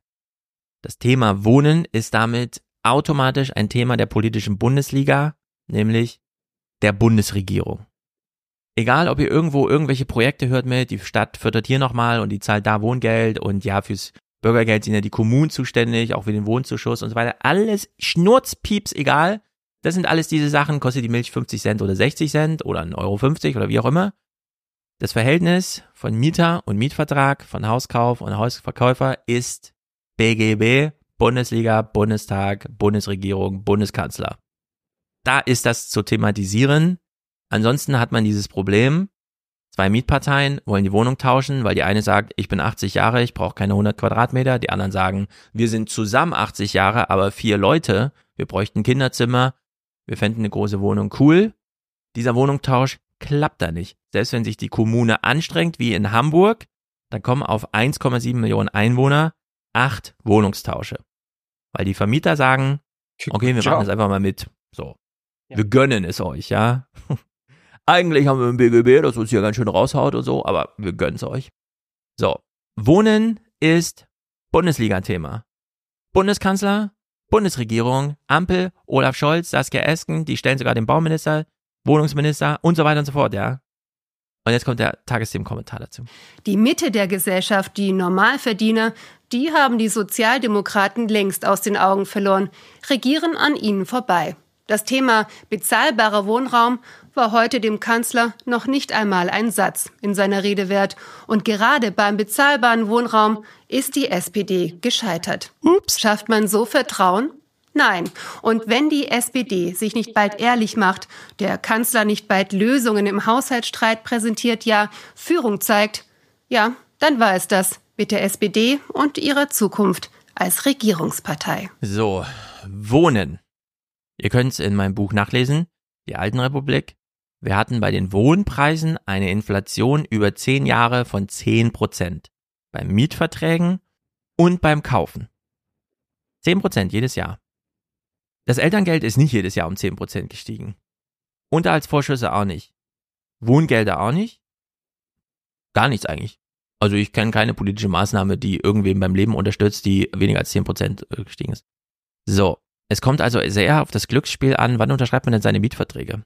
Wenn man dann feststellt, ich will in die Stadt ziehen, ich brauche einen neuen Mietvertrag. Ah, man muss die 10% zahlen. Dann stellen wir fest, ich brauche ein Kinderzimmer. Ich ziehe mal um. Zack, 10%. Ich brauche ein zweites Kinderzimmer. Zack, 10%. Prozent. Ja, jedes Mal. Trennung der Eltern, wir brauchen zwei Wohnungen, irgendwie nochmal und so weiter, neue Mietverträge. 10%. Jedes Mal. Also wenn man in der Mitte des Lebens steht, wenn es da richtig Ramazamba ist, fallen diese 10% einfach, man ist, man schwimmt immer oben auf der Welle und keine sozialpolitische Maßnahme kommt da mit. Das heißt, wenn Olaf Scholz sagt, wir werden den Sozialstaat nicht kürzen, also irgendwie bei Null belassen, stagnieren, ja, die Wohninflation geht aber weiter. Ja, das heißt, der Staat grundsätzlich quasi selbst weg. Genau. Es ist grundsätzlich eine Kürzung des Sozialstaats, insbesondere wenn man noch das Wohnthema komplett ausspart, denn ich würde es gerne mal sehen. Wir haben jetzt die Situation, ich habe es ja aus München da immer mal wieder betont, 60 Prozent der Leute sind einfach wohnberechtigungsscheinfähig dort, entitled. Wenn wir das wirklich, also wenn die wirklich alle zum Amt gingen, um zu sagen, ich möchte nach geltender Gesetzeslage hier meinen Wohnzuschuss haben, dann sagt die erstmal, nee, sie müssen erstmal eine kleine Wohnung umziehen. Dann sagst du, es gibt keine kleinere Wohnung. Ja, wohin, ja. Nirgendwo. So, dann gibt's erstmal erstmal Gerangel über, ja, und so weiter. Dann steigen aber die Vermieter aufs Dach und sagen, können Sie denn mal das Wohngeld zahlen? Ich hätte gerne meine Vermietung. Ja, ich hätte gerne mein Geld, mein, mein Rent. Will mit meinem Jumbojet auf mein Boot fliegen und wenn mich einer fragt, muss das mit dem Jumbojet privat sein? Ja, wollen Sie eben mit dem Fahrrad hinfahren? Ja, das ist dann ja, die Antwort ja. aus dieser CDF-Doku. Ja, das ist großartig, ja. Also, also das Thema Wohnen ist das sozialpolitische Thema. Der ganze Sozialstaat hängt sich am Thema Wohnen auf wenn das nicht thematisiert wird in einer SPD-Parteitagsrede, ist sie nichts wert. Dann ist sie einfach gar nichts wert. Uns nützt ein stagnierender Sozialstaat gar nichts und dann noch mit dem Versprechen, er wird nichts abgebaut, wenn einfach nebenher galoppierend nicht nur die Wohnpreisinflation, sondern auch noch die Supermarktinflation mit 16 Prozent nochmal oben drüber liegt. Ja, genau. Also. Ist einfach grotesk. Und insofern ist ja auch nicht, also es würde mich nicht wundern, wenn man sich doch in irgendeiner Art und Weise jetzt auf irgendwie sowas einigt, von wegen der Bürgergeldanteil wird nicht und so viel und so und so viel steigen und so. Was dann aber umgekehrt ja quasi nicht die Erzählung ist, von, also die Erzählung wird sein, wir haben quasi die Steigerung verhindert, aber de facto ist es eine Kürzung. Hm. Ne, also weil es wird quasi da schon der Rollback durchgeführt, weil man ja eben versprochen hatte, man gleicht das eben an, an inflationäre Entwicklungen und halt Preissteigerungen ja. etc. Und wenn das nicht passiert, dann ist es de facto eine Kürzung. Wenn wir diese ganzen Ausgaben nicht immer wieder anpassen und darauf beziehen, wie sie sich in der Realität darstellt und zum Beispiel auch darauf beziehen, dass eben die Realität zwei Jahre lang, zweieinhalb Jahre lang extrem schlecht aussah, dann ist da halt in diesen zwei Jahren schon gekürzt worden. Das heißt, das kannst du dann aber nicht mehr später quasi nachtragen, sondern du musst es dann halt entweder, entweder du beschließt es jetzt ja, oder es ist rückwirkend quasi eine Kürzung, ja, weil mhm. die Menschen das Geld ja immer noch fehlt. Die konnten das ja nicht ausgeben und nichts. Und genau. das Krasse finde ich daran, dass es solche Themen zum Beispiel, wir haben ja Lars jetzt gerade gehört, ne? Das Thema Wohnen kam, glaube ich, nicht drin vor in seiner Aufzählung von, von Null. Ja, kommt aber nicht vor. Wohnen wird ausgespart. Wohnen, also wenn man jetzt so sagt, Deutschland erwirtschaftet pro Jahr so eine drei Billionen Euro oder sowas. Das ist unser BIP. Wir können es ja runterbrechen auf Personen also 80 Millionen Menschen, die dafür verantwortlich sind. So. Von diesen 80 Millionen Menschen bezahlen 80 Millionen Menschen laufende Kosten fürs Wohnen und der Anteil ist einfach so grob die Hälfte. Nicht ganz deutschlandweit, das kennen wir auch, also sind die urbanen Zentren, da wo die jungen Menschen sind und so weiter. Also eine kleine Gruppe schultert besonders viel von diesen ganzen Kosten, aber es sind einfach immense Werte wenn wir hier irgendwie denken, ja gut, dann kann man sich kein Telefon mehr leisten, also ein, einmal im Jahr 800 Euro ausgeben. Ja, wir sind beim Wohnen, sind wir in diesem Range jedes, jeden Monat ein iPhone. Ja. Also ein absolutes Luxusgut. Alles wird sich vom Munde abgespart, man kriegt gar nichts mehr hin, man fragt, fragt in der Klassengruppe nach, ein Ausflug und ich muss 10 Euro in die Klassenkasse, äh, kann mir jemand 10 Euro leihen? Ja, also wird schon ganz offen gefragt, einfach in WhatsApp-Gruppen, kann mir das jemand vorschießen? 10 Euro ist man nicht in der Lage, aber wenn der Kalender umspringt auf den nächsten Monat, 800 Euro. Für die äh, 45 Quadratmeter, die man mit zwei Kindern bewohnt. Das ist einfach grotesk, wie das in Deutschland äh, Ja, und es ist meist, ich meine, das ist eine Realität, die uns alle ganz unmittelbar betrifft. Und ich ja. meine, klar, man redet über viele Themen, ja, aber wer, selbst im weiteren Umfeld, ja, meines mein, weiteren persönlichen Umfeld, ja, wenn ich jetzt gar nicht mal in meiner politischen Bubble unterwegs bin, sondern einfach die Fühle ausstrecke, es gibt kein Thema, was so essentiell behandelt wird hm. wie das Thema Wohnen. Das Thema ist immer das gleiche. Ja, wenn es um irgendwas Politisches geht, dann oder ein Einstiegsthema allein schon ein Smalltalk oder whatever, ist das Thema immer Wohnen. Es ist immer die Situation von jemand sucht, findet nicht, uh, unsere Wohnung ist so teuer, uh, unsere Wohnung wurde aufgekauft, wir müssen in zehn Jahren hier raus. Ja, und auf den ganzen, und es, dann spielt sich Drama ab, auf den ganzen verschiedenen Ebenen, wo man im Leben gerade steht. Entweder weil hm. man dann halt am Überlegen ist, müssen wir hier wegziehen, wenn wir eine Familie gründen wollen, oder weil man am Überlegen ist als 60-Jähriger, 60-Jährige, ja, uh, fünf Jahre noch bis zur Rente, unsere Wohnung wurde gerade verkauft, dann haben wir noch zehn Jahre, ja, bis wir hier rausgeklagt werden und so. Ja, was machen wir dann? Dann sind wir 75, hm, dann müssen wir eigentlich, also müssen wir uns jetzt schon fürs Heimat melden. Es ist unmittelbar immer da in jedem Gespräch dieses Thema und ich kann mir nur vorstellen, dass es deutschlandweit zumindest in den urbanen Zentren überall so ist. Ja, und Lars Klingbeil erwähnt es nicht mal in seiner Problembeschreibung sondern die SPD wird, hat sich jetzt natürlich auf die Themen, die dann medial eine Rolle spielen, und das ist ja Wohnen auch nicht festgelegt, ja, und wird sich dann hm. wundern, warum sie die Bundestagswahl so krachend verlieren und niemand die SPD wählt, wo sie doch einfach klar, wo sie doch vorher klar gemacht haben, dass sie total treu und solidarisch zur Ukraine stehen, ja. ja. Und dann wird ihnen auffallen, dieses Thema wird nicht mobilisieren. Und dann werden sie scheitern und dann werden sie wieder erzählen, oh, aber wir haben doch so tolle Sachen gemacht und irgendwie hat uns keiner zugehört und niemand hat das wahrgenommen. Irgendwie ist, sind wir an unserer Kommunikation gescheitert. Nee, ihr scheitert an eurem mhm. Programm. Und zwar konstant so, ja. Wenn ich SPD wählen würde, dann, weil ich darauf hoffen würde, dass entweder solche Sachen wie der Mindestlohn steigen, ja, und wir da eine Angleichung haben, oder dass halt das Wohnproblem gelöst wird. Und was sehe ich seit zwei Jahren, ist eine Politik, die es nicht auf die Reihe bringt und es nicht mal thematisiert, dass sie das Wohnproblem nicht gelöst bekommt. Ja, ich habe von Clara Geibitz seit Wochen nicht mehr gehört. Ich weiß wer gar nicht, was die macht den ganzen so Tag. Ja, wer, Boston Dynamic Roboter, ja, Niemand würde, ja, wenn du jetzt fragst, wer ist Clara Geibitz, würden dir 90 Prozent der Leute auf der Straße sagen, keine Ahnung. Ja. Ja, und das hängt alles unmittelbar miteinander zusammen. Warum soll die Schuldenbremse eingehalten werden, damit bloß keiner auf die Idee kommt, öffentlich zu bauen? Man könnte ja auf Bundesregierungsebene kommen auf die Idee, ja, dann bauen wir einfach Wohnungen. Die Preise sind so hoch für Wohnungen, also das rentiert sich auch von alleine. Da, also kommt das Wort rentieren ja, der, her, der dass da Leute einziehen und vielleicht Alle warten auf Aufträge. Der, Deutschland könnte einfach bauen. Ja, man müsste nur Ganz das genau. Geld zur Verfügung stellen. Das fände auch Alle die Baubranche gut. Ja. Aber nein, die Eigentümer, die es gibt für Wohnungen, wollen einfach den Markt eng halten, die Preise hoch. Deswegen werden nur 250.000 Wohnungen gebaut und alle Vermietungen privat verbucht. Also ihr bezahlt unmittelbar, unmittelbar, quasi eins zu eins, irgendeinen Milliardär, der zu seinem Boot fliegt mit seinem Privatflugzeug. Ja, ja das ist das extremste aller Partikularinteressen. Genau. Die Schuldenbremse hängt eins zu eins mit diesen Vermietungen ja. zusammen. Gut, wir behandeln kurz das Klimathema, denn es fand eine EU, eine EUN-Klimakonferenz statt. Wir machen nur wenige Clips, es ist alles nicht der Rede wert, aber eine junge Irakerin hat wohl irgendwie und so weiter.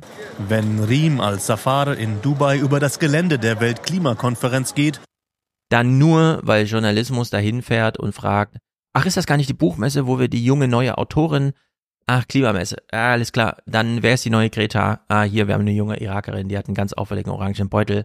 Ja, cool. Ich finde es auch toll, weil die werden immer genau dafür eingeladen, damit Journalisten ja. dann damit. Die wissen es einfach nicht, ich meine, warum ist die sonst ne? da? Also ja. kein großer Politiker wird sich jetzt mit ihr treffen und dann darüber sprechen, wie die Probleme im Irak aussehen und dass man da mal was tun sollte, sondern sie ist nur dafür da, ja, den Schutzschirm zu bilden, damit der Journalismus was hat, womit er sich ganz genau, beschäftigt. Genau, ganz genau. Und unter dieser Maßgabe gucken wir das jetzt. Das ist ja. nämlich wirklich grotesk. Wandert sie immer, die da aufgebaut sind. Ja auch zwischen den Welten. Die junge Umweltaktivistin kommt aus dem Irak, einem Land, das beim Klimaschutz kein Vorreiter ist, gleichzeitig aber vom Klimawandel besonders betroffen ist. Die Temperaturen steigen im Schnitt weiter und weiter an. Ich weiß nicht, ob ihr es gehört habt, aber vor ein, zwei Jahren hatten wir im Irak den Hitzerekord der ganzen Welt. All das macht uns große Sorgen. So, das ist super für Journalismus. Sie kommt aus dem Irak. Hm. Also der Irak, ich, ich weiß gar nicht, wie man den Irak heute noch thematisieren kann, ohne die ganze Zeit Irak, Afghanistan, Gemengelage, politische Zerstörung aller Orten, Rückzüge, äh, wir haben es aufgegeben und so weiter. Land ist. Äh, wie man das noch so einpreisen kann unter, äh, ja, und Klima. Klar, es ist da 50 Grad, das wird die Leute auch be betreffen, aber haben die da gerade einen Kopf dafür? Die können halt einfach nur, nee. so, also die wenigen, die dann in der Lage sind, überhaupt noch an einem englischen Diskurs teilzunehmen, können dann sagen, es wäre ganz schön, wenn ihr uns mal aus der Patsche hilft, denn wir können gar nichts dafür, ja. Es ist, liegt jenseits unserer Handlungsmöglichkeiten. Ja, es ist völlig raus. Das ist auch schön der, der Halbsatz so. Sie sind selber keine Weltmeister im Klimaschutz. Und du sagst so, ja, wie? Ja. Das ist der Iran. Also, das auf welcher Ebene sollen sie jetzt da irgendwie Weltmeister? Sie verbrauchen auch nichts. Also es ist völlig egal. Ja, also weil da ist kein ja, genau. funktionierenden Industrie und einem funktionierenden Sozialstaat ist völlig egal. Also die Iraker können auch noch die nächsten 50 Jahre lang irgendwie Feinstaub in die Atmosphäre pusten. Das macht keinen Unterschied. Nobody ja, genau. Also von denen jetzt Klimaschutz einzufordern, ist wirklich, das ist so bodenlos. Nun gut, die EU und so, die sind alle sehr unzufrieden mit diesem Abschlussdokument. Deutschland und die EU lehnen den Beschlussentwurf der Weltklimakonferenz ab. Außenministerin Baerbock nannte den Text nicht akzeptabel. Ein gemeinsames Bekenntnis zum weltweiten Ausstieg aus fossilen Energien ist darin nicht mehr enthalten, sondern nur noch eine Verringerung der Nutzung und Förderung von fossilen Energieträgern. So, bla bla bla, da gab es ja diese Verlängerung und dann wurde das doch noch irgendwie reingeschrieben und irgendwo steht das ja jetzt, ist eigentlich auch egal, ja, das interessiert niemanden. Als ob wir in Deutschland schon mal irgendwo mit, ah ja, das steht aber in dem Abschlussdokument drinne. Und wir so, ja, ja und, wen interessiert's? Ja. Also ich meine, das Paris-Abkommen, wie krass wurde das ignoriert und so, ja? kann natürlich immer jemand kommen und sagen, ey, ey, das ist schon, das hat und so weiter, aber wir wissen doch genau, wie die Diskussionen laufen. Ja, es äh, ist auf so einer, es ist äh, auf so einem, ne, es funktioniert dann halt eben wie so ein, wie so ein Brennglas, ne? Man sieht dann halt eben an solchen Tagen sehr, sehr klar die Probleme, die sich halt eben abbilden. Ja. So, ne? Man bekommt einen Eindruck dafür, aber man kann von da jetzt keine großen keine großen neuen Entschlusslagen sehen. Und der Eindruck, der sich ja hier, der hier ja einfach entstanden ist, ist, also Klimaschutz ist eine reine Wettbewerbssache. Ja, darüber wird es entschieden und mhm. zwar einzig und allein darüber, wer die Kapazitäten hat, um sie in den Wettbewerb zu, zu subventionieren, wer, zu investieren, wie die USA, China und Co. Die werden das machen massiv. Ob Deutschland daran mitmacht oder nicht, das stellt sich ja noch in Frage, ja, je nachdem. Ja, ich glaube, halt das wurde gerade entschieden. okay, ja, also momentan nicht. Und damit ist dann aber auch klar, alles andere, ja, all die Schritte, die man gebraucht hätte, um zum Beispiel gerade die Staaten des globalen Südens damit einzubinden, hätten bedeutet, dass man selber eine Subventionspolitik hätte betreiben müssen, ja, um sie ins Boot zu holen, mhm. halt so sehr, sehr günstig eben sie anbinden an die ganzen Maßnahmen und das wird nicht passieren. Ja, die Gelder sind nicht da. Ich meine, gerade so Global Gateway, da stellt sich jetzt die Frage, okay, wenn Europa dafür ein paar hundert Milliarden haben will, Deutschland beteiligt sich nicht, weil wir sparen. Ja, also diese ganzen, das bröckelt ja dann immer alles mit. So, ne? Ja. Die, die, Perspektive aus Europa gerade ist so ein bisschen, da Deutschland kein Geld hat, ist für niemand Geld da. Und das Vertrauen ist ja, nicht da, ja, ich, sich darauf einzulassen und. Genau, man hört dann immer so, und wenn ihr das hört, das ist immer FDP-Logik, auch wenn ihr es von Journalisten hört. Die EU hat ja auch ganz viele Fördertöpfe für irgendwelche Projekte. Und da muss man echt sagen, nee, die EU hat da so gar nichts. Die EU hat einfach nur so ein paar Kreditermächtigungen und so weiter, vielleicht mal was eingeräumt, aber wenn es bei der EU und ums Geld geht, dann ist das einfach, äh, wir hätten gerne mal 60 Milliarden und die Bundesregierung sagt, nee. Ja. also das ist einfach alles nicht da. Das ist wirklich nur Semantik, das wird so erzählt, so eine Erzählung, das ist einfach alles nicht existent. Ja, diese ganzen hübschen Projekte, Wasserstoff, all dieser Kram ist davon abhängig, dass Deutschland zumindest mal für seine Unternehmer, die dort investieren wollen, ein Umfeld schafft, in dem sie das, den Eindruck haben, dass ihre Investitionen sicher sind. Ja, und, und Deutschland ist einfach wieder eine Dreckschleuder ja. weiterhin ohne also und wenn Deutschland das nicht maßlos. absichert, dann ist die Konsequenz, dass diese Investitionen nicht stattfinden werden. Und no. das bezieht sich genauso auf Deutschland, wie es sich auf den globalen Süden bezieht. Und für die ist dann aber eben auch klar, auf Europa können wir uns nicht verlassen. Das heißt, entweder wir binden uns an die USA oder an China oder wir mhm. gehen mit den BRICS, den Saudis und Co. Scheiß aufs Klima, weil wir müssen erstmal unsere Wirtschaft auf die Reihe bekommen, kann man ja auch nachvollziehen. So. Ja, und jetzt fahren hier irgendwie 100.000 Leute zu so einer Klimakonferenz und machen da irgendwie Happening, allein 500 aus Deutschland. Mhm. Okay, wenn das irgendwas hilft. Und dann wird ja die Welt gerettet, indem eine Nachtsitzung gemacht wird. Der politische Journalismus dazu. Vielleicht war es von Anfang an eine Schnapsidee, die Weltklimakonferenz in einem Ölstaat stattfinden ja, zu lassen. War das Problem. Und ausgerechnet dort in den Vereinigten Arabischen Emiraten den endgültigen Ausstieg aus fossilen Energien wie Gas, Öl und Kohle verhandeln zu wollen. Und da kann es eigentlich nicht verwundern, dass der Tagungspräsident und Ölmanager zunächst eine Abschlusserklärung vorlegte, die den Ausstieg gar nicht erwähnte. Saudi-Arabien, Russland und China freuten sich. Die Europäer sind Ey, Deutschland freute sich auch. Empört. Und so geht die Klimakonferenz, die eigentlich heute Vormittag zu Ende sein sollte, in die nächste Nachtschicht. Unser Reporter Mark Hugo auch. Es gibt auch die kleinen guten Nachrichten auf der Weltklimakonferenz. Die Kaffeestände bleiben offen, auch die Nacht durch. Oh, wer macht so eine Berichterstattung? Oh Gott. Das ist so gruselig. Ganz schlimm. Was vor Ort stattfand, ist auch ganz schlimm. Guckt euch mal unter alten republikanischen Gesichtspunkten des Jahres. Sie ist heute ein Star auf der Weltklimakonferenz. Diese junge indische Aktivistin hatte gestern die große Bühne in Dubai gestürmt, um für mehr Klimagerechtigkeit zu demonstrieren. Das Licht im Saal schnell runtergedimmt, die Störerin abgeführt, aber nicht ohne sich noch einen gönnerhaften Kommentar anhören zu dürfen. Mhm. Ladies and Gentlemen, wir sind sehr stolz auf den Enthusiasmus der jungen Menschen, die hier teilnehmen. Lassen Sie uns noch einmal für sie applaudieren. Eine Szene, wie sie symbolischer nicht sein könnte, sagen heute viele. Geil.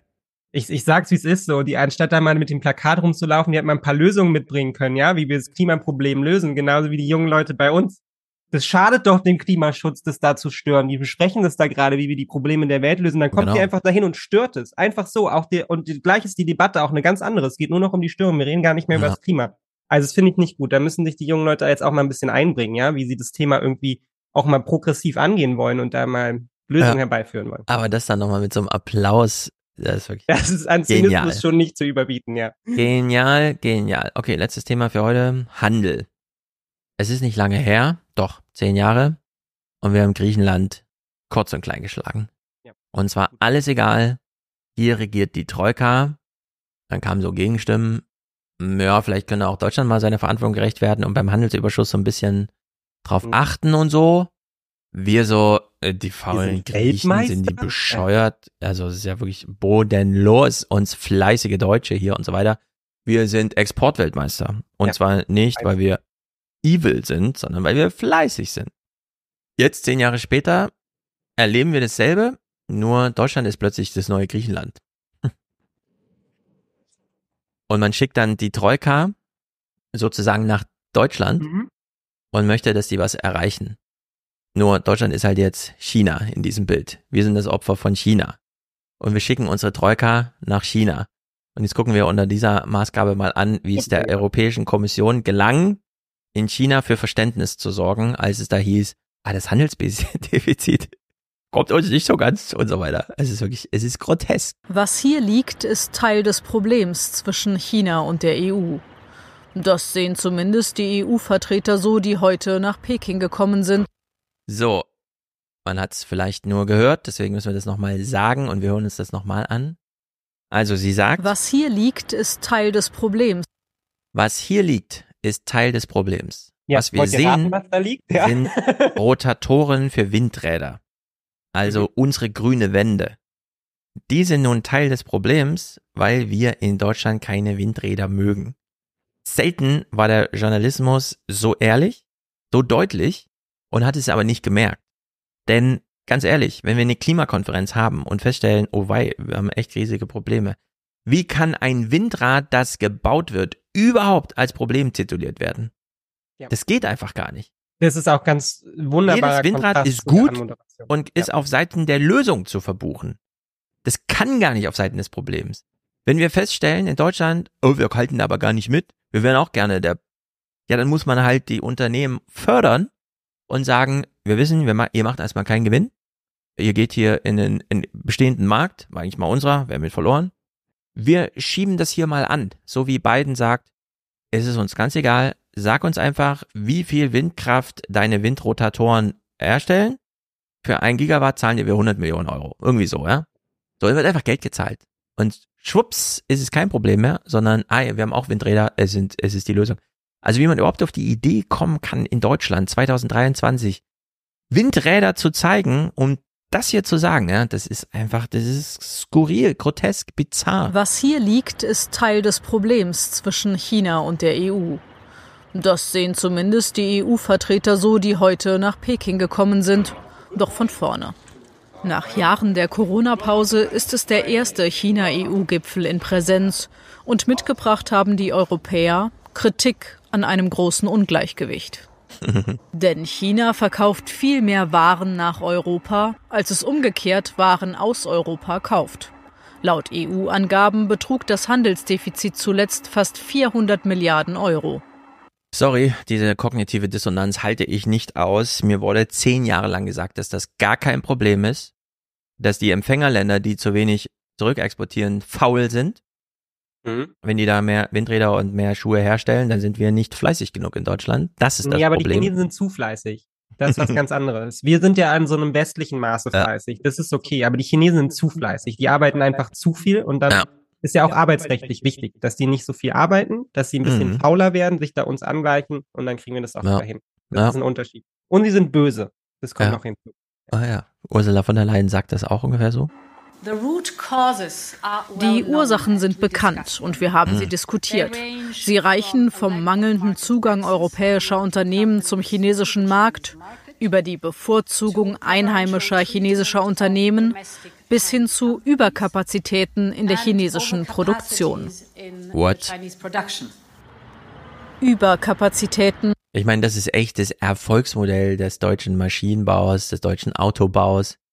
In Deutschland gibt es nur 80 Millionen Menschen und davon fährt nur die Hälfte Autos. Das ist alles bescheuert. Ja, es ist ziemlich bescheuert. Wir müssen ja die ganze Welt verkaufen. Überall. Niemand anders darf Autos verkaufen. Überproduktion. Haut rein, Leute.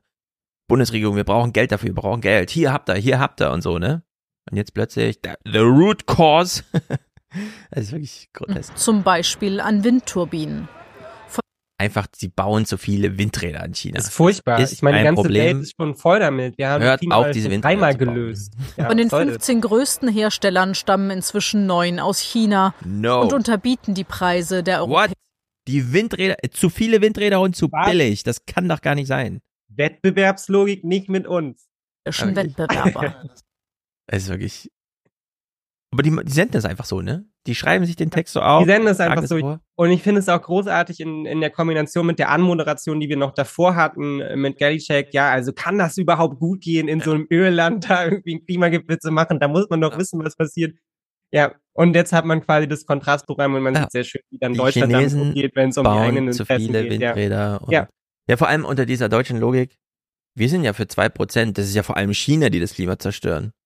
Zwei Sekunden später in China bauen die echt zu viele und zu billige Windräder. Ja, es ist nur noch bekloppt, das über die Art und Weise zu berichten und sich darüber gar keine Gedanken zu machen, was man da, was man für ein komischen Narrativ da einfach nachläuft, so. Weil ich meine, die Chinesen lösen ja im Zweifel zwei die Klimakrise dann eben über diese Wettbewerbsfrage, ja, indem sie dann halt eben sagen, ey, wir können euch, also wir können euch ja, euer Öl aber so, Nick, aber dann ist vielleicht das Klima gerettet, aber Deutschland ist pleite. Ja, genau, Deutschland ist pleite, das ist nicht gut, das geht dann auch nicht. Also es muss schon Hand in Hand Was willst du also, lieber? Deutschland, das reich ist, aber kein Klima mehr? Oder ein gerettetes Klima und dafür sind wir alle pleite und liegen tot auf der Straße? Ja, es geht auch nicht, nee. Nee, nee, es muss noch genug Geld für die Klimaanlagen da sein, das ist wichtig. Ja, es ist einfach grotesk. In den Tagesthemen ist der Besuch nur so eine Kurzmeldung eingebaut. Erstmals nach vier Jahren haben sich wieder Spitzenvertreter der EU persönlich mit der chinesischen Führung getroffen.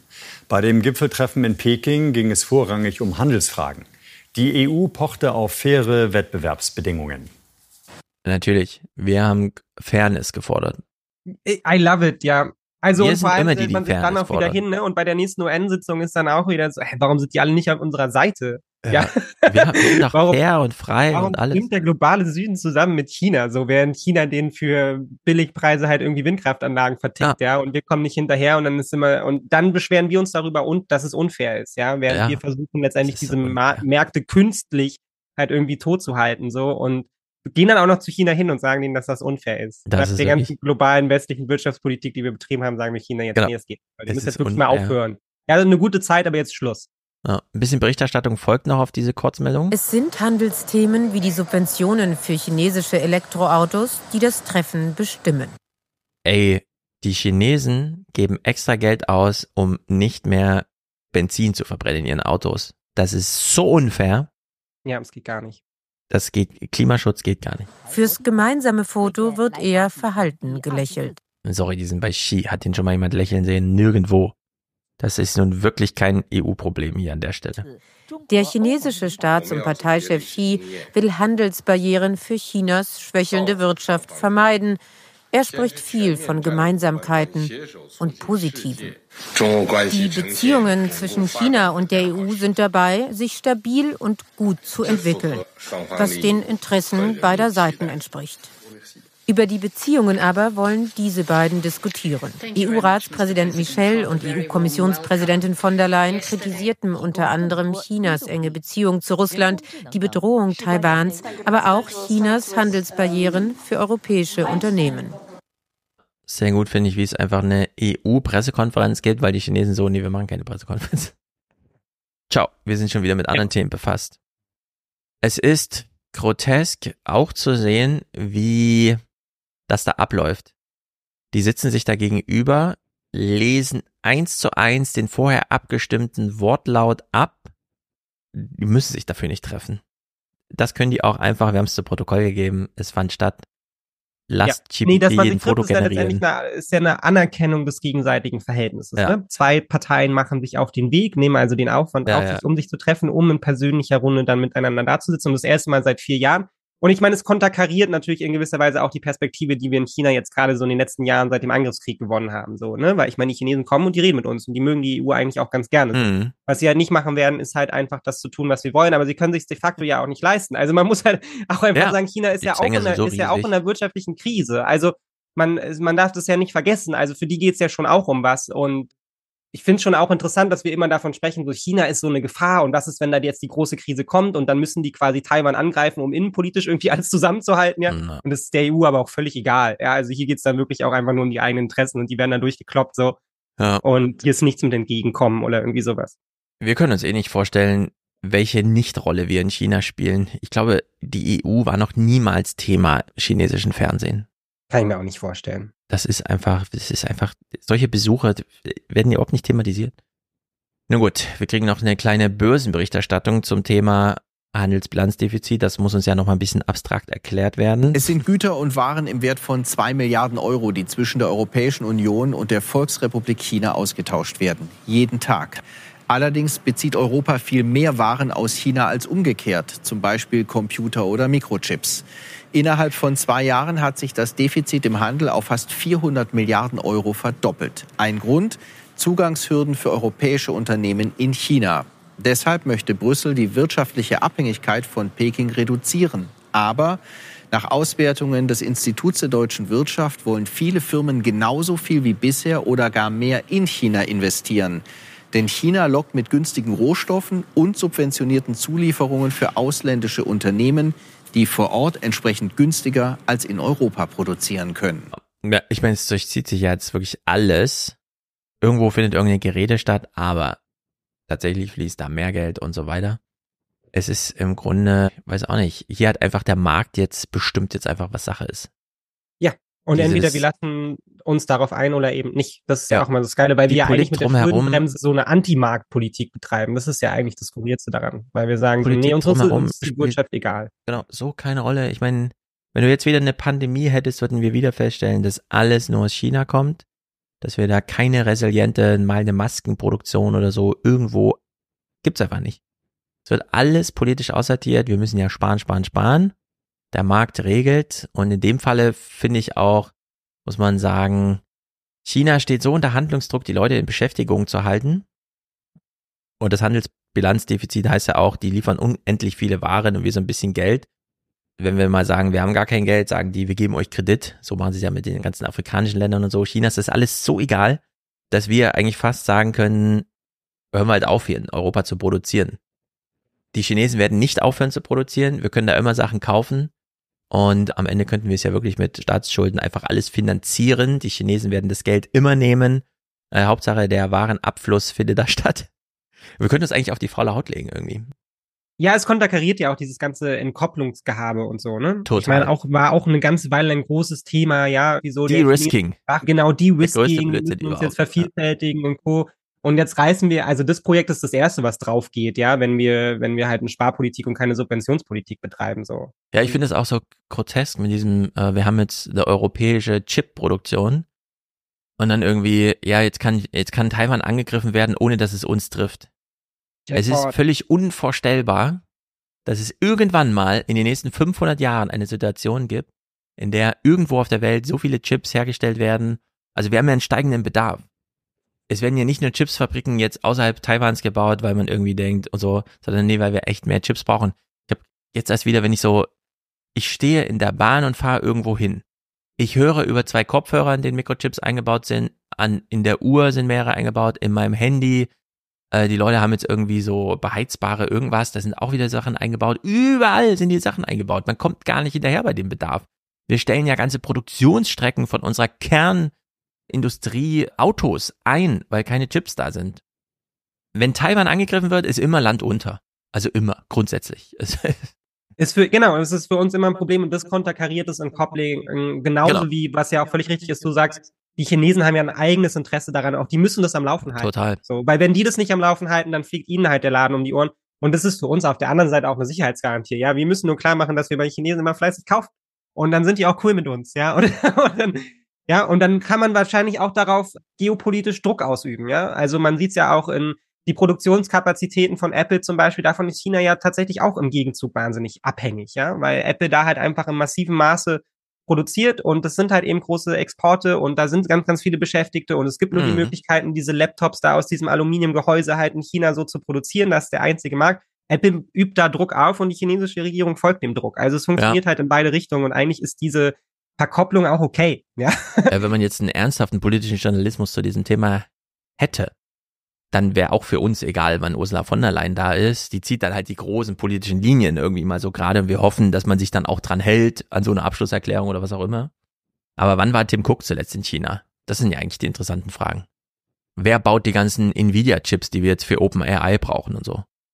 Also was heißt brauchen? Aber das ist wir in der Berichterstattung nicht, hier völlig raus. Also auf ja, der Ebene, und ich meine, ich weiß, es ist jetzt so öffentlich-rechtliches Tagesthemen und so, das ist ein anderer Anspruch, aber letztendlich ist es eine komplett verzerrte Welt, die uns da geliefert wird von dem Klimagipfel, ja, wo man dann irgendwie, wo bei Oma Erna so ankommt, so hätten sie es mal nicht in den Arabischen Emiraten gemacht, wäre auch eine bessere Lösung bei rumgekommen, so, mhm. bis dahin halt so in irgendwie die Chinesen produzieren zu viel, machen unsere Märkte kaputt, ne? Das ja. sind die Erzählungen, die sich da halt eben durchsetzen und deshalb ist man dann im Gegenzug dann wieder schockiert, wenn dann halt die internationale Gemeinschaft irgendwie so ganz anders drauf ist als man selbst. Ja.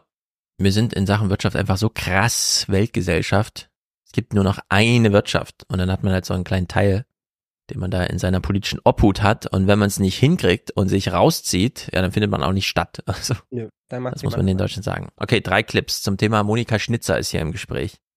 Ich weiß nicht so genau, wie das einzuschätzen ist. Äh, es gibt ja noch Veronika Grimm. Mhm. Da weiß man, wenn die irgendwie zugeschaltet ist, äh, es ist egal, was sie sagt.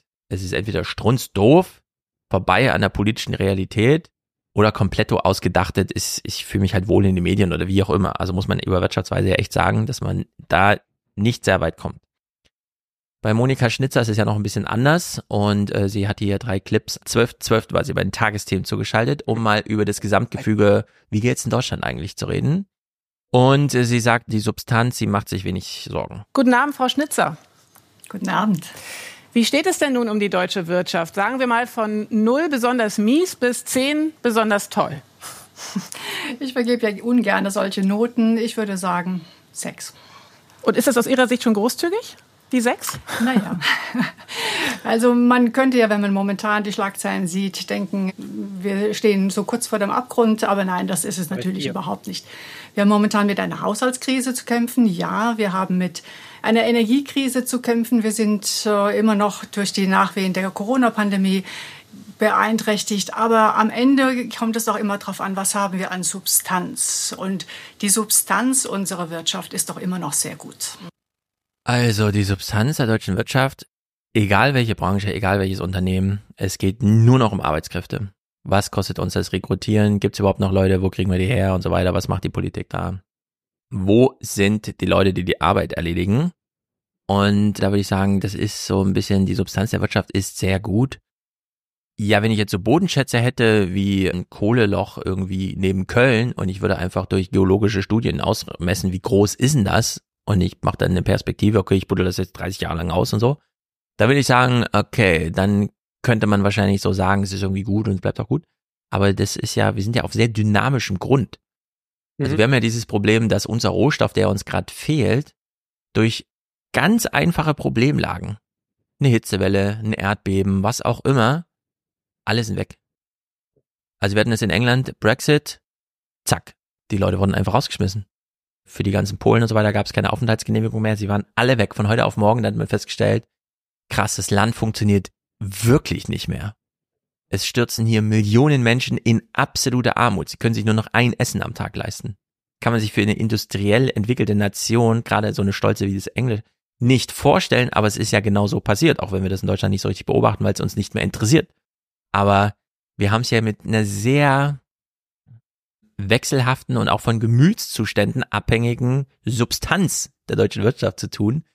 Diese Prognosen, die sie macht, kann man gar nicht so machen. Man kann hoffen und beten und politisch was unterstützen, aber wenn hier einfach jetzt festgestellt wird, für die 15-Jährigen, PISA unterirdisch, dann arbeiten die in zehn Jahren und dann ist einfach, ja, die Kohle ist dann noch da, aber sie verbrennt nur halb so viel. Der Brennwert ist einfach gesunken um die Hälfte ja. so, ja. ja. Und das ist einfach, wie sie das ausblendet, finde ich wirklich erstaunlich, insbesondere wo sie also explizit zur Demografie hier redet. Jetzt haben wir auch noch eine alternde Gesellschaft. Wie sehr brauchen ja. wir die Fachkräftezuwanderung? Ja, tatsächlich ist das eben ein Problem, mit dem wir in der Wirtschaft momentan besonders zu kämpfen haben, in den nächsten Jahren noch viel mehr, weil die Babyboomer ja in Rente gehen und dann fehlen uns tatsächlich ganz viele Fachkräfte, ja sogar Arbeitskräfte. Es sind nicht nur die besonders hochqualifizierten. Ja, es sind insbesondere nicht die hochqualifizierten. Ja. Straßenbahnfahrer, Brötchenverkäufer, ja. Leute, die den Laden am Laufen halten und so weiter und so fort. Das wird immer so ausgeblendet. Nee, wir brauchen nur Top-Forscher, die bei BioNTech an RNA-Technik arbeiten. Und dann so, nee, brauchen wir nicht. Also wenn wir noch drei Pandemien haben und die weiter erfolgreich produzieren, dann reicht es ja vielleicht, um die deutsche Wirtschaft am Laufen zu halten, weißt du? Ja, das könnte sein. Du ja. Peaks, das reicht dann irgendwie. Dann kriegen ja, aber wir dann haben wir wieder ein Handelsbilanzdefizit beim Thema Impfexporte. Gut, wir hören jetzt Sie noch ein bisschen weiter zur Demografie. Die uns da fehlen. Es gibt verschiedene Möglichkeiten, daran etwas zu ändern. Wir können natürlich auch über längere Arbeitszeiten sprechen. Mhm. Wir können darüber sprechen, Menschen dazu zu motivieren, mehr zu arbeiten, Frauen beispielsweise. Wir haben eine Arbeitszeitdebatte, die läuft genau in die andere Richtung. Ja. Mehr arbeiten, ja klar, können wir irgendwie Leute dazu bringen, aber ist es realistisch? No. Nee, aber das ist so ein, das ist so ein Positivismus aus der Wissenschaft, ne? Das ja. passiert einem da halt ganz leicht, weil man zählt es dann so auf und ist so, naja, wir müssen ja nur Menschen motivieren, in die Arbeit zu kommen. Und es ist so völlig losgelöst von der politischen Debatte, die eigentlich ja. darum gerade herrscht. Die Möglichkeit ja. ist da. Klar. Also kriegen wir sie auch aktualisiert. kann man das alles aufschreiben. Das klingt auch alles toll. Genauso wie ich sagen kann, ja, ich wäre auch dafür, dass man Menschen, die hierher kommen, egal aus welchem Grund, erstmal sagt, okay, könnt ihr hier Arbeit finden, habt fünf Jahre Zeit, so viel Spaß und hier ist der Deutschkurs und hier ist eure Wohnung. Und ja, bauen ja auch für euch von staatlicher Hand. Das kann ich mir auch alles wünschen und ist auch alles realistisch und wäre auch eine gute Idee, aber wird trotzdem keiner machen. Ja. Wir wollen auch 15 Prozent Erwerbspersonenpotenzial ausgleichen. Das über die Zeit zu machen, hieße 15 Prozent mehr. Jetzt kann ja jeder überlegen, 40 Jahre arbeiten oder 15 Prozent mehr.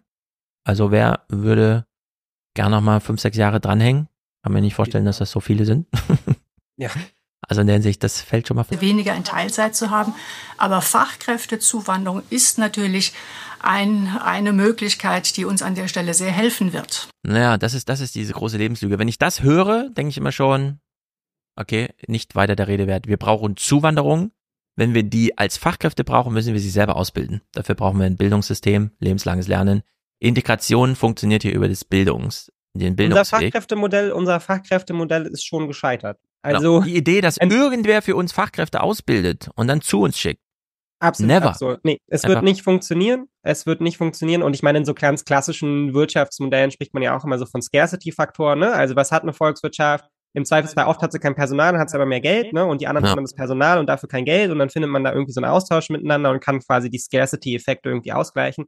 Und Deutschland ist jetzt in der besonders schönen Situation, sich quasi zwei von den Effekten geschaffen zu haben. Ne? Wir haben kein Personal, und wir haben uns selbst darin blockiert, Geld auszugeben. Ja. Und das ist natürlich wunderbar, weil jetzt läuft auf gar keiner Ebene mehr irgendwas. Weil wenn ja. du sagst, ne, wir müssen auch die Leute ausbilden, bedeutet halt, ja, okay, wir müssen das Bildungsniveau erhöhen und wir müssen die Bildungsversorgung erhöhen und die Infrastruktur und all diese Sachen, wir brauchen mehr Lehrkräfte, aber geht ja leider nicht. Wir haben ja kein Geld.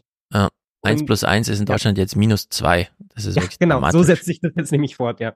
Das ist ganz schlimm. So, sie kriegt hier noch so eine Frage. Sehen Sie Deutschland in zehn Jahren unter den Top fünf Wirtschaftsnationen?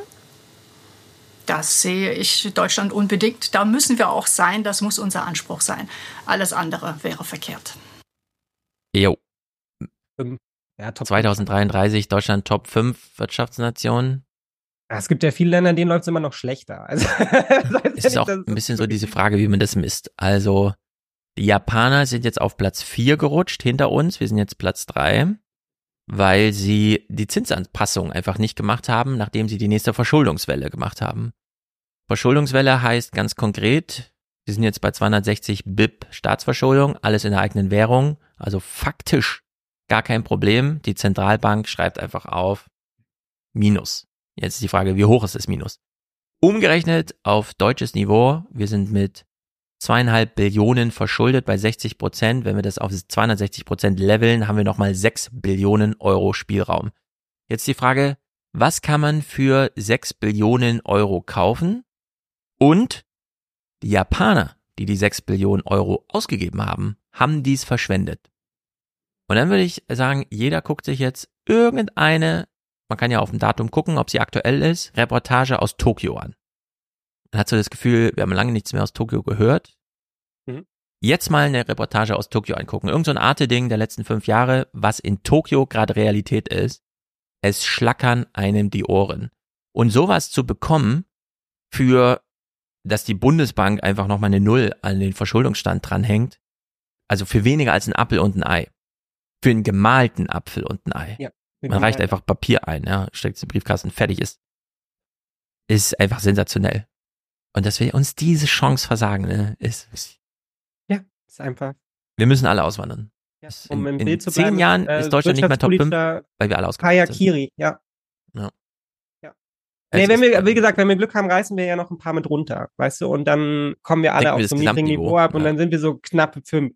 So nach ja, wir nehmen Italien und Frankreich noch mit. Genau. Äh, vor denen werden wir so dann immer sein. So viele Volkswirtschaften tummeln sich da oben nicht. Ne? Wenn wir ein paar von den Europäern mit runterziehen, so läuft schon. Ich meine, einmal Le Pen und so, wer weiß, wo die Franzosen dann landen. Ja, ja wir, wir, können das halten. Wir müssen in zehn Jahren, ne, wenn du jetzt überlegst, okay, in zehn Jahren, wenn wir das jetzt mal in Monaten, sagen wir mal 100 Monate, Mhm. Allein in fünf, sechs, sieben Monaten haben in ostdeutschen Landtagen dreimal AfD-Mehrheit inklusive Vetorechte und so. Ja. So, dann warten wir ein weiteres Jahr auf eine Bundestagswahl, dann warten wir auf eine Präsidentenwahl in Frankreich. Ja. Die amerikanische Wahl ist dann schon durch. So, dann haben wir drei Jahre rum von zehn. Da weiß doch jeder, da ist es, es macht keinen Sinn, das überhaupt nur darüber zu reden, was in zehn Jahren ist. Ja. Und ob Deutschland dann Platz fünf ist und äh, dass der Anspruch da sein sollte, klar. Ja, wir, aber wir könnten, genau, dass der Anspruch da sein sollte, klar, und darauf kann man auch immer hinarbeiten, aber es ist so ein bisschen wie bei einer Fußballmannschaft auch so. Du gibst halt nicht mitten im Spiel einfach bekannt, dass dein Saisonziel ist, Meister zu werden. Also, macht einfach keinen Sinn, ja, weil es wird dir dann von den Journalisten so zurecht um die Ohren gehauen, wenn es nicht klappt, ja, und wenn du drei Spiele hintereinander verlierst oder wenn bei uns halt, wie wir gerade auf dem unteren Tabellenrang stehen, ja, und uns da einrichten. Yes. Und damit wünschen wir allen einen guten Rutsch in 2024. ja, auf jeden Fall. Aber Wenn wir den Untergang uns weiter anschauen. Falls da noch eine Ampel da ist, na bestimmt, die wollen ja alle friedlich Ja, die Ampel wird machen. schon noch da sein, ja. Wird jetzt im Laufe des Jahres jetzt, ich kann jetzt noch einmal Weihnachten genießen, es wird dann im Laufe des Jahres anziehen, die Debatten werden sich nochmal verändern und sie werden äh, auch zunehmen, aber wir haben ein paar große Themen da rumliegen, ja.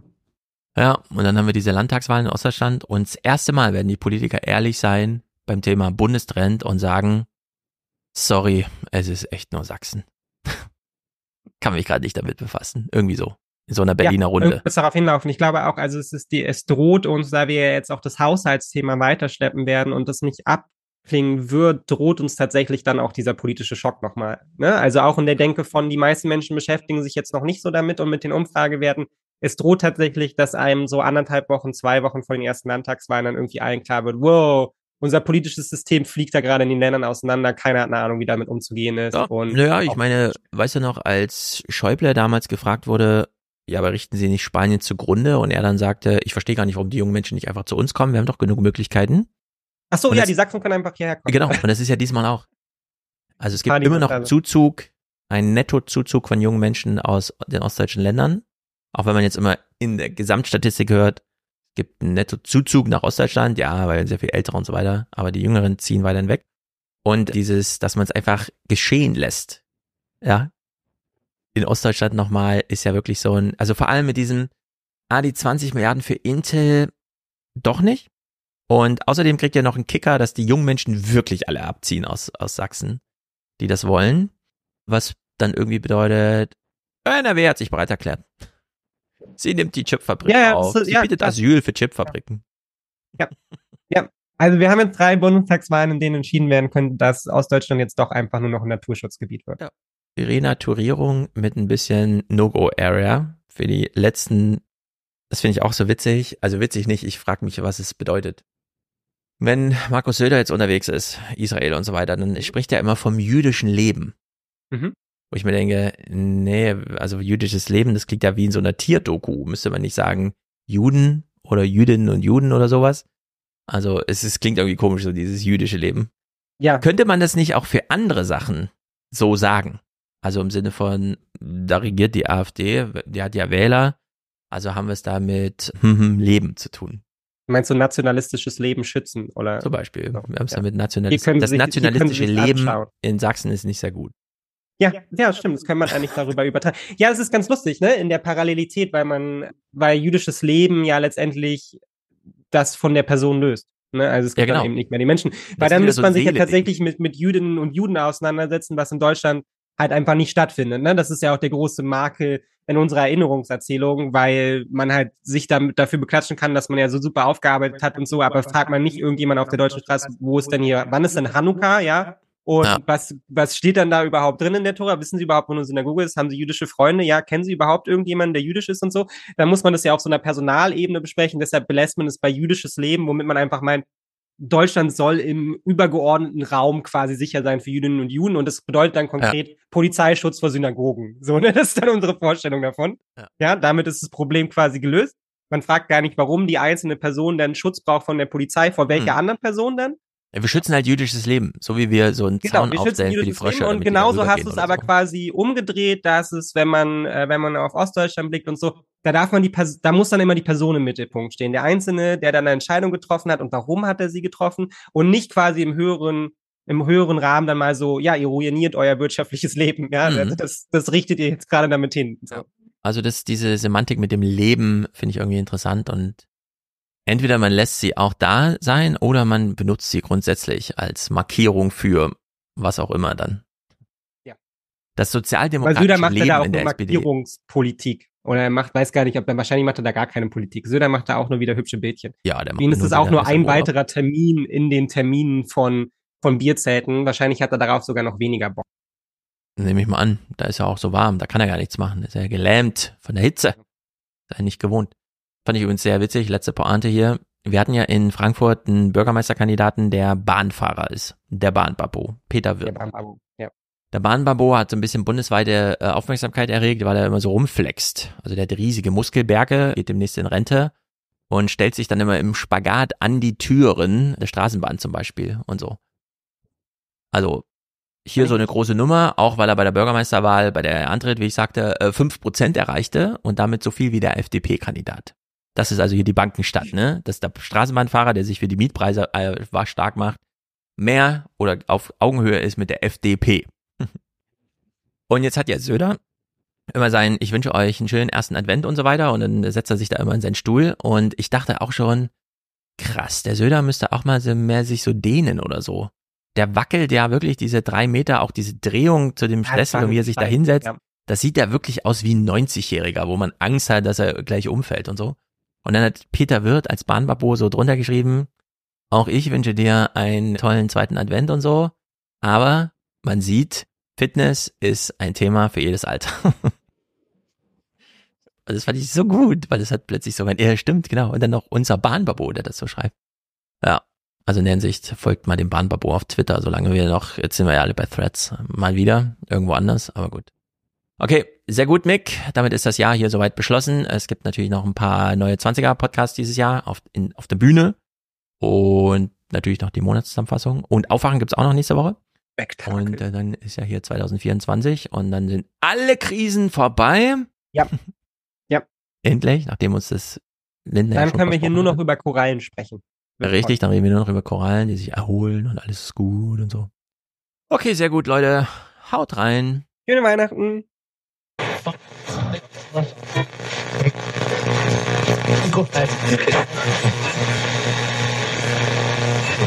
Sounds like maybe a gunship or artillery too.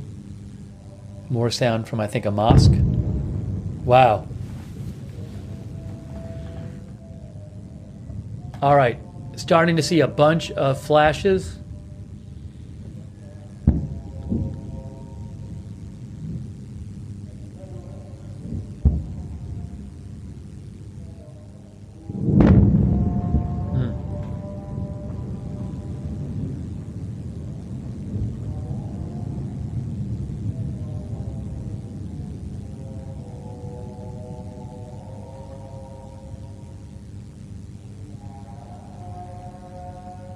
Wow, some big flashes going on, big explosions.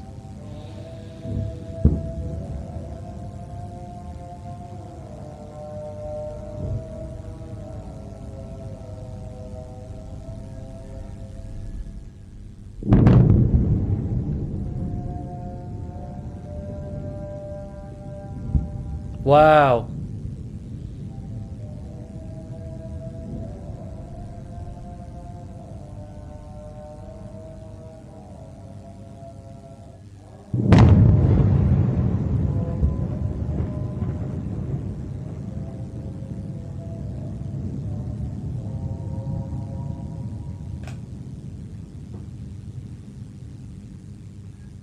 Really just striking the video with the silence and the sounds like prayer or call to prayer coming from presumably a mosque, and then periodic loud explosions and flashes.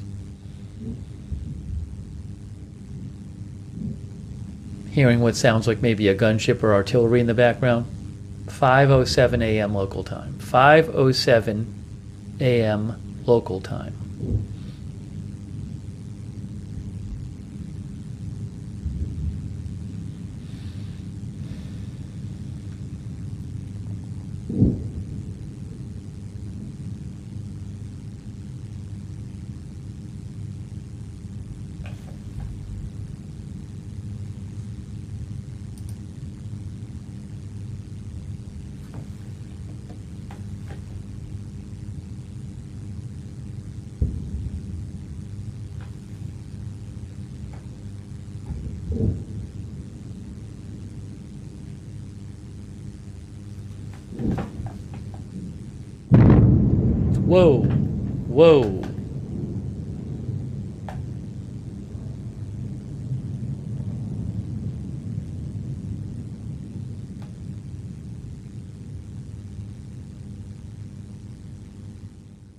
Big, another big, big explosion.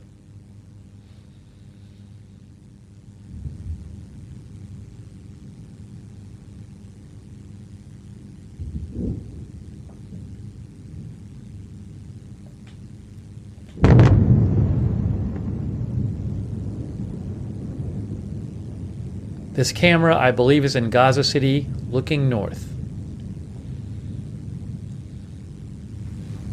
Some intense airstrikes going on the last few minutes in northern Gaza.